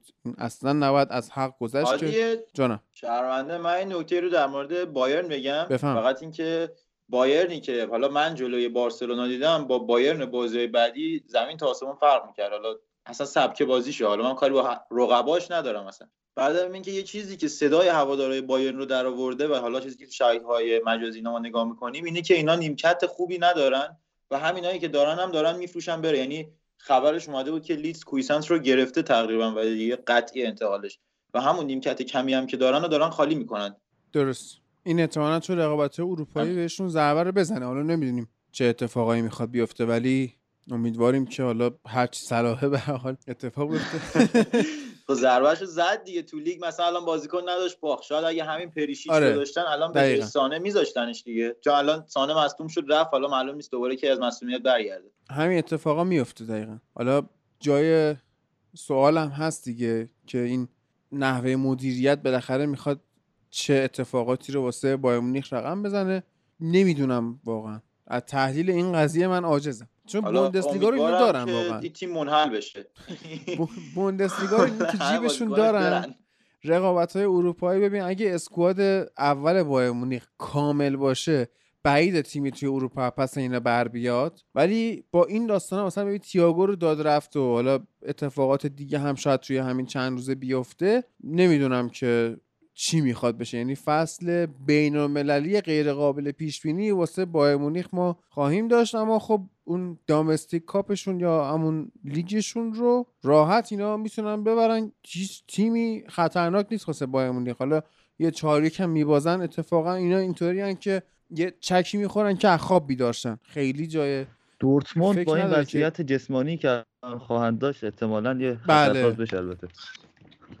مگر اینکه فعلا که خب به. هم ریختن دیگه نه امیدوارم ما اگر جیدن سانچو رو قراره بگیریم هرچه بیشتر توی دورتموند بمونه تا اون روزهای آخر که با بدن خوبی واقعا بیاد چون بازیکنای یونایتد با توجه به بدن سازهایی که ما داریم تو باشگاه می‌بینیم ثمرش رو شکم لوکشا و هر حال کندی پوگبا و اینا. با بدن آماده. امیدوارم که اگه می‌خواد بیاد بیاد یونایتد. الان می‌تونیم بریم سراغ بخش سری آ و از اون من هم حالا بدون اینکه ما با این قرار هیجان انگیز باهاتون خدافزی کنیم همونجوری باهاتون خدافزی می‌کنیم. درود بر همگی و بریم سری آ. خدا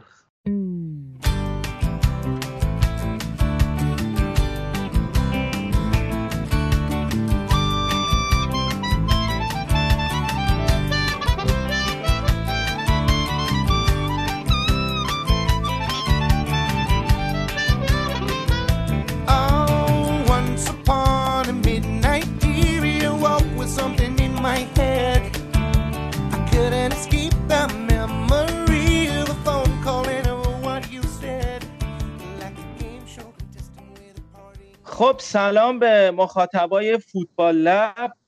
یه هفته دیگه هفته دوم سری آ و در خدمتتون هستیم. الان ارشیا هست کنار من. ارشیا خوبی؟ سلام. خدا رو شکر.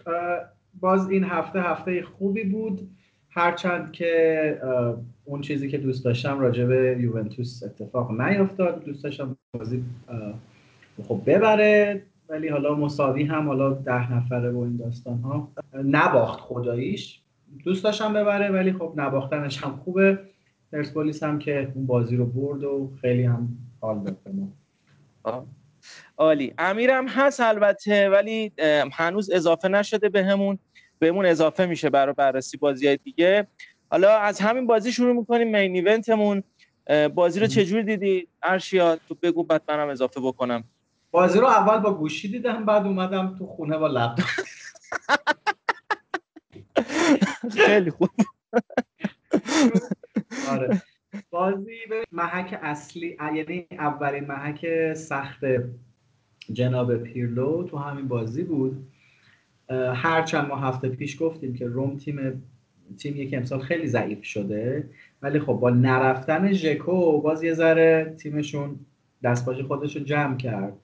اتفاقی که تو بازی افتاد و من دقت کردم حالا خریدای خوبمون که به کنار دفاع سه نفره جواب میده ولی همچنان همچنان توی برگشتن به دفاع به خصوص توی ضد حمله ها تیم ضعف داره. یعنی ضعف امسال و پارسال هم نیست. چند ساله که این اتفاق میفته و خیلی از گل هایی که یوونتوس خورده به جز پارسال که بیشترش روی شروع مجدد ها بود. یعنی توی یارگیری توی محوطه جریمه خیلی ضعیف عمل می‌کردن. ولی توی دفاع سه نفره ای که آی پیرلو چیده هم می‌بینیم که توی ضد حمله ها تیم مشکل داره. حالا روی سرعت دنیلو احت- احتمالا حساب کرده که برگرده به دفاع اضافه بشه و از اون طرف کوادرادو. ولی باز میگم مشکلی که توی دفاع داشتیم همینه. خیلی خوب. نمی‌تونن برگردن باز درخشش کریستیانو رونالدو. ما رو نجات داد. امیدوارم که مصدومامون زود برگردن. تعجب کردم. می‌تونست دمیرال رو جای دنیلو بازی بده. ولی حالا تشخیص داده که همچنان دنیلو بازی بکنه. به تیم مدیریت داره نشون میده که آقا جان من این دو- دوست گرامیمون آقای دیشیلیو رو نمی‌خوام. تغییری که نسبت به بازی قبلی داشتیم همون حضور آلوارو موراتا بود. که زوج کریستیانو رونالدو بود. رمزی هم پشتشون و کولوسفسکی هم باز این سمت سمت راست به عنوان بال راست خیلی خوب بازی کرد. یعنی انتظاری که داشتیم هم از کولوسفسکی و هم کوادرادو برآورده شد. ولی یه اشتباهی که من فکر می‌کنم پیرلو کرد وقتی که را- رابیو خیلی اون هند رو انجام داد و با چقدر از این هندباله هم فصل گذشته و هم همین فصل جدید حالا احتمالا ضرر بکنیم چون دست مدافع ما کلا نمی‌دونم انگار دوست داره توپو لمس بکنه. آره. این تو سری خیلی- زیاده این اتفاق. نمی‌دونم چرا. آره. آره دلیخت خیلی خیلی از اتفاق مثلا همین دلیخت کلا انگار اوایل فصل با دستش ساری میبست بازیش می‌داد درسته. بله. ربیو سر پنالتی که داد خیلی خودش رو فکر کنم سرزنش می‌کرد و خیلی عصبی بازی می‌کرد خطایی هم که کرد و بعد به نظرم یه مقداری توی شرایطی قرار گرفته بود با اتفاقایی که فصل پیش براش افتاده بود و حالا توی بله. ترکیب قرار گرفته بود. از اون طرف هم تیم ملی فرانسه دعوت شده بود و و بله. خودمون می‌دونیم دیگه. یه زمانی عصبانی شد خدافزی کرد تیم ملی و من دیگه بازی نمی‌کنم. اما دشام این فرصت رو بهش داد دعوتش کرد. توی فاز خیلی جوگیری هیجانی قرار گرفته بود. خیلی بازیکن احساسی هست و تو این شرایط قرار گرفتن. به نظرم اگر شاید یه مربی دیگه بود جای پیرلو بعد از به قول تو همون کارت زرد اولی که گرفت اینو تعویزش می‌کرد. بهش فرصت نمی‌داد چون خیلی داشت درگیر می‌شد. درگیری زیادی داشت به خرج می‌داد و خیلی بله. تو تحت تاثیر جو مسابقه قرار گرفته. حالا خوب بازی بدون تماشاگر بود. یعنی با تماشاگر بود دیگه چی می‌شد؟ ولی اه، این اینا باعث و- باعث این اتفاق بود که ربیون این اتفاق براش بیفته. دقیقا. حالا همین این به کنار. ولی همچنان من اه، یه نکته که دوست داشتم اه، ببینم توی تیم مثلا شناور بودن ترکیبه. یعنی همچنان ما تا آخر بازی 3 5 2 رو شاهد بودیم با خیلی تغییر بسیار اندک. آرتور رو دیر آورد به نظر من. آرتور دقیقه 58 اومد. می‌تونست حتی ابتدای نیمه دوم بیاد تو بازی. چون آرتور خیلی خوب هم بازی کرد. حالا نمره بعدی نگرفت. 6 و 8 گرفت. 6 ممیز 8 گرفت. و داگلاس کاستایی که باز عذاب جون ماست. متاسفانه نمی‌دونم چرا نمیره و فرابوتا هم دی- دیر اومد. ولی می‌تونم بگم که نمایشش قابل قبول بود. تو همون تقریبا پنج دقیقه و حالا به اضافه وقت اضافه پنج هفت دقیقه خوب بازی کرد. جوون دومین تجربهش بود. کلا کلا تیم از تیم بالهای ما و اونایی که از به سمت از بال اضافه میشن. حالا چه دنیلو چه کیلینی از اون ور کولاسفسکی کوادرادو. نمایششون خیلی خوب بود. رونالدو که بهترین بازیکن زمین بود به نظر من. موراتا هنوز عادت نکرده به شرایط ایتالیا و خب حالا بازی اولش بود می‌تونست خیلی بهتر باشه. ترجیح من اگر حالا من که در حد مربیگری نیستم ولی ترجیح من به عنوان یه هوادار این بود که همون ترکیب بازی اول رو نگه داره. کولوسفسکی آفرین، زوج. رونالدو باشه. یه ذره آلوارو موراتا به شرایط و جو عادت بکنه. به عنوان یارو تعویزی بیاد و اون طرف حالا بال راستمون می‌تونست بازیکن دیگه ای باشه. حالا حتی دیشیلیوی عزیز می‌تونست باشه. مکنی برخلاف دو, دو بازی اخیری که ازش دیدیم نمایشش خیلی جذاب نبود. برای همین هم تعویض شد با آرتور. و خب آرتور خیلی بهتر بازی کرد. و ما همچنان از جناب آقای لئوناردو بونوچی شاکین خیلی بد بازی کرد. به نظر من یه مدافع کاپیتان تیم ملی ایتالیاست و حالا کاپیتان دوم یوونتوس اونم دفاع وسط دفاع سه نفره. این نمایش به درد نمی‌خوره. این نمایش یعنی همیشه منتظره که یه کیلینی باشه. هر گندی می‌زنه رو ایشون جمع کنه بعد دیگه به نام خودش پیروزی بیاد. در حالی که به عنوان یه رهبر خط دفاعی من نمیبینمش. من همچنان به عنوان یه یاری می‌بینم که باری به دوش تیم. البته البته البته اون رفتنش به میلان و برگشتنش کلا از این رو به اون روش کرد.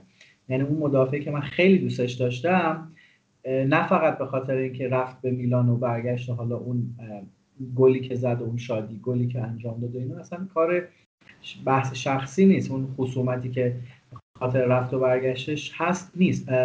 تا پیش از رفتن به میلان یه مدافعی بود که خیلی می‌شد بهش اتکا کرد. هرچند سوتی هایی که می‌داد بارتزالی و کلینی جمع می‌کردن. ولی الان و فصل پیش هم دیدیم اونقدر توانمندی توی رهبری خط دفاع نداره. حتی یه مدتی خیلی خوب پاس می‌داد پاسایی می‌داد که باعث می‌شد حمله شروع بشه. حتی بعضی وقتا اون پاساش اونقدر قوی و پرزور بود میافتاد پشت محوطه و حتی کمک می‌کرد به ضد حمله. حتی اون پاس ها هم دیگه نداره نمی‌تونه بده و اون کیفیت قدیم رو نداره.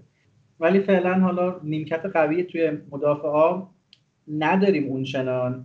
یه دونه روگانیه و یکی دمیرال. و دلیخت که مصدومه. دمیرال به نظر من می‌تونه خیلی بهتر از جناب بونوچی کار کنه. حالا شاید چون چپ پاس و کیلینی هم چپ پاس شاید به نظر آقای پیرلو بهتره که بشینه روی نیمکت. من فقط من اینه که برام پیش اومده ارشیا این تغییر پست کوادرادو و مهم. به نظرم یه مقداری دست رومو بازتر گذاشته بود تو نفوذا مخصوصا از سمت اسپیناتزولا و اون جایی که هنریک مختاریان خیلی شیف می‌شد باهاش اه، بله. و البته لورنزو پلگرینی یه مقدار توی ضد حمله سرعت رو میبردن بالاتر و فضای پشت سر کولوسفسکی استفاده می‌کردن.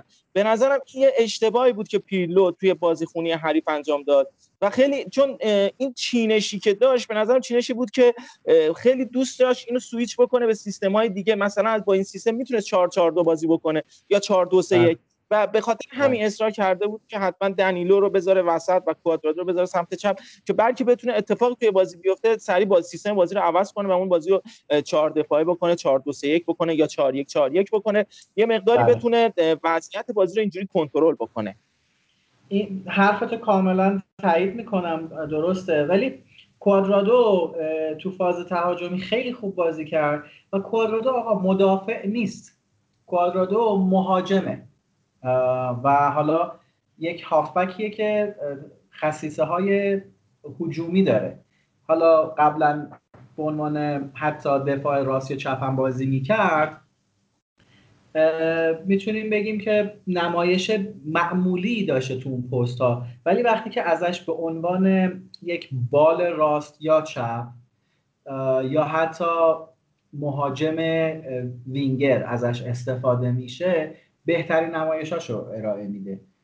ولی که میگم تو این فاز تدافعی یه مقدار فکر می‌کنم که نمایش قابل قبولی نداره. خب خصیصش همینه. این وینگره و یه وینگر اینه که تیمو چیز می‌کنن بسازه به سمت جلو برن و بتونن تو حمله موفق تر باشن.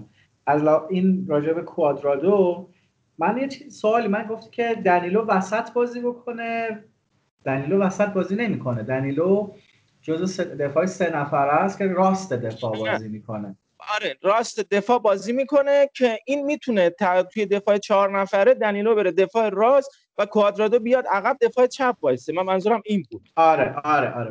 متوجه شدم. و شما اه، اسپیناتزولا گفتی و کردی کبابم. بعضی وقتا فروشایی که اه، یوونتوس داره خیلی آدم رو اذیت می‌کنه. مثلا این بازیکن رو می‌بینی اسپیناتزولا چقدر خوب چقدر بازی رو حتی دفاع یوونتوس رو اذیت کرد. خب این چرا باید ما مثلا دیشیلیو رو نگه داریم اسپیناتزولا بره توی تیم دیگه؟ این عجیبه برای من. جزو کارهاییه که من هیچ وقت نمی‌فهمم یوونتوس چرا انجام میده. بعضی از بازیکنها رو میفرسته میرن که توی باشگاه دیگه اونقدر خوب بازی می‌کنن که آدم از بازیشون به شدت لذت می‌بره. خب حالا ارشیا اه، امیرم بهمون اضافه شد. امیر جان چطوری؟ خوبی؟ خب سلام. ممنون. منم خوبم. بریم که بقیه بازی هم بررسی بکنیم. در مورد بازی روم نکته بحثی چیزی نداری؟ و خود بازی روم مخصوصا. خود بازی روم من احساس می‌کنم که یوونتوس این بازی خیلی بد بود. و علت اینکه این بازی دو دو شد یا حتی روم داشت بازی رو می‌برد علتش این بود که یوونتوس بد بازی کرد و ما شاید به اون صورت چیز خاصی باز از روم ندیدیم. هرچند که این تیم در حضور ادین ژکو خیلی منسجم تره و خب خیلی قابل قبول تر بازی می‌کنه. و دست خالی فونسکا هم باید بهش اشاره بکنیم که واقعا هیچی بازیکن نداره. اصلا بخواد این تیم رو عوض بکنه تغییر تاکتیکی بده. آره یعنی و مثلا وقتی تیمش به گل نیاز داره واقعا کسی رو نداره که این بخواد بیاره تو مثلا جای مهرهای هجومیش که این بخواد به گل برسه. و خب این قضیه هم الان خیلی تو این بازی بهش ضربه زد و هم در ادامه فصل مسلما خیلی ضربه می‌زنه به فونسکا و احتمالا همینطور که من تو خودمون هم صحبت می‌کنیم این احتمالا اخراج بشه همین فصل. و تو این بازی هم دیگه از من شمس بود که دو تا تعویض فقط انجام دادم آماده دیابارا معروفی که بازی قبلی کاران کار دستشون داد برونو پرس آورد تو. و از پنج تا تعویضش اه، سه تا سهمیه خالی داشت و استفاده نکرد. در مورد این بازی فقط چیزی که میمونه من اشاره بکنم. توی دوازده تا بازی آخری که یوونتوس و روم با هم انجام دادن این سومین بازی بود که روم تونسته بود دو تا گل بزنه به یوونتوس. یعنی بیشتر از یه گل بزنه و این چیز خوبی نیست برای یوونتوسی که همیشه خیلی مقتدر مخصوصا جلوی روم ظاهر می‌شد. ارشیا در مورد این بازی اگه بحثی نداریم ببندیم و بریم سراغ بازی های دیگه نه دیگه بحثی نیست ولی خب همون چیزی که گفت تایید می‌کنم. فونسکا دستش بسته بود و بد بازی کردن یوونتوس باعث شد که این بازی حتی. به چربه و به نفع روم. در حالی که یوونتوس می‌تونست اگر هوشمندانه تر بازی می‌کرد بازی رو ببر. حرفی اه، خب بریم سراغ بازی اول هفته. یعنی یه شب قبل از این بازی بازی اینتر و فیورنتینا و اینتری که تونست یه کامبکی بزنه و خیلی سخت. فیورنتینایی که یه وقتایی خیلی اذیت می‌کنه اینتر و یه جورایی گربه سیاهش میشه حساب بکنیم تونست اه، چهار سه شکست بده. نکته ای که برای من خیلی جالب بود اینه که آقای کنته تو این بازی پنج تا تعویض انجام داد و هر پنج تا تعویضش توی خط هافک بود. همه هافکش رو یه دفعه عوض کرد یه دفعه که نه در واقع به تدریج عوض کرد ولی این نشون میده که چقدر فصل پیش دستش بسته بود توی تاکتیک عوض کردن و توی نفراتی که در اختیار داشت و الان چقدر زیادی دستش پره. یعنی اینکه همزمان بخواید که از نایگولان و ویدال استفاده بکنی درسته. خیلی ترکیب قشنگیه. اما دوتا واقعا نمی‌خورن به هم دیگه. دوتا بازیکنی که بخوان درگیر بشن بخوان خیلی به عنوان چی میگن یه بازیکن خیلی فلفلی اصطلاح هم بگیم آتشی می‌خوان بازی بکنن. شاید نخوره به این ترکیب اینتر به ترکیبی که یه توازنی نیاز داره و این الان ایوان پریشیچ که مثلا سمت چپ به عنوان یه وینگر استفاده کرده انقدر خصوصیات دفاعی زیاد نیست که بیاد عقب دفاع بکنه. حالا باید دید کنته چجور می‌خواد بازی بگیره؟ ما پریشیچ حداقل با کنته ندیدیم که می‌تونه چه بازی بگیره. ولی در کل روندی که اینتر داشت تو این بازی روند امیدوار کننده ای بود. یعنی وقتی بازی سه دو بود من منتظر بودم این گل مساوی حداقل بزنه. با نوع بازی که می‌کرد نوع موقعیت هایی که داشت درست می‌کرد همه نکته های امیدوار کننده بود حرکت هافکا و اون فست بیلداپی که ما بارها صحبت کردیم و یکی از ضعف های کنته بود به خاطر خستگی زیاد بازیکناش. تو این بازی تونسته بود اونا رو خیلی دقیق تر انجام بده و از این نظر موفق بوده تونست نتیجهش رو بگیره یه نکته دیگر هم که راجع به این اینتری بود که ما توی این بازی دیدیم این روحیه برنده بودن و ناامید نشدنشون بود که توی این بازی از خودشون نشون دادن. چیزی که ما فصل پیش می‌دیدیم همین فصل پیش هم حتی با آنتونیو کونته می‌دیدیم که اینتر خیلی زود وقتی دیگه یکی دو تا گل که عقب میافتاد از یه حریف های خاصی مثلا بازی یوونتوس اینتر فصل پیش که دوید شد اینا دیگه ناامید می‌شدن. قید حمله کردن رو می‌زدن فشار نمی آوردن ولی توی این بازی با وجود فشار خیلی زیادی که فیورنتینا آورد اه، گل‌های سه تا گلی که فیورنتینا زد گل قشنگی هم زد تقریبا و تونستن به دفاع اینتر خیلی زیاد ضربه وارد بکنن. با وجود تمام اینا این اینتر تونست دوباره پاسخ مناسب بده تونست موقعیت سازی بکنه خلق موقعیت بکنه و من حتی اون موقعی که هنوز بازی تموم نشده بود می‌دونستم که اینتر قرار این بازی رو ببره. من خیلی خوشحال شدم که تو این ترکیب بالاخره از اریکسن استفاده کرد. حالا حداقل استفاده بکنه از این اریکسن. ما اریکسن رو ببینیم پلن اینتر. بلکه این فروش نره بلکه بتونه نتیجه بده. این خودش جای امیدواری بود و این خط دفاعی که با بازی فصل پیش اینتر و اکثر شماتیک ترکیب اینتر مقایسه بکنیم ترکیبی که اشکرینیار و دفرای و گودین رو داشت توی ترکیب. حالا اشکرینیا که حرف فروشش هست گودین که فروش رفت و دفرایی که مصدوم بود کلا این خط دفاع تعویض شده بود و یه ترکیب جدیدی بود که آلساندرو باستونی اومده بود وسط قرار گرفته بود و این که تا حالا اون به عنوان یه دفاع وسط به اصطلاح اون سویپر قرار نگرفته بود این خودش باعث شد که یه مقداری دست تیم آقای یاکینی باز باشه و بتونه موقعیت خلق بکنه و خیلی هم از فضاهایی که به دست اومده بود تونسته بود استفاده بکنه و وسیله ریبری و کیزا. من برام یه سوالی پیش اومد چرا کیزا رو واقعا تعویض کرد؟ یعنی برگ برندش هم کیزا بود تو این بازی. حالا ریبری بگیم خسته شده بود سن بالایی داره ولی کیزا رو چرا تعویض کرد؟ شما متوجه شدین؟ نه. ما هم نفهمیدیم به خدا اصلا بعضی وقتا اتفاقایی میفته نه فقط این مربی کلا بعضی مربی ها یه تصمیمایی می‌گیرن که ما بیننده نمی‌فهمیم چه خبره. میگیم حتما حکمتی توش بوده ولی تشی چی نیست؟ کلا آخه از یوکینی حکمت نمیشه واقعا سر بزنه یعنی خیلی توقع. اون شاید ازش زیاد باشه. خب بریم سراغ بازی های بعدی و یه بررسی کلی داشته باشیم. در مورد میلان بریم صحبت بکنیم که امیرم خودش هست و میلانی که برد این هفته کروتونه رو امیر چجور بود بازی؟ خب آره میلان هم بازیشو دو هیچ برد. این بازی ما زلاتان ابراهیموویچ رو نداشتیم و به چند تا از بازیکن ها مثل سامو کاستیخو و اسماعیل بن ناصر هم پیولی استراحت داد. از سانرو تونالی استفاده کرد و از براهیم دیاز دو تا خرید جدید که سانرو تونالی نمره خیلی قابل قبولی گرفت تو این بازی. براهیم دیاز هم تونست گل دوم بازی رو بزنه. و در کل میلان یک عملکرد رضایت بخش داشت یه چیزی که در مورد میلان استفانو پیولی هست اینه که خیلی تیمی بازی می‌کنن و خیلی برنامه های متعددی واسه حمله کردن دارن. ما می‌بینیم الان در نبود یک مهره خیلی کلیدی مثل زلاتان ابراهیموویچ باز هم میلان می‌تونه برنامه داشته باشه واسه گلزنی. باز هم می‌تونه خلق موقعیت بکنه و می‌تونه بازیاشو ببره. حتی این بازی به اون صورت روز هاکان چالانوغلو هم نبود. هاکانی که خیلی این چند وقته خیلی خوب داره به میلان کمک می‌کنه. ولی میگم با این وجود انقدر میلان پیولی برنامه واسه خلق موقعیت داره و انقدر شاید جذاب بازی می‌کنن نسبت به بقیه مربی هایی که این چند ساله ما توی میلان دیدیم که میلان بازم تونست گل بزنه و گل بسازه و بازیشو ببره. یه نکته ای که امیر در مورد تیمتون هست تو این دو تا بازی شما 6 تا کارت زرد گرفتی.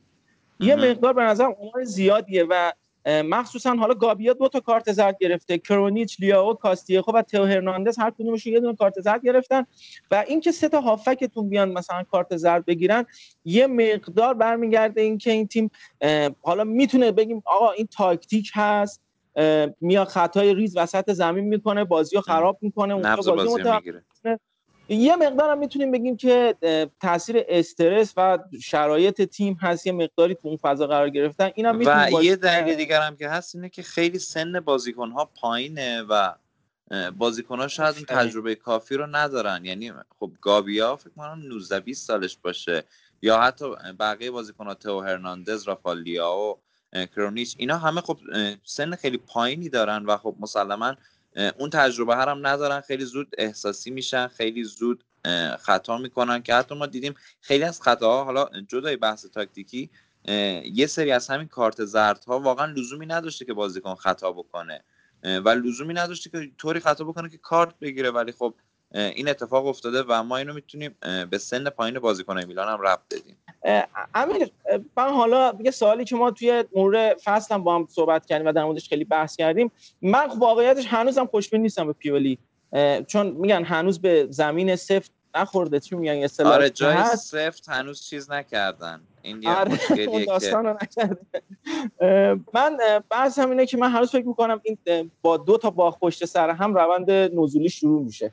حالا که این اتفاق میفته برای میلان نمی‌دونم ولی می- میلان الان دلچسبه یعنی اون بازی می‌کنه که تو دوست داری بازیشو ببینی من آره. لذت. مثلا از وقت بازیشو می‌بینم ساندرو تونالی که واقعا یه حسرت یه داغی میمونه به سینما بازیشو می‌بینی پیراهن میلان ولی کلا تیم یه تیمی هست که خسته نمی‌کنه آدم وقتی بازیشو. نگاه می‌کنه ببین یه چیزی که هستش این میلان نسبت به فصل های گذشته خیلی خوب منسجم تر شده.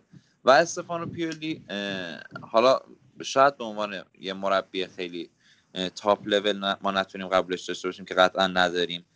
اما یک شخص باشعوریه به نظر من. یه کار خیلی خوب که استفانو پیولی انجام میده و توی میلان نتیجه گرفته اینه که بازیکنها رو تو پست تخصصی خودشون بازی میده. و از هر بازیکنی. جایی بازی می‌گیره که اون بازیکن می‌تونه بهترین عملکردش رو داشته باشه. ما می‌بینیم که فرانکسیه. خب واقعا بازیکنی بود که من خودم به شخص اصلا قبولش نداشتم. ولی داره زیر نظر استفانو پیولی خوب بازی می‌کنه. چرا؟ علتش چیه؟ علت اینکه بهترین بازیکن زمین شد. آره دقیقا. چند تا بازی به نظر من بهترین بازیکن زمینه این چند هفته که گذشته.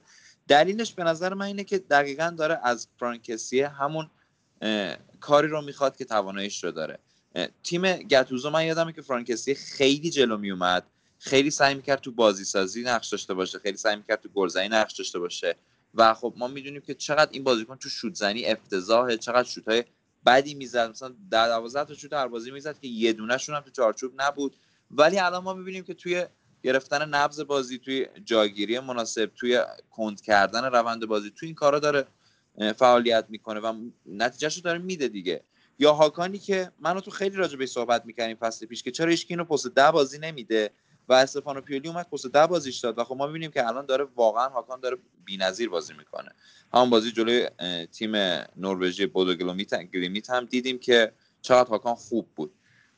این credit رو میشه به پیولی داد که حداقل درک اینو داره که کدوم بازیکن کجا بازی بکنه و شاید اگه تیمش یه مقدار بیشتر تقویت بشه و یک پست هایی که ما الان واقعا توش ضعف داریم مثل fullback راست مثل wing راست مثل یک دفاع مرکزی. اگه این پست تقویت بشه به نظر من پیولی می‌تونه این تیم رو حداقل برای این فصل به هدفش برسونه. بحث همین بحث وینگرها رو کردی و این آقای هوگ معروف که الان لینک شده به شما این چقدر هم جدی شد؟ یعنی شوخی شوخی ام. داشتیم مسخره می‌کرد ولی دیگه امروز دیگه قطعی میشه. شد دیگه. یعنی امروز توی فرودگاه نروژ بود که بیاد سمت میلان و صحبت کرده بود که من می‌خوام آرزوم این بود که با زلاتان ابراهیموویچ بازی کنم و اینا.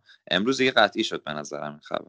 ولی خیلی بازیکن خوبی بود دیگه. highlight ش من جلوی تیم از یه بار دیگه اسمشو بگو. بودو گلیمت همون جلوی این تیم بازی کرد خیلی خوب بازی کرد قشنگ اذیت کرد. آمار خوبی هم داره. توی 17 تا بازی 14 تا گل زده بود و 8 تا پاس گل البته برای لیگ نروژ بود ولی خب تو همون لیگ هم تو اون سطح بازم آمار خیلی خوبیه. ببینیم یه الی هالندی از این در میاد و می‌تونه میلانو کلا از این وضع در بیاره. با پستی هم هست که دقیقا نیاز دارید دیگه. یعنی قشنگ یه بازیکن اینجوری نیاز دارید یه بازیکن سرعتی ام. که تمام کنندگی خوبی هم داشته باشه و تکنیک به نسبت خوبی هم داشته باشه نیاز براتون امیدواریم چرخش براتون بچرخه. ببین خب آره این یه بازیکنی بود که خب خیلی خوب بازی کرد جلو میلان. تو همین فصلی هم که تو لیگ نروژ داشته اونجا هم خیلی عالی بوده. و خب پنج میلیون یورو حد اکثر داره براش هزینه میشه. و این هزینه به نظرم هزینه نیستش که ما حتی اگه این بازیکن بازیکن بدی از آب در بیاد باخت بخوایم داده باشیم. ولی خب من احساس می‌کنم این از اون بازیکنهاییه که بعد از یکی دو فصل شاید قیمتش حتی ده برابر هم بشه یه وینگر پنج میلیون یورویی ما داشته باشیم. و خب هم پست wing چپ می‌تونه بازی کنه هم wing راست می‌تونه بازی کنه. حالا تخصصا wing چپ و می‌تونه مسلما می‌تونه به میلان خیلی کمک بکنه اومدنش. اگه واقعا اون چیزی که ما ازش دیدیم بتونه ارائه بده تو میلان هم واقعا می‌تونه یه جوری کار واسه میلان در بیاره. در موردش فقط من این نکته بگم که agent ش همون agent ایگالو هست که توی منچستر داره بازی می‌کنه و یک ماه پیش هم به منچستر مقدار لینک شده بود حرفاش بود اما این اتفاق نیفتاد و میلان جلوتر از بقیه حالا این بازیکن دیگه ما این خبری که امیر داد دیگه تقریبا می‌تونیم بگیم قطعی گرفته و حالا باید بریم توی سری آ اه، چه اتفاقی براش میفته و میلان می‌تونه ازش استفاده بکنه درست یا نه و کلا جواب میده یا نه. خب بریم سراغ بازی آتالانتا. آتالانتا این هفته تورینو رو شکست داد. چهاردان بود یه برد خوب از اون بردای گاسپرینی که عادت داریم. همینطوری که دروازه راهش رو پیدا می‌کنه دیگه میره به گل زدن و تونست چهار تا گل بزنه و بازی خوبی هم انجام داد. انصافا یه سری تغییرات هم توی ترکیبش داشت که حالا با امیر بحث می‌کنیم و بهش اشاره می‌کنیم. امیر چجور بود آتالانتا؟ آتالانتا خوبی رو دیدیم؟ این بازی من به این نتیجه رسیدم. خیلی ها همش صحبت از این می‌کنن که ما حس شیشمون میگه که این آتالانتا این فصل میاد پایین. ولی من فهمیدم که این فصل هم اینا سگن. بله. فصل پیش اه، یه مقدار اون تشنگی موفقیتشون رو تونستن سیراب کنن. حالا بهتره از این واژه استفاده کنیم که بعد. بعد این فصل خیلی تشنه تر از گذشتن. یعنی همه فکر می‌کردن که خب آتالانتا دیگه بسشه دیگه فصل پیش اومد تا مح- بالاترین جایی که می‌تونست توی لیگ قهرمانان خودش رو رسون. دیگه این فصل میشه همون آتالانتایی که قبلا ازش قبلا نمایشاشو دیدیم.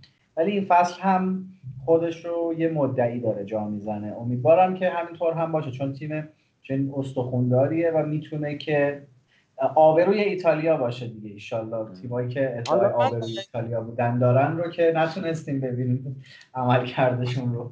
حالا یه بحثی که هست اینه که آخه اینا چی می‌خوان دیگه؟ یعنی می‌خوان قهرمان سری آ بشن برسن نیمه نهایی لیگ قهرمانان. بابا ول کنید دیگه آره، ببین خب یه چند سالی تو خوب بودن اگه همینطوری تداوم داشته باشه کارشون شاید بعد از چند سال بعد از اینکه خب بالاخره ترکیبشون اون قدرت لازم پیدا کرد. چون الان تقریبا فروش های خوبی دارن یعنی بازیکناشون ارزون می‌خرن گرون میفروشن و یه بازیکنایی با همون کیفیت جاگزینشون می‌کنن. چند سال اگه همین روند رو ادامه بدن مسلما بعد چند سال اینا می‌تونن تیم خوبی باشن. به شرط اینکه بلند پروازی هاشون ادامه داشته باشه رویا پردازشون ادامه داشته باشه. ارضا نشن از موفقیت یعنی نگن این نیمه نهایی برای ما بسه. و اگه اینطوری ادامه بدن خب مسلما می‌تونن در آینده هم تیم خیلی خوبی باشن. و آخه تاکتیکشون هم همون همیشگیه. یعنی فقط چیزی که هست اینا خسته نمیشن و خیلی سرعت تغییراتشون زیاده و هیچ کسی هم حریفشون نمیشه. یعنی واقعا هیچ کی حریفشون نمیشه. البته این خوب بودنشون بستگی داره به ما همون بحثی که با هم می‌کردیم. امیر به اسم ستون فقراتی که خودت مهم. مطرح کردی. آره. خیلی بستگی داره به اینکه آلخاندرو گومز چه حالی داشته باشه چقدر خوب بازی کنه. تو همین بازی دو تا آره. پاس گل داد یه دونه گل زد بهترین بازیکن زمین شد. تو تیم هفته سری آ قرار گرفت و کلا خب این قضیه خیلی فرق می‌کنه برای آتالانتا. یه بحثی که هست اینا یه مقدار تغییرات تغییرات هم دادن توی ترکیبشون. حالا جدا از اینکه تیموتی کاستانیه که رفت به لستری که به نظرم خیلی هم شبیه به همین آتالانتا. یعنی همین بحثی که ما کردیم اه، آتالان لستر هم همین شرایط رو داشت با یه قهرمانی و توی اوج موندن الان تقریبا خودش رو جزو مدعیا حساب می‌کنه و هیچ کسی تعجب نمی‌کنه اگه لستر بیا سهمیه لیگ قهرمانان بگیره برای لیگ برتر انگلیس. الان آتالانتا هم تقریبا همچین شرایطی شده و جزو خودش رو اضافه کرد به اون هفته خواهری که ما حرف می‌زنیم و به مرور زمان این اتفاق براش افتاد. یه سری تغییرات داده توی ترکیب خودش. مثلا از بوسک و سوتالو داره توی دفاعش استفاده می‌کنه یه دفاع جوونی که از کرواسی آورده تو تیم زیر 21 ساله های کرواسی بازی کرده و قد و فیزیک مناسبی داره برای اون پست یا ماتیا کالدارایی که ما دیدیم نیم فصل اومد از همین تیم شما هم اومد امیر و داره بله. ازش استفاده می‌کنه البته بازی چون یه کارت زرد گرفته بود همون کاری که پیرلو نکرد ارشیا بله. اینجا گاسپینی باعث تجربه خودش انجام داد. بازیکن دفاع وسطش که بین دو نیمه یه کارت زرد گرفته بود تعویزش کرد. یه دفاع با, چ- با تجربه تر پالومینو رو آورد توش و آورد به جاش و جواب گرفت ازش. این دقیقاً. نشون میده که این ساعت و این تجربه چقدر می‌تونه کمک بکنه و پیرلو حالا در اول راهش هست. باید ببینیم تا آخر فصل چه تجربه کسب می‌کنه. یه دو تا بازیکن جدیدم ازش رو کرد آقای گاسپرینی. یوهان مویکا بود که اه، کلمبیاییه و این فصل اضافه شده بینشون به قول بنده, بنده خدای موی، نیست موهیکاست چون کلمبیایی‌ها ج ندارن تلفظ نمی‌تونم بکنم مثل خامس. خامس مد- آره مویکا و جلوی استاد نشستیم یه مقدار سخته من این تلفظ رو آقا نه. من اتفاقا چون یه شاگرد کلمبیایی داشتم دو سال پیش و راجع به همین. صداهاشون خیلی با هم حرف زدیم. خیلی خ- اینا رو ازش یاد گرفتم وگرنه ما شاگردیم به خدا. آقا و چه- اه، سم لمسی که مهاجم هست و توی جوانان آینتهوون بوده و حالا توی این بازی بهش فرصت داد دقیقه 85 آوردش تو و حالا باید ببینیم چه کار می‌کنه. اما بهترین خریدشون امیر این الکسی میرانچوکی هست که حالا مصدومه. فکر می‌کنم دیگه بعد از وقفه بازی های ملی برگرده به ترکیب آقای گاسپرینی و این توی همه پستا می‌تونه بازی کنه. دقیقا این چیزی هست که می‌خواد. مهاجم گرفته تا هافک وسط. این بنده خدا الان شماتیکش هم شما ببینید. که همه پستا می‌تونه بازی کنه و نزدیک فکر می‌کنم 200 خورده بازی توی لوکوموتیو مسکو لیگ روسیه انجام داد و تجربه مناسب هم داره برای بازی توی تیم های گاسپرینی و مشخصه این خریدایی که کرده. یه چیزای پشتش بوده. همینطوری. آره الکی خرید نکرده و به قول تو آدم امیدوار می‌کنه این تیم آی گاسپرینی و یه مقداری به نظر پس به نظر شما سهمیه رو می‌گیره این فصل درسته؟ ایشالله که نگیره. من ایشالله که نگیره و بگیره. به نظرم الان به قول ارشیا تنها تیمی که می‌تونه آبروداری بکنه برای ایتالیا توی قهرمان همین آتالانتا است. به گزینه دیگه امیدوار نیستیم ما. اه، فقط یه نقطه ضعفی که من می‌خوام در مورد آتالانتای جذاب آقای گاسپرینی بگم که اینا فصل پیش هم ازش ضربه خوردن و این فصل هم همچنان مشکل دارم من تو این بازی نگاه می‌کردم همچنان توی این قسمت مشکل دارن. اینه که اینا دفاعشون خیلی ضعیفه. هم مهره های خوبی ندارن و هم خود گاسپرینی برنامه چندانی واسه دفاع کردن نداره. این منطقش اینه که ما هر ما گل زیاد بزنیم حالا گلم خوردیم ایراد نداره. این جواب میده توی سری آ جواب میده جلوی تیم های کوچیک جواب میده جلوی این تیم هایی که الان دارن جلوشون بازی می‌کنن. ولی مسلما تیم های بزرگ به این راحتی ها گل نمی‌خورن که شما بخوای برنامه خوبی واسه دفاع کردن جلوشون نداشته باشی و از این قضیه ضربه نخوری. یه تیمی مثل یوونتوس مسلما به این راحتی از آتالانتا گل نمی‌خوره که آتالانتا بخواد با گل زدن زیاد گل خوردن خودش رو جبران بکنه. یا ما توی سیلی که آتالانتا انقدر خوب توش بازی کرد هم دیدیم که یه تیم مثل پاریس سن ژرمن به این راحتی ها گل نمی‌خوره که شما بخوای با نداشتن برنامه های دفاعی خودت رو جلوش ببندی. و خب این مشکل رو داره آتالانتا. به نظر من اگه می‌خوان بیشتر روی پردازی بکنن مسلما جان پیرو گاسپرینی باید یه فکری با حال خط دفاعش هم بکنه. حالا هم مهرهای بهتری جذب بکنه هم مانور بیشتری روی تاکتیک های دفاعی بده. خب بریم سراغ بازی ناپولی و ناپولی که این هفته این جناح و بخت برگشته رو شیشیچ در هم کوبید و کلا دگرگونش کرد. کاری که آیه گتوزو تو این بازی کرده بود یه مقدار برای من عجیب بود اون سیستمی که اول بازی دیدم. و عملا. و عملا بدون هافک دفاعی بود. یعنی فابیان رو یه مقدار عقبتر گذاشته بود اما خب همه هم می‌دونیم دیگه. فابیان رویس هافک دفاعی نیست قاعدتا. ته تهش می‌تونه بیاد یه پست 8 بازی بکنه. هیچ موقع به درد پست 6 نمی- نمی‌خوره. و در کنارش زیلینسکی رو قرار داده بود. یه مقداری عجیب بود این شماتیکه. حالا شاید فکر کرده بود می‌تونه تاریخ سازی بکنه جلوی جنوا که این کارم انجام داد. یه مقدار ترکیب ریسکی و تهاجمی گذاشته. البته جنوا تو این بازی اصلا شرایط مناسبی نداشت حالا بعدش در موردش بحث می‌کنیم چه اتفاقایی افتاده برای این باشگاه ماتیا پرینی که کرونا داشت و فدریکو مارکتی در اون دروازه قرار گرفته بود که خیلی بد گل خورد خیلی. گلای بدی خورد تنه قشنگ شاید بگم توی چهار تا گلش حداقل مقصر بود لاسه شونه به عنوان یه هافکی که خیلی خوب درگیر می‌شد حداقل می‌تونست تو این بازی مقداری کار در بیاره برای جنوا اون هم در اختیار نداشت اونم به دلیل کرونا. و دست آقای اه، گاتوزو باز بود از این ترکیب پرمهره ای که هیروینگ لوزانو، دریس مرتنز و لورنسو اینسینیو و ویکتور اوسیمن رو گذاشته بود جلو استفاده کرد و نتیجهش رو گرفت. دستش درد نکنه. و کاری که کرده بود این بود که این دوتا دفاع کنستانتین مانولاس و کولیبالی خیلی عقب نگه داشته بود و وقتایی که می‌خواست حمله بکنه به وسیله جیوانی دی لورنزو و الست کوسای که جفتشون هم توی تیم برتر هفته سری آ قرار گرفته بودن و هر جفتشون هم یه پاس گل دادن اونا خیلی میومدن جلو و کمک می‌کردن به هافک های پرتعداد ناپولی.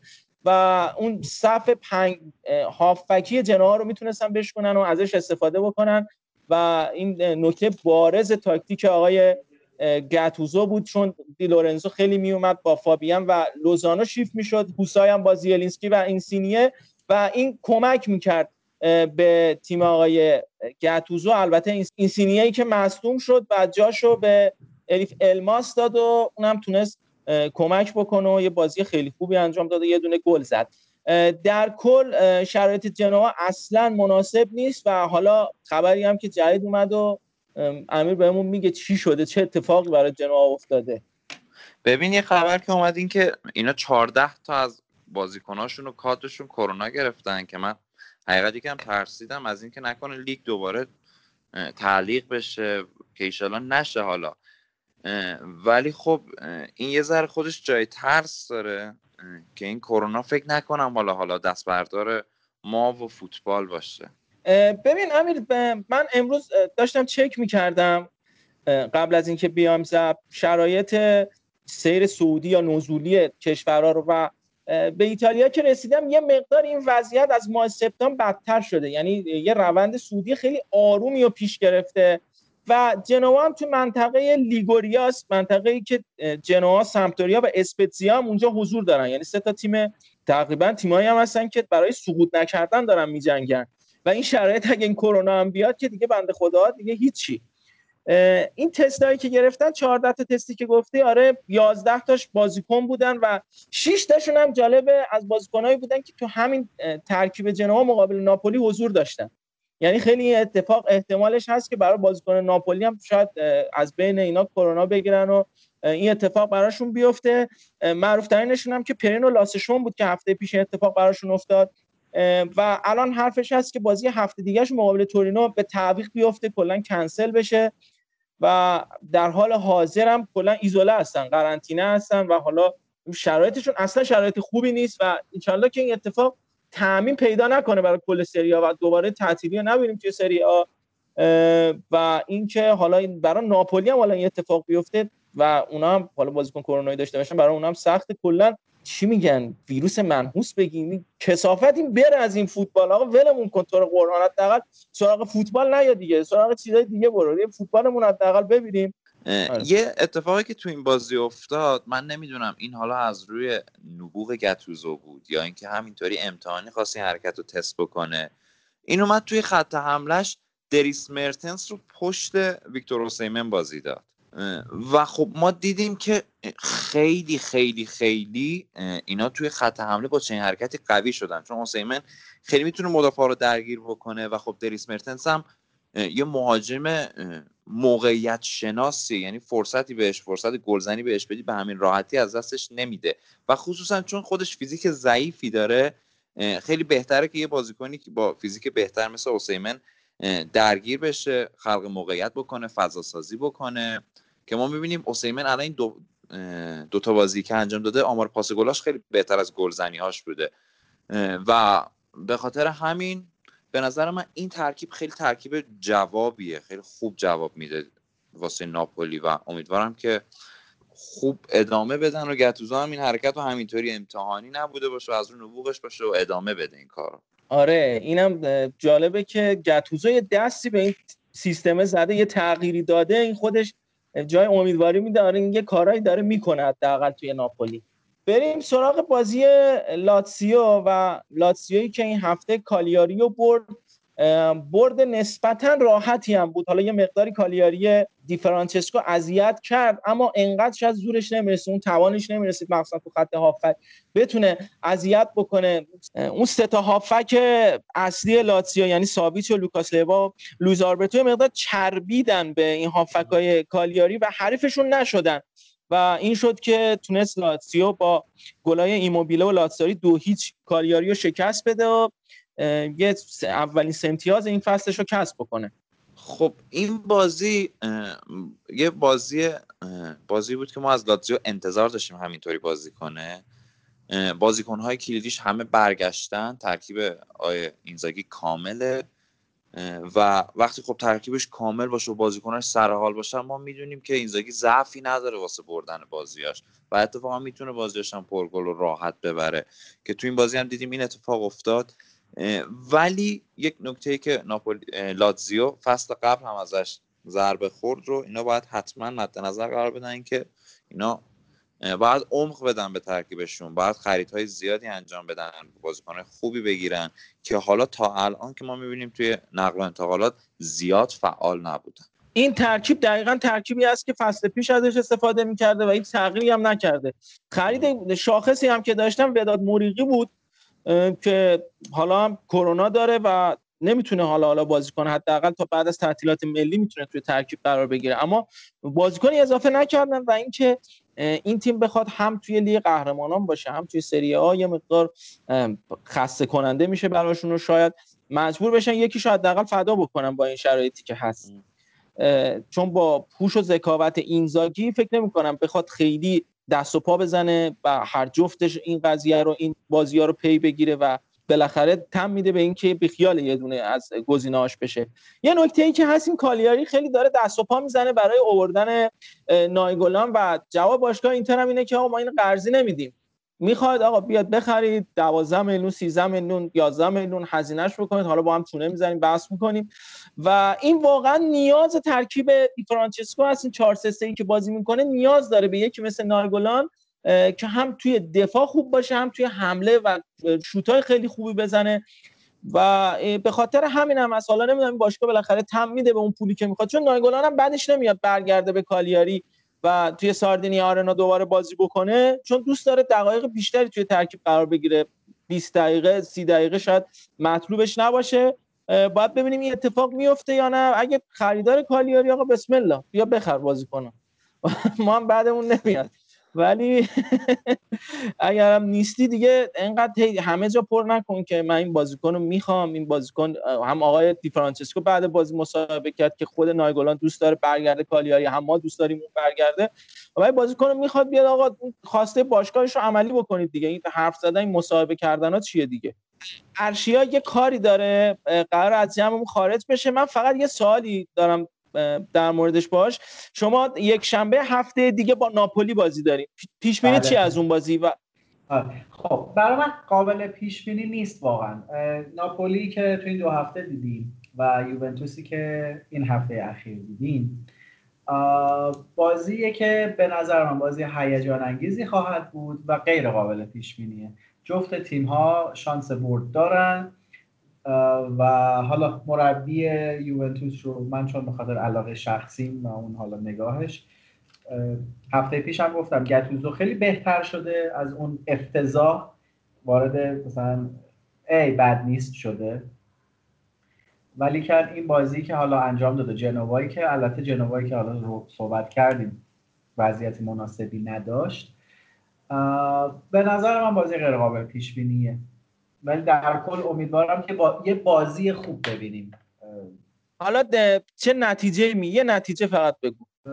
من امیدوارم یوونتوس ببره دیگه. نتیجه به نظر من برد یوونتوس.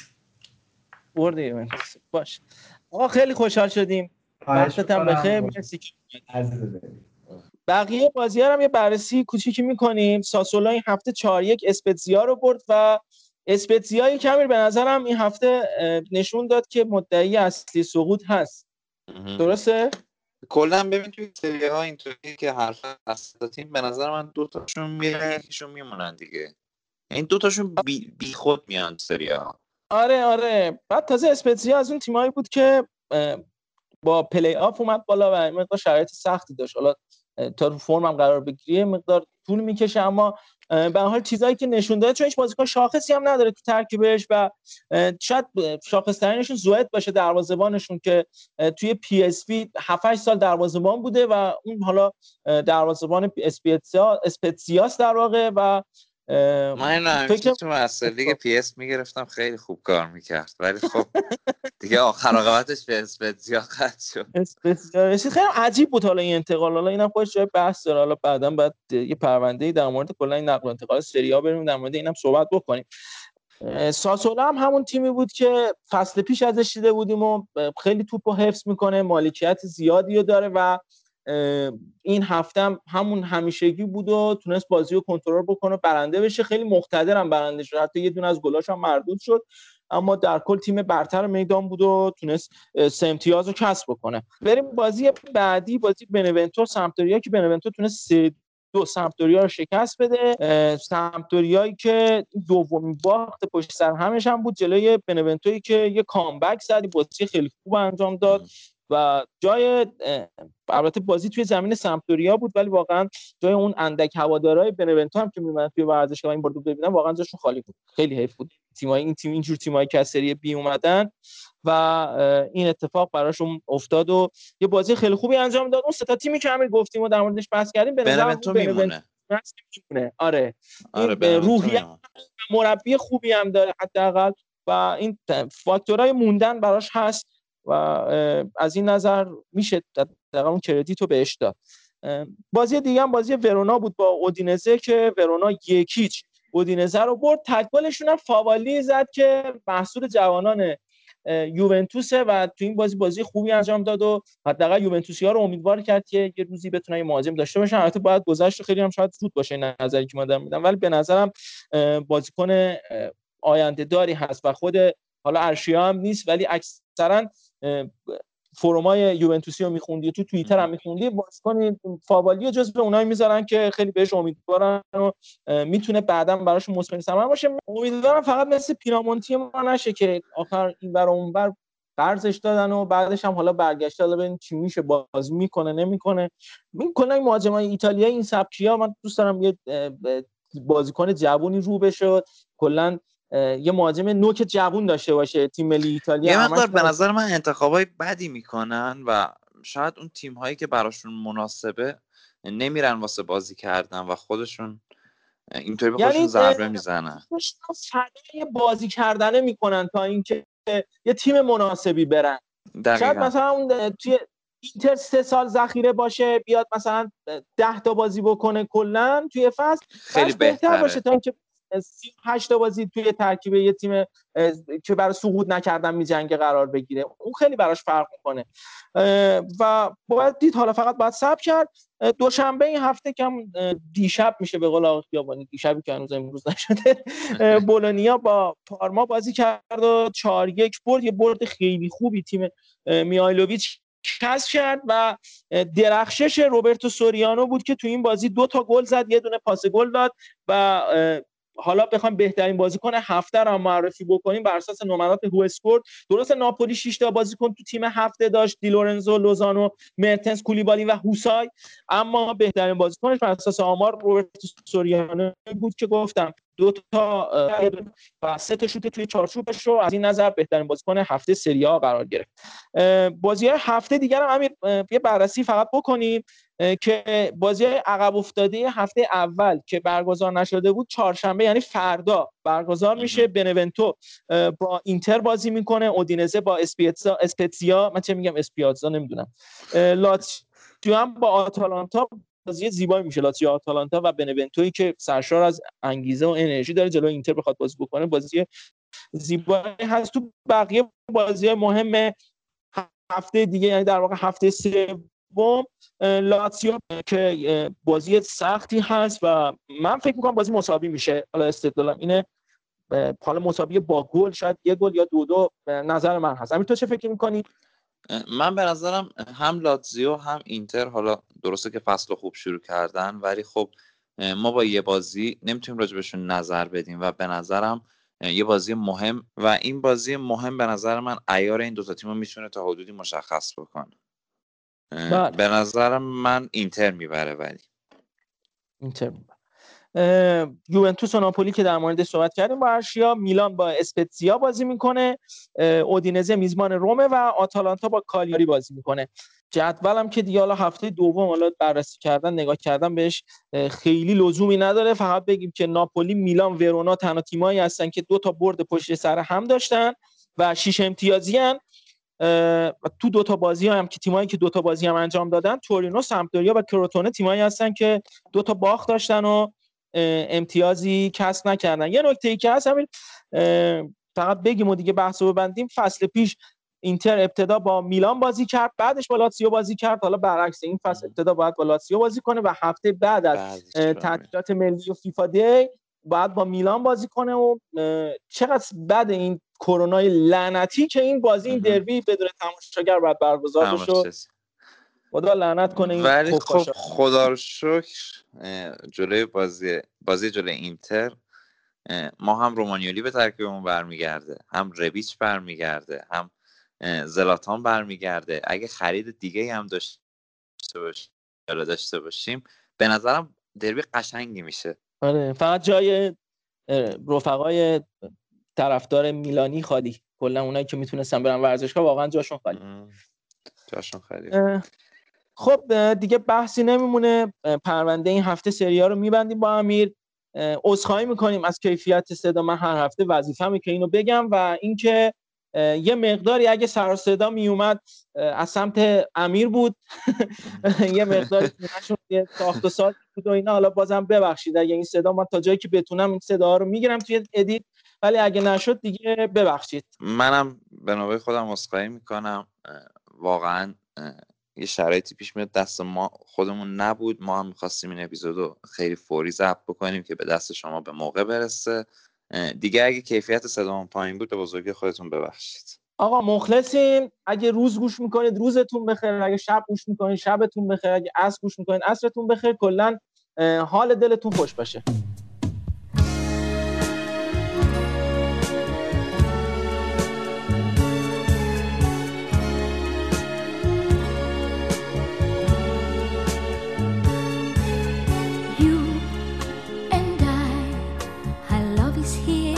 to stay. We never tell a lie, love. We mean the things we say. We could go dancing on the star. The way we feel that isn't far. Cause we are together. Together. You and I, two dreamers on parade.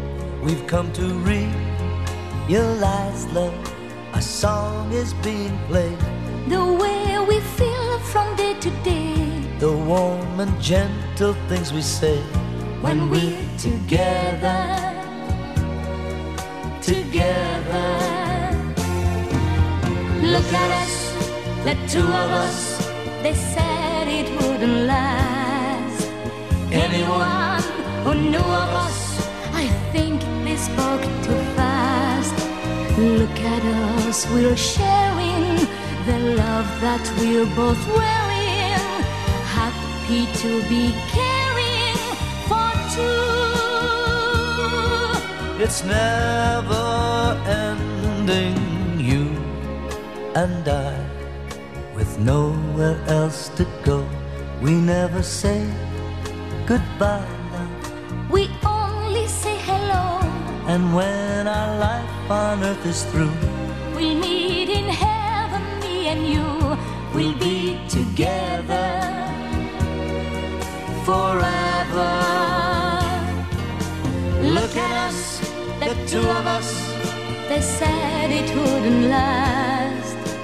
Anyone who knew of us, I think they spoke too fast.